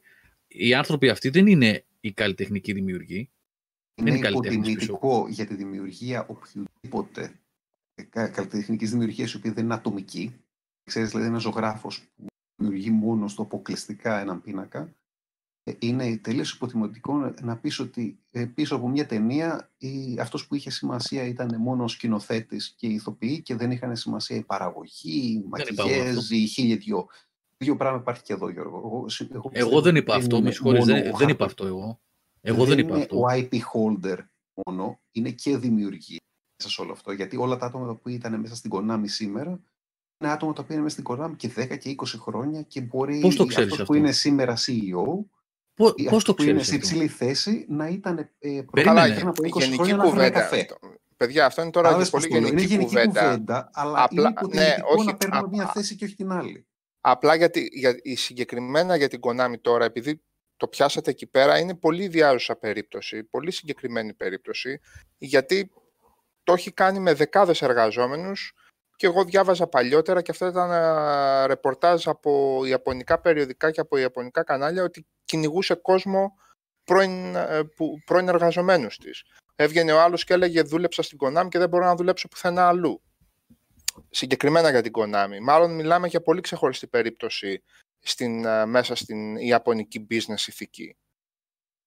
Είναι, τ- τώρα εδώ πέσαμε σε ιδιάζουσα περίπτωση. Αυτό Μμ. Που λες γενικά μπορεί να έχει εφαρμογή ως, ξέρω εγώ, σε ό,τι αφορά τις δημιουργίες οι οποίες εννοείται ότι έχουν μέσα 200, 300 και 500 και 600 ανθρώπους τεράστιο από πίσω. σαφώς. Αλλά τώρα ειδικά για την Konami, μάλλον έχουν παίξει και άλλα πράγματα. Μάλλον. Μάλλον μιλάμε για σκατοεταιρεία δηλαδή, ει- ει- ειδικά σε αυτές τις περιπτώσεις. Αυτό εννοώ. Τώρα Ε, πολύ δεν, πιθανό. Δεν θα βγάλουμε και τους άγγελους τους άλλους, αλλά Πάρα τώρα πολύ πιθανό. διάλυση Team Silent. Νομίζω Ο Kojima να παίρνει τον μπούλο, ο ένας να κλείνει, ο άλλος να κλείνει και να μένει Και την με ομάδα τα- τους τα- Suikoden τα έχουν άστα. παιδιά, έχουν, έχουν Άρα, κάνει... ναι, και μην οκ, ξεχνάμε, οκ. παιδιά, και το Contra που είναι μεγάλη σειρά, που βγήκε τίτλος πρόσφατα. Πήγε άπατο, έτσι. Δεν του... Ούτε σεβασμός στο franchise, οκ. ούτε τίποτα. Οπότε, ο Ραφαήλ. Βγάλαν ε, Castlevania σε κινητό. Εντάξει. Ραφαέλο Καραμπάτση το λέει πολύ ωραίο εδώ στο, στο chat. Ε, το, θέτει, το θέτει πολύ σωστά ότι το, πρέπει να λέγεται Silent Hill το IP. Με λίγα λόγια ότι άπαξ και σήμερα μαζέψει τη δημιουργή των Silent Hill, λέτε, οι συντελεστές, ο βασικός σκηνοθέτης, ο βασικός συγγραφέας, οι βασικοί ε, που, που κάνανε τη μουσική, αν μαζευτούν 10-20 άτομα που ήταν μέσα στα πρώτα Silent Hill, που είναι θα κάνουμε καινούριο παιχνίδι και θα το ονομάσουμε ε, Loud Mountain και δώσουν το καινούριο Silent Hill με άλλο τίτλο, πουλήσει ως ένα Silent Hill, θα βαράμε το κεφάλι μας στον τοίχο γιατί ήμασταν ήδη ως gamers. Πολύ Θα δεις. υποθετικό Καλά, είναι τώρα αυτό. αυτό Πώς... υποθετικό, ε. Να. Όπως Και το Evil υποθετικό Within, είναι, και το αλλά- Evil Within βγήκε από τον Μικάμι που ήταν στα χνάρια του Resident Evil και πήγε καλά. Έβγαλε δύο τέτοια. Πήγε καλά. Οπότε, ναι, γιατί να μην Το πήγε βγει; καλά, το δεύτερο πάτησε από όσο ξέρω. Δεν είμαι σίγουρος γι' αυτό. Εν πάση περιπτώσει, Εντάξει, αν ναι. πάτησε κακό, για, Κατάλαβες- κακό του κατάλαβες κεφαλιού των πώς το λέω. gamers τώρα. Mm. Δεν, ε, μια χαρά παιχνίδι ήταν και το δύο. Ήταν πίσω από κάτι, θέλουν να δώσουν κάτι παραπάνω, υπάρχει τρόπος να το κάνουν. Χρειάζεται να, α- ε, να παρακαλάμε για καινούριο Silent Hill, γιατί δεν είναι μια ιστορία που συνεχίζεται. Δεν περιμένεις το Half-Life 3 να σου κλείσει μια ιστορία. Ε, όχι, αλλά μιλάμε για τη δύναμη ενός IP σαν όνομα και μόνο, έτσι. Και το τι περιμένει κάποιος παίζοντας ένα παιχνίδι που λέγεται Silent Hill. Ναι, Τόσα θα μπορούσαν αυτά περίεργα τα... Silent Hill που έχεις δει, περιμένεις να δεις πολλά διαφορετικά. Πάνω εγώ Πολύ από αυτά που ενδιαφέρον. Πάντως, διαβάζω, ήθελα να αυτή πω είναι, και μια σε, διαφορετική άποψη, όχι μόνο το ναι, α, συγκεκριμένο. α, αυτή είναι σε θέση να αρχίσουν να κυνηγάνε αυτούς που θα βγάλουν κάτι που θυμίζει Silent Hill γιατί μπορεί να τα Ναι. έχουν πατεντάρει, δεν, δεν τους ξέρεις ας πούμε.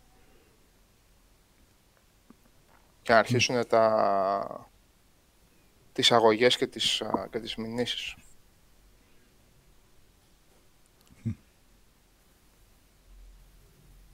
Μάλλον πέσαμε στην εταιρεία άρα. Για, δυστυχώς για καλό παιχνίδι. Για ναι, καλά αυτό παιχνίδια. υπάρχει, υπάρχει έντονο παρασκήνιο, παιδιά, με την Konami και με τα πρόσωπα που έχουν αναλάβει τα ενία της εταιρείας τα τελευταία 4-5 χρόνια. Γι' αυτό είπα εγώ από την αρχή ήμουνα έτσι λίγο απότομος σε αυτό το θέμα. Δεν είναι απλά ότι ok, ένα corporation συμπεριφέρεται με αυτόν τον τρόπο γιατί έχει κομπό το κέρδος κτλ. κτλ. Αυτά εξυπακούεται αυτό και είναι αυτονόητα πράγματα. Είναι ότι συγκεκριμένα στην Konami τα τελευταία χρόνια δεν είναι 4-5, τώρα πια έχουν περάσει 4-5 που έχει φύγει ήδη ο Kojima. Μια δεκαετία περίπου έγιναν τρομερές αλλαγές που οδήγησαν σε αυτό που... Δηλαδή τίποτα δεν είναι τυχαίο. Ε, επαναλαμβάνω, υπάρχουν έρευνες για το θέμα της Konami των τελευταίων σχεδόν 10 χρόνων που θέλει καλό διάβασμα να δείτε ακριβώς τα πρόσωπα που ανελήχθηκαν στην εταιρεία και τώρα είναι στην κορυφή και τι ακριβώς έκαναν.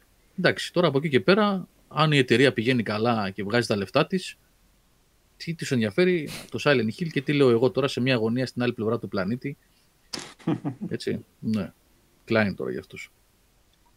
Πάντως, Αλλά- Δεν έχει νόημα να ελπίζουμε για Silent Hill Ε, ε, ο- δεν από ξέρω το αν Team έχει νόημα να Silent, ελπίζουμε ή μια όχι. ομάδα Ε, που εξαφανίστηκε πριν από 15 χρόνια.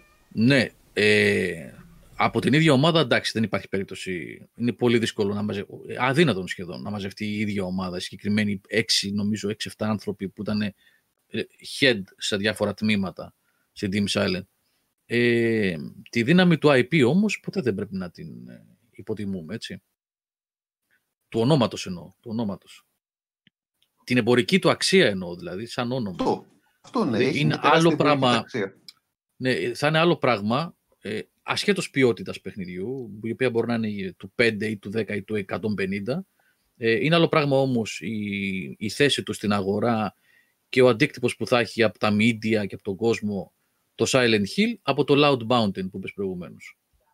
Καταλαβες; Δηλαδή αν βγουν αύριο και πούνε ε, βγάζουμε καινούριο ή remaster ή remake του πρώτου Silent Hill από την Blue Point Games που δεν ξέρω για κάποιο λόγο παίζει πάρα πολύ αυτό ξέρω τι ακριβώς έχει συμβεί και πώς έχει προκύψει, αλλά ας υποθέσουμε ότι είναι μια φήμη που έχει ένα, μια βάση. Λοιπόν, ε, θα είναι, είναι κάτι διαφορετικό από το να πει η Blue Point κάνει remake το Loud Mountain ή το Silent κάτι άλλο.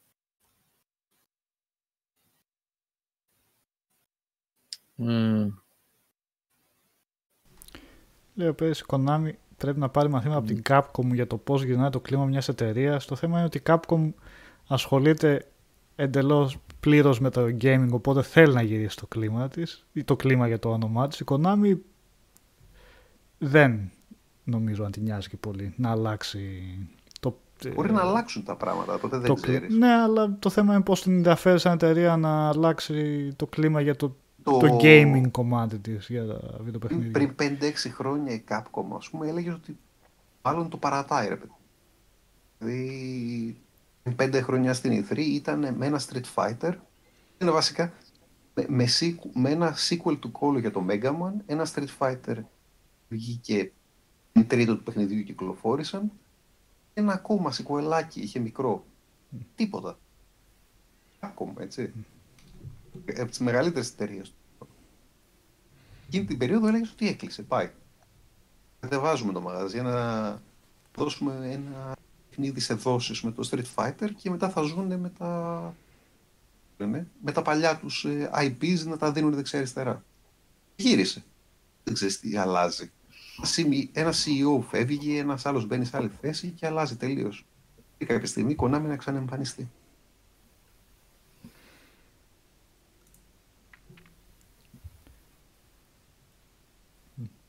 Λοιπόν, Προχωράμε. έλα πάμε Νικόλα παρακάτω γιατί Ναι. μας απασχόλησε πολύ η Konami τελικά. Η εκπομπή μόνη της. Τώρα εγώ φταίω. Ε, Όχι, ρε, τι έτσι. Προχωράμε με Dracula Resurrection. Ε, Θα το βαλές. βέβαια. Ε, το Dracula, φυσικά. Είναι horror. Πώς να το κάνουμε. Ήτανε, ήτανε, είχε, Ε, είχε ένα ήτανε- τριχύλις, ήταν λίγο το αυτό. Ήταν το θυμάμαι. Ήταν sequel ουσιαστικά Ατμοσφαιρικό. της, ε, του Dracula του Bram Stoker, του μυθιστορήματος Ναι. ή και της ταινίας άμα θέλετε. Ε, Εφτά, εφτά χρόνια μετά, αλλά οι ίδιοι χαρακτήρες, η ίδια ναι, οικογένεια. ακριβώς. η, με, η Μίνα και τους αυτούς, ο Δράκουλας έχει επιβιώσει από την επίθεση που είχε δεχτεί στην αρχή και επανέρχεται. Ε, ωραία προσπάθεια ήταν. Ναι, Πολύ ωραία ναι, ναι. προσπάθεια και είχε πάλι για δεδομένα adventure που ήταν πετυχημένο σε πωλήσεις. Ε, αλλά ήταν πετυχημένο, γι' αυτό και έκανε και βγάλε πέντε παιχνίδια. Πέντε; Πέντε, ναι. Πέντε. Τα Πέντε πρώτα ήταν. δύο ήταν από Όλα τα την πρώτα ίδια δύο, ξέρω. εταιρεία, Εγώ τα τα οποία δύο είναι θυμάμαι, μαζί. ναι. Τελειώνει το ένα και είναι ότι, οκ, πρέπει να παίξει το sequel τώρα. Γιατί όπως τελειώνει το ένα φαίνεται ότι πρέπει να βγει τώρα το sequel. Και γι' αυτό Τα- βγήκανε τον ίδιο χρόνο. Μμμ. Ουσία ήταν, πηγαίνανε για ένα παιχνίδι και απλά τους βγήκε τόσο μεγάλο τους πάσανε σε δύο και βγήκαν στην ουσία η κυκλοφορία ήταν μέσα σε ένα χρόνο.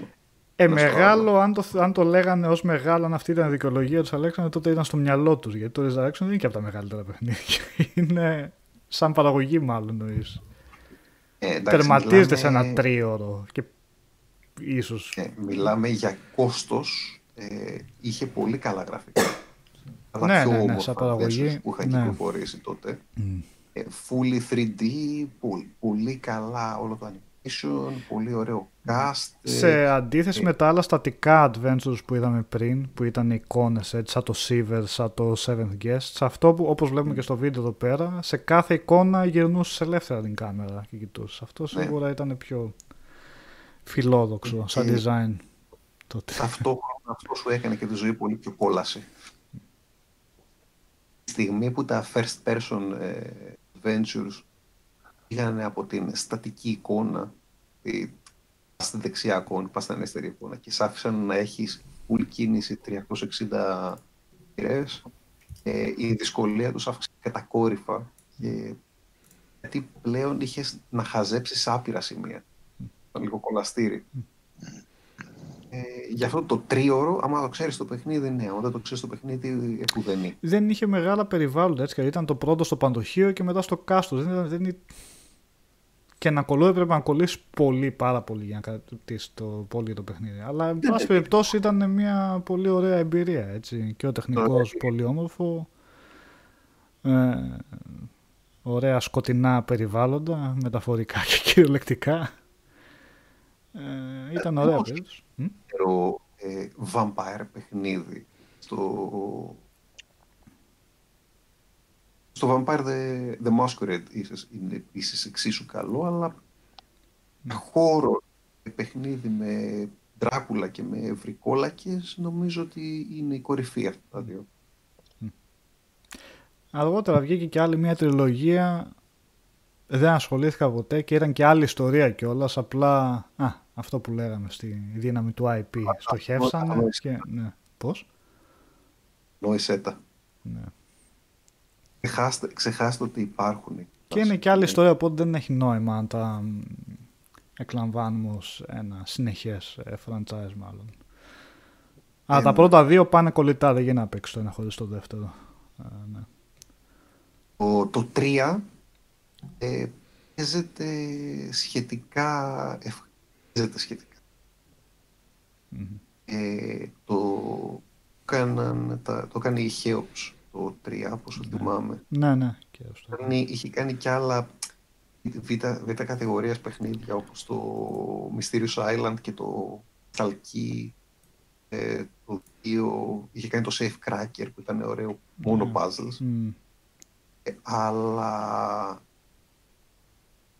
είναι ψηλό αυτοτελές για στην ουσία. Ε, αλλά αυτά που βγήκανε μετά το οποίο ήταν ένα διπλό παιχνίδι το 4 και το 5 αυτά δεν βλέπονται είναι ο ορισμός του πόσο σκουπιδιάζει σε ένα franchise.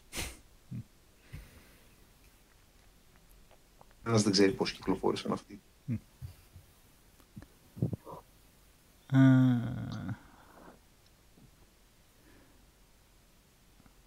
Πάμε παρακάτω. Επιστρέφουμε στο franchise του, των Resident Evil με το 3. Ε, εδώ πέρα είναι λίγο περίεργη η ιστορία του Resident Evil 3, Nemesis.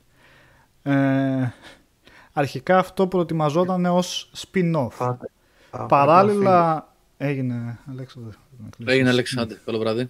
Καλό βράδυ, Είναι Άλεξ. τώρα σήμερα όπου είπαμε να μπω για μια ώρα τελικά. Έτσι. Έγινε. Άντε, καλό βράδυ, Αλεξάνδρου. Εμ, αρχικά... Οπ, μου βγάλε. Βγήκε ο Αλέξανδρος και έβγαλε το, τις κάμερες εκτός. Ωραία. Ε, αρχικά ήταν να βγει ως spin-off. Τότε βασικά αναγνωρίζοντας πλέον η Capcom κανονικά τη δύναμη του, του ονόματος των Resident Evil άρχισε να φτιάχνει διάφορα project. Το 3 οπότε το ετοίμαζε ως spin-off. Παράλληλα είχε μια ομάδα να φτιάχνει το 3, το κανονικό το 3 ε, με τον Χιντέκι Καμίγια ε, επικεφαλή και μια άλλη ομάδα να φτιάχνει το Code Veronica. Τώρα εδώ διήστανται απόψεις το Code Veronica ότι προετοι- προοριζόταν για το 3 αλλά από συνεντεύξεις που διάβαζα το Code Veronica δεν ήθελαν να το έχουν αριθμημένο γιατί ήταν ε, αρχικά ως αποκλειστικό για το Dreamcast οπότε θέλανε να έχουν Ε, Εγώ αυτό αριθμημένα έχω διαβάσει, ότι ήταν το τρίτο, αλλά τελικά έτσι, ναι. μπήκε η Sony στη Ήθελαν μέση, να ναι. έχουν τα αριθμημένα στο PlayStation και τα άλλα. και Το το spin-off, άλλο ας που το πούμε, σε άλλη έβγαινε κονσόλα. θα το κάνουν ως spin-off. Παράλληλα όμως είχαν τον Καμί για να φτιάχνει το κανονικό το 3 που τελικά έγινε 4. Θα το δούμε στο επόμενο μέρος του αφημερώματος και εκεί υπάρχει ολόκληρη ιστορία. Ε, επειδή όμως δεν προλάβαινε, φαινόταν σκάλωνε η ανάπτυξή του, τελικά αποφασίσαν να δώσουν ένα κλικ παραπάνω σε αυτό το spin-off ε, και να το κάνουν το Resident Evil 3 τελικά Και αριθμημένο. κυκλοφόρησε ένα μισή χρόνο μετά το 2, έτσι. Μμμ. Περίπου κάπου εκεί. Ε, Ναι, βγήκε όπως και το remake, Σταύρο, έτσι, που το βγάλανε πολύ κοντά. Ναι, ναι, ναι. ναι, ναι, ναι. Τυχαίο. Ε, Το οποίο ήταν το πιο action και το Πιο πιο, action. μικρό μέχρι τότε. Ναι, έτσι, άλλαζε το πιο- κατεύθυνση η σειρά, ρε παιδί μου. Και βασιζόταν ε, πιο πολύ στο replayability από τους προηγούμενους δύο τίτλους, με τις επιλογές, με το πώς θα πολεμήσεις ή αν δεν θα πολεμήσεις τον Nemesis. Και όλα αυτά τα σχετικά. Εγώ ποτέ δεν το συμπάθησα να σας πω την αλήθεια. Δεν είναι το μόνο που δεν έχω παίξει, αλλά δεν έχει σημασία αν το συμπάθησα. Όχι, και αυτό επιτυχημένο ήταν πολύ. Δυστυχώς το Code Veronica το Εγώ οποίο το- μου άρεσε πάρα πολύ ήταν ε, από ό,τι Και εγώ είδα- μαζί σου, Νικόλα, το 3 το πιο αδύναμο. Δεν το... Αλλά το Βερόνικα το αγάπησε, εντάξει. Ε, Το Code Veronica δυστυχώς ήταν από ό,τι είδα έκανε τις λιγότερες πωλήσεις από οποιοδήποτε Resident Evil, έτσι. Ε, Βγήκε και στο Dreamcast, αν και βγήκε επανέκδοση μετά βέβαια. αλλά- Ναι, ναι, βγήκε επανέκδοση, αλλά παρόλα αυτά το Resident Evil το Zero και αυτό πούλησε περισσότερα που είχε βγει στο Gamecube μόνο αρχικά, το οποίο είναι πολύ καλό παιχνίδι, αλλά θέλω να πω ότι από αυτή την φουρνιά, φουρνιά των Resident Evil με αυτή την ε, με αυτό το τρόπο gameplay που δεν έχει περάσει ακόμα στο κανονικό third person του 4 θεωρώ ότι ήταν η κορύφωση πλέον ότι έβλεπες έπαιζε το Code Veronica και λες ok εδώ το Ναι, χτύπησε τα βάνη. τερματίσανε Ναι. οπότε Ναι. καλώς να έρθει το Resident Evil 4 και να αλλάξει λίγο τη συνταγή γιατί ο- ό,τι είχαμε να δούμε από αυτή την ε, μέθοδο την, την έχουμε δει Και ωραίο παιχνίδι και μεγάλο παιχνίδι, και έτσι. μεγάλο ναι. Ναι, και πλέον ναι, δεν ναι, είχε αυτά αυτό. τα, τις διακλαδώσεις είχε δύο χαρακτήρες τον Είχε Chris ένα και την, μονοπάτι, και την ναι. Claire και πήγαινε Απλά έπαιζες με άλλο χαρακτήρα. σε ένα Ακριβώς, σημείο. ναι, άλλαζες. Και επίσης ήταν το πρώτο ε, Resident Evil που χρησιμοποίησε πλήρως τρισδιάστατα περιβάλλοντα. Δεν είχε πλέον τα, pre-render, τα προσχεδιασμένα backgrounds. Και Ναι, αυτό που είχαν προηγούμενη τίτλη, σωστός. Ναι. ήταν βέβαια οι κάμερες πάλι. Δεν ήταν ότι ήταν η κάμερα πίσω από τον χαρακτήρα, αλλά το ότι ήταν πλήρως 3D περιβάλλον αυτό το επιτρέπει να έχει λίγο πιο δουλεμένες κάμερες στο πώς λειτουργεί. Το, Και παρόλα αυτά είχε στη χαρακτηριστικά. λήψη, ναι. Backtracking, ε, item management, ε, γρίφους και αυτά όλα τα έχει τα χαρακτηριστικά. Έτσι. Ναι, Δεν με πήγε Claire και Chris ήταν ε, αυτό Λουξτάμ. Το μόνο μελανό σημείο του Code Veronica ήταν το πολύ απότομο φινάλε βασικά θυμάμαι που τελειώνει εκεί στο Και αεροπλάνο όσοι- και λέω τι έγινε αυτός ήταν τερματισμός Και ξέρω το εγώ, δεύτερο ήταν ξαφνικά. το difficulty spike, ας πούμε, με τον Tyrant στο αεροπλάνο. Πολλοί είχαν κολλήσει εκεί πέρα. Ναι. Αν πήγαινες χωρίς πυρομαχικά, χωρίς τι ήταν λίγο... Ναι, ναι, ναι. Έπαιζε ρόλο. Ε, Ποιος ξέρει, μπορεί να το βγάλουν remake και αυτό το, το Code Veronica. Αυτά έχουν. Απλά θα είναι μάλλον πιο. Έχει περισσότερα περιβάλλοντα τους δύο χαρακτήρες. ίσως είναι πιο, λι- λίγο πιο φιλόδοξο. Ο Ντικάπριο θα είναι. Ο Ντικά- Ο σχεδιασ- Ο σχεδιασμός. θα βρουν κανένα της εποχής τώρα άλλο να πάρουν. Έτσι, να- Ο Σκάρ τον Να κάνει μοιάσει, ναι. διαφορετικό τώρα, ναι, έτσι να. Ε, Εντάξει, για κάποιον που είχε παίξει τα πρώτα τρία Resident Evil στο PlayStation και έτυχε στην πορεία να πάρει τον Dreamcast και να παίξει αυτό το παιχνίδι, ε, ε, εμένα, εμένα, μου είναι αδια- άλμα. εμένα μου είναι αδιανόητο να μην το λατρέψει, ας πούμε. Μ. Γιατί, Τεχνικό άλμα, ρε. ότι σε ξέρεις, αυτό- διαβάζω και εγώ κατά καιρούς ότι το πιο αδύναμο είναι το Code Veronica και παρατήστε Όχι, μας με το ούτε Code καν, Veronica και βγάλετε το 4 remake. Δηλαδή παίρνεις Dreamcast ας πούμε, και βάζεις το Resident Evil που είσαι fan, ξέρω εγώ, ήδη από το PlayStation και βλέπεις αυτό το πράγμα ας πούμε, σε πλήρη 3D γραφικά, τεράστια διάρκεια. μ. Πολύ αγαπημένο παιχνίδι το συγκεκριμένο. Ναι. Ναι, ναι, ναι. Ε, Εντάξει, τώρα μην κρυβόμαστε πίσω από το δάχτυλό μας. Έπαιζε θύμα φανατισμού τώρα, φανμποϊσμού. Και ακόμα και σήμερα κάποιοι ας πούμε το έχουν, το ρίχνουν και λες και έχουν κάποιο κέρδος. Ενώ βγήκε μετά στο PlayStation 2, έτσι. Είναι και enhanced κιόλας με έξτρα περιεχόμενο. Μα φέρτε κιόλας Γιώργο που είπε στο Zero πήγε καλά. Το Zero το αγάπησε ο κόσμος γιατί ήταν να βγει και στο Nintendo 64, έτσι. Παίζουν ρόλο αυτά τώρα. Οκ. Ναι. Αλλά τι σε σύγκριση με το Resident Evil 3. Το 3 ήταν. ε, Το πολύ 3 ήταν πιο παρόμοια αξιωματικό εμπειρία. και πολύ Ναι, πιο αλλά μικρό, Και σε ρε. ίδια περιβάλλοντα. Δεν είχε αυτό το Ναι, πάλι στη στοιχείο Raccoon της City, έκπληξης έτσι. αναγκαστικά, Ναι. Νικόλα, μία μέρα πριν το 2 και μία μέρα διαδραματιζόταν μετά το 2. Ρε παιδί μου, ήταν εντάξει.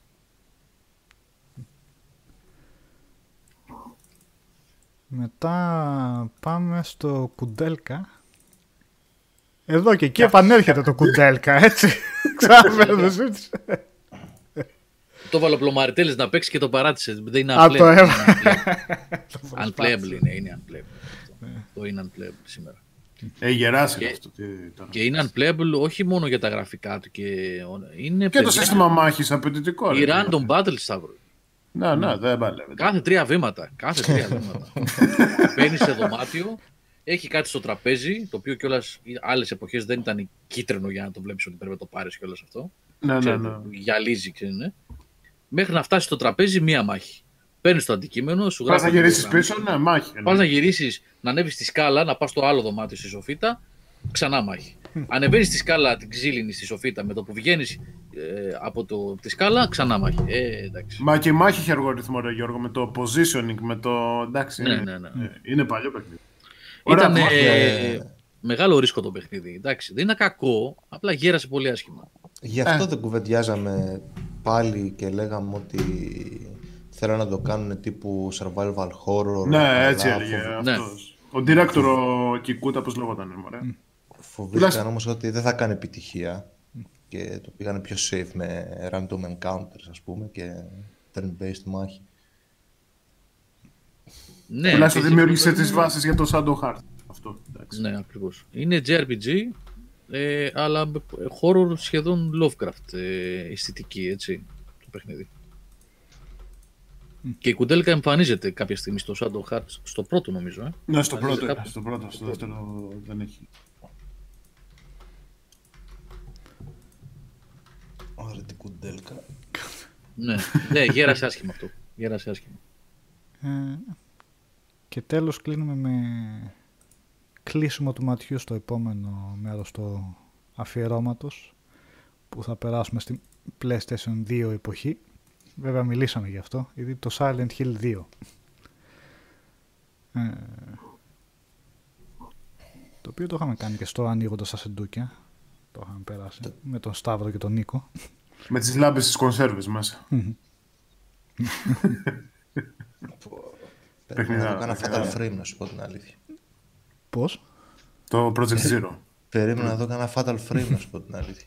Ε, το επόμενο, στο επόμενο επόμενο, τμήμα θα ναι. έχουμε... ε, Αλλά μάλλον πάνε για μετά αυτά. Ναι, ναι, ναι. Κάνα, κάνα Eternal Darkness. τίποτα τέτοιο. Έχει, έχει όλα αυτά. Θα τα Σταύρο το δούμε. 4 το Fatal Frame το έπαιξες; Ε, ποιο λες, στο Wii U; και Στο Wii λες. Στο Wii το έχω Ναι. παίξει, ναι. Το έχεις παίξει. Ωραίο, πολύ ωραίο. Όχι και στο Ιαπωνικό Wii U, ναι. υποθέτω. Όχι, όχι, όχι. Αφού έχει γίνει μετάφραση, ναι. ανεπίσημα στο πούμε, εντάξει, οκ. Είπα κι εγώ. ρε. Αλλά ωραίο, ωραία δουλειά. Σάβα. Ναι, γιατί ήταν ε, playable η μετάφραση. Κανονικά. Ναι, ναι, ναι, ναι. Και ήταν ε, ωραίο Κανονικά. παιχνίδι, άμα το πώς δεν βγήκε αυτό. Και βγήκε το Wii U βέβαια που ήταν καλό παιχνίδι γι' αυτό, αλλά δεν βγήκε το Wii, δεν μπορώ να καταλάβω τη λογική. Το του. Wii δεν βγήκε το... Κρίμα, Moon. πολύ Πο- κρίμα. Πώς το λέγαμε, με Moon; Κάτι of the Ε, Moon. Ναι, δεν θυμάμαι. Ε, Καλό Extermination. παιχνίδι, ναι. Το Blue Stinger. Παιδιά, το Tony Dino Mon Crisis δεν το βάλαμε ήταν, ε, επίτηδες, δεν είναι horror. Ε, έτσι. γι' αυτό Τώρα, επίτηδες δεν ήταν- κράτησα στο τέλος κάποια παιχνίδια τα οποία ήξερα ότι θα βγουν και τα κράτησα αν θέλατε να τα συζητήσουμε λίγο γιατί είναι το καθένα κτλ. Ε, το Dino Crisis, ναι, ειδικά το 2, ήταν πλέον action, δεν ήταν... Ναι, το 2 ήταν ε, action shooter μόνο. Ναι, ήταν σαν να λες, Σπονάραν οι δεινόσαυροι και μάζευαν Ναι. στους πόντους, εντάξει, οκ. ήταν λίγο πολύ σαν να λες το Jurassic Park horror ταινία επειδή τους πρωταγωνιστές σου κυνηγάνε δεινόσαυροι. Δεν Το είναι πρώτο έτσι. μπορεί να χαρακτηριστεί μόνο γιατί είχε γρίφους, είχε backtrack και είχε survival. Δεν ήταν... Και είχε spiral πυρομαχικά. Δεν ξέρω. Εντάξει, είναι και στο όριο, στην τομή που λέμε. Ναι. Κάτω το 3 εντάξει δεν το συζητώ. Το 3 δεν υπάρχει. Έχει διαγραφεί από τη μνήμη. Όπως και τα Fear Effect για τα οποία δεν νομίζω ότι ήταν να μπουν σε Fear χώρο Effect. ακριβώς. Ναι, με τις τύπησες. με τις τύπησες. Ναι. Ναι. Δεν Αυτό ήταν δεν βγήκε. τελικά. Βγήκε και πρόσφατα τίτλος δεν βγήκε από αυτό. Ναι, ένα ναι, ισομετρικό. ναι, κάτι, ναι. Καμία σχέση έτσι με τα αρχικά. Πολύ βυζί ρε παιδί μου το εξώφυλλο. Fan service. Αλλά έβαλε Ήτανε και τα μπροστά cell την εποχή του. shaded Ήτανε- όμως. Στο, Ήταν, ναι. ήταν ζευγάρι κιόλας οι κοπέλες, έτσι, Ναι. μπροστά. Πριν γίνουν της μόδας αυτά. Και τα εκμεταλλεύονται κάποιοι για να το παίξουν.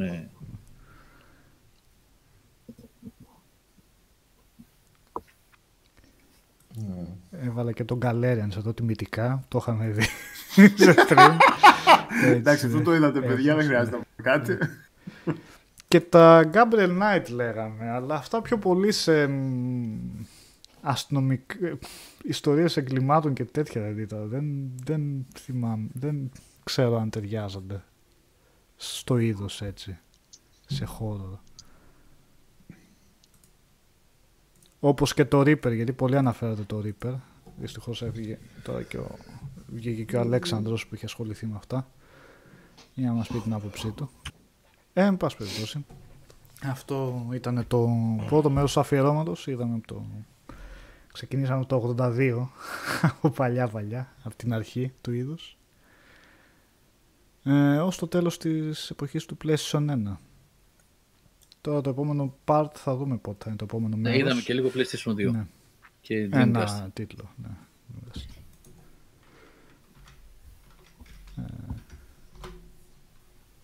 Έχει πολύ πράγμα μετά.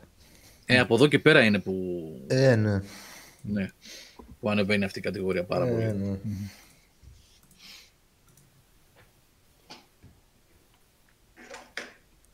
Ωραία, λοιπόν.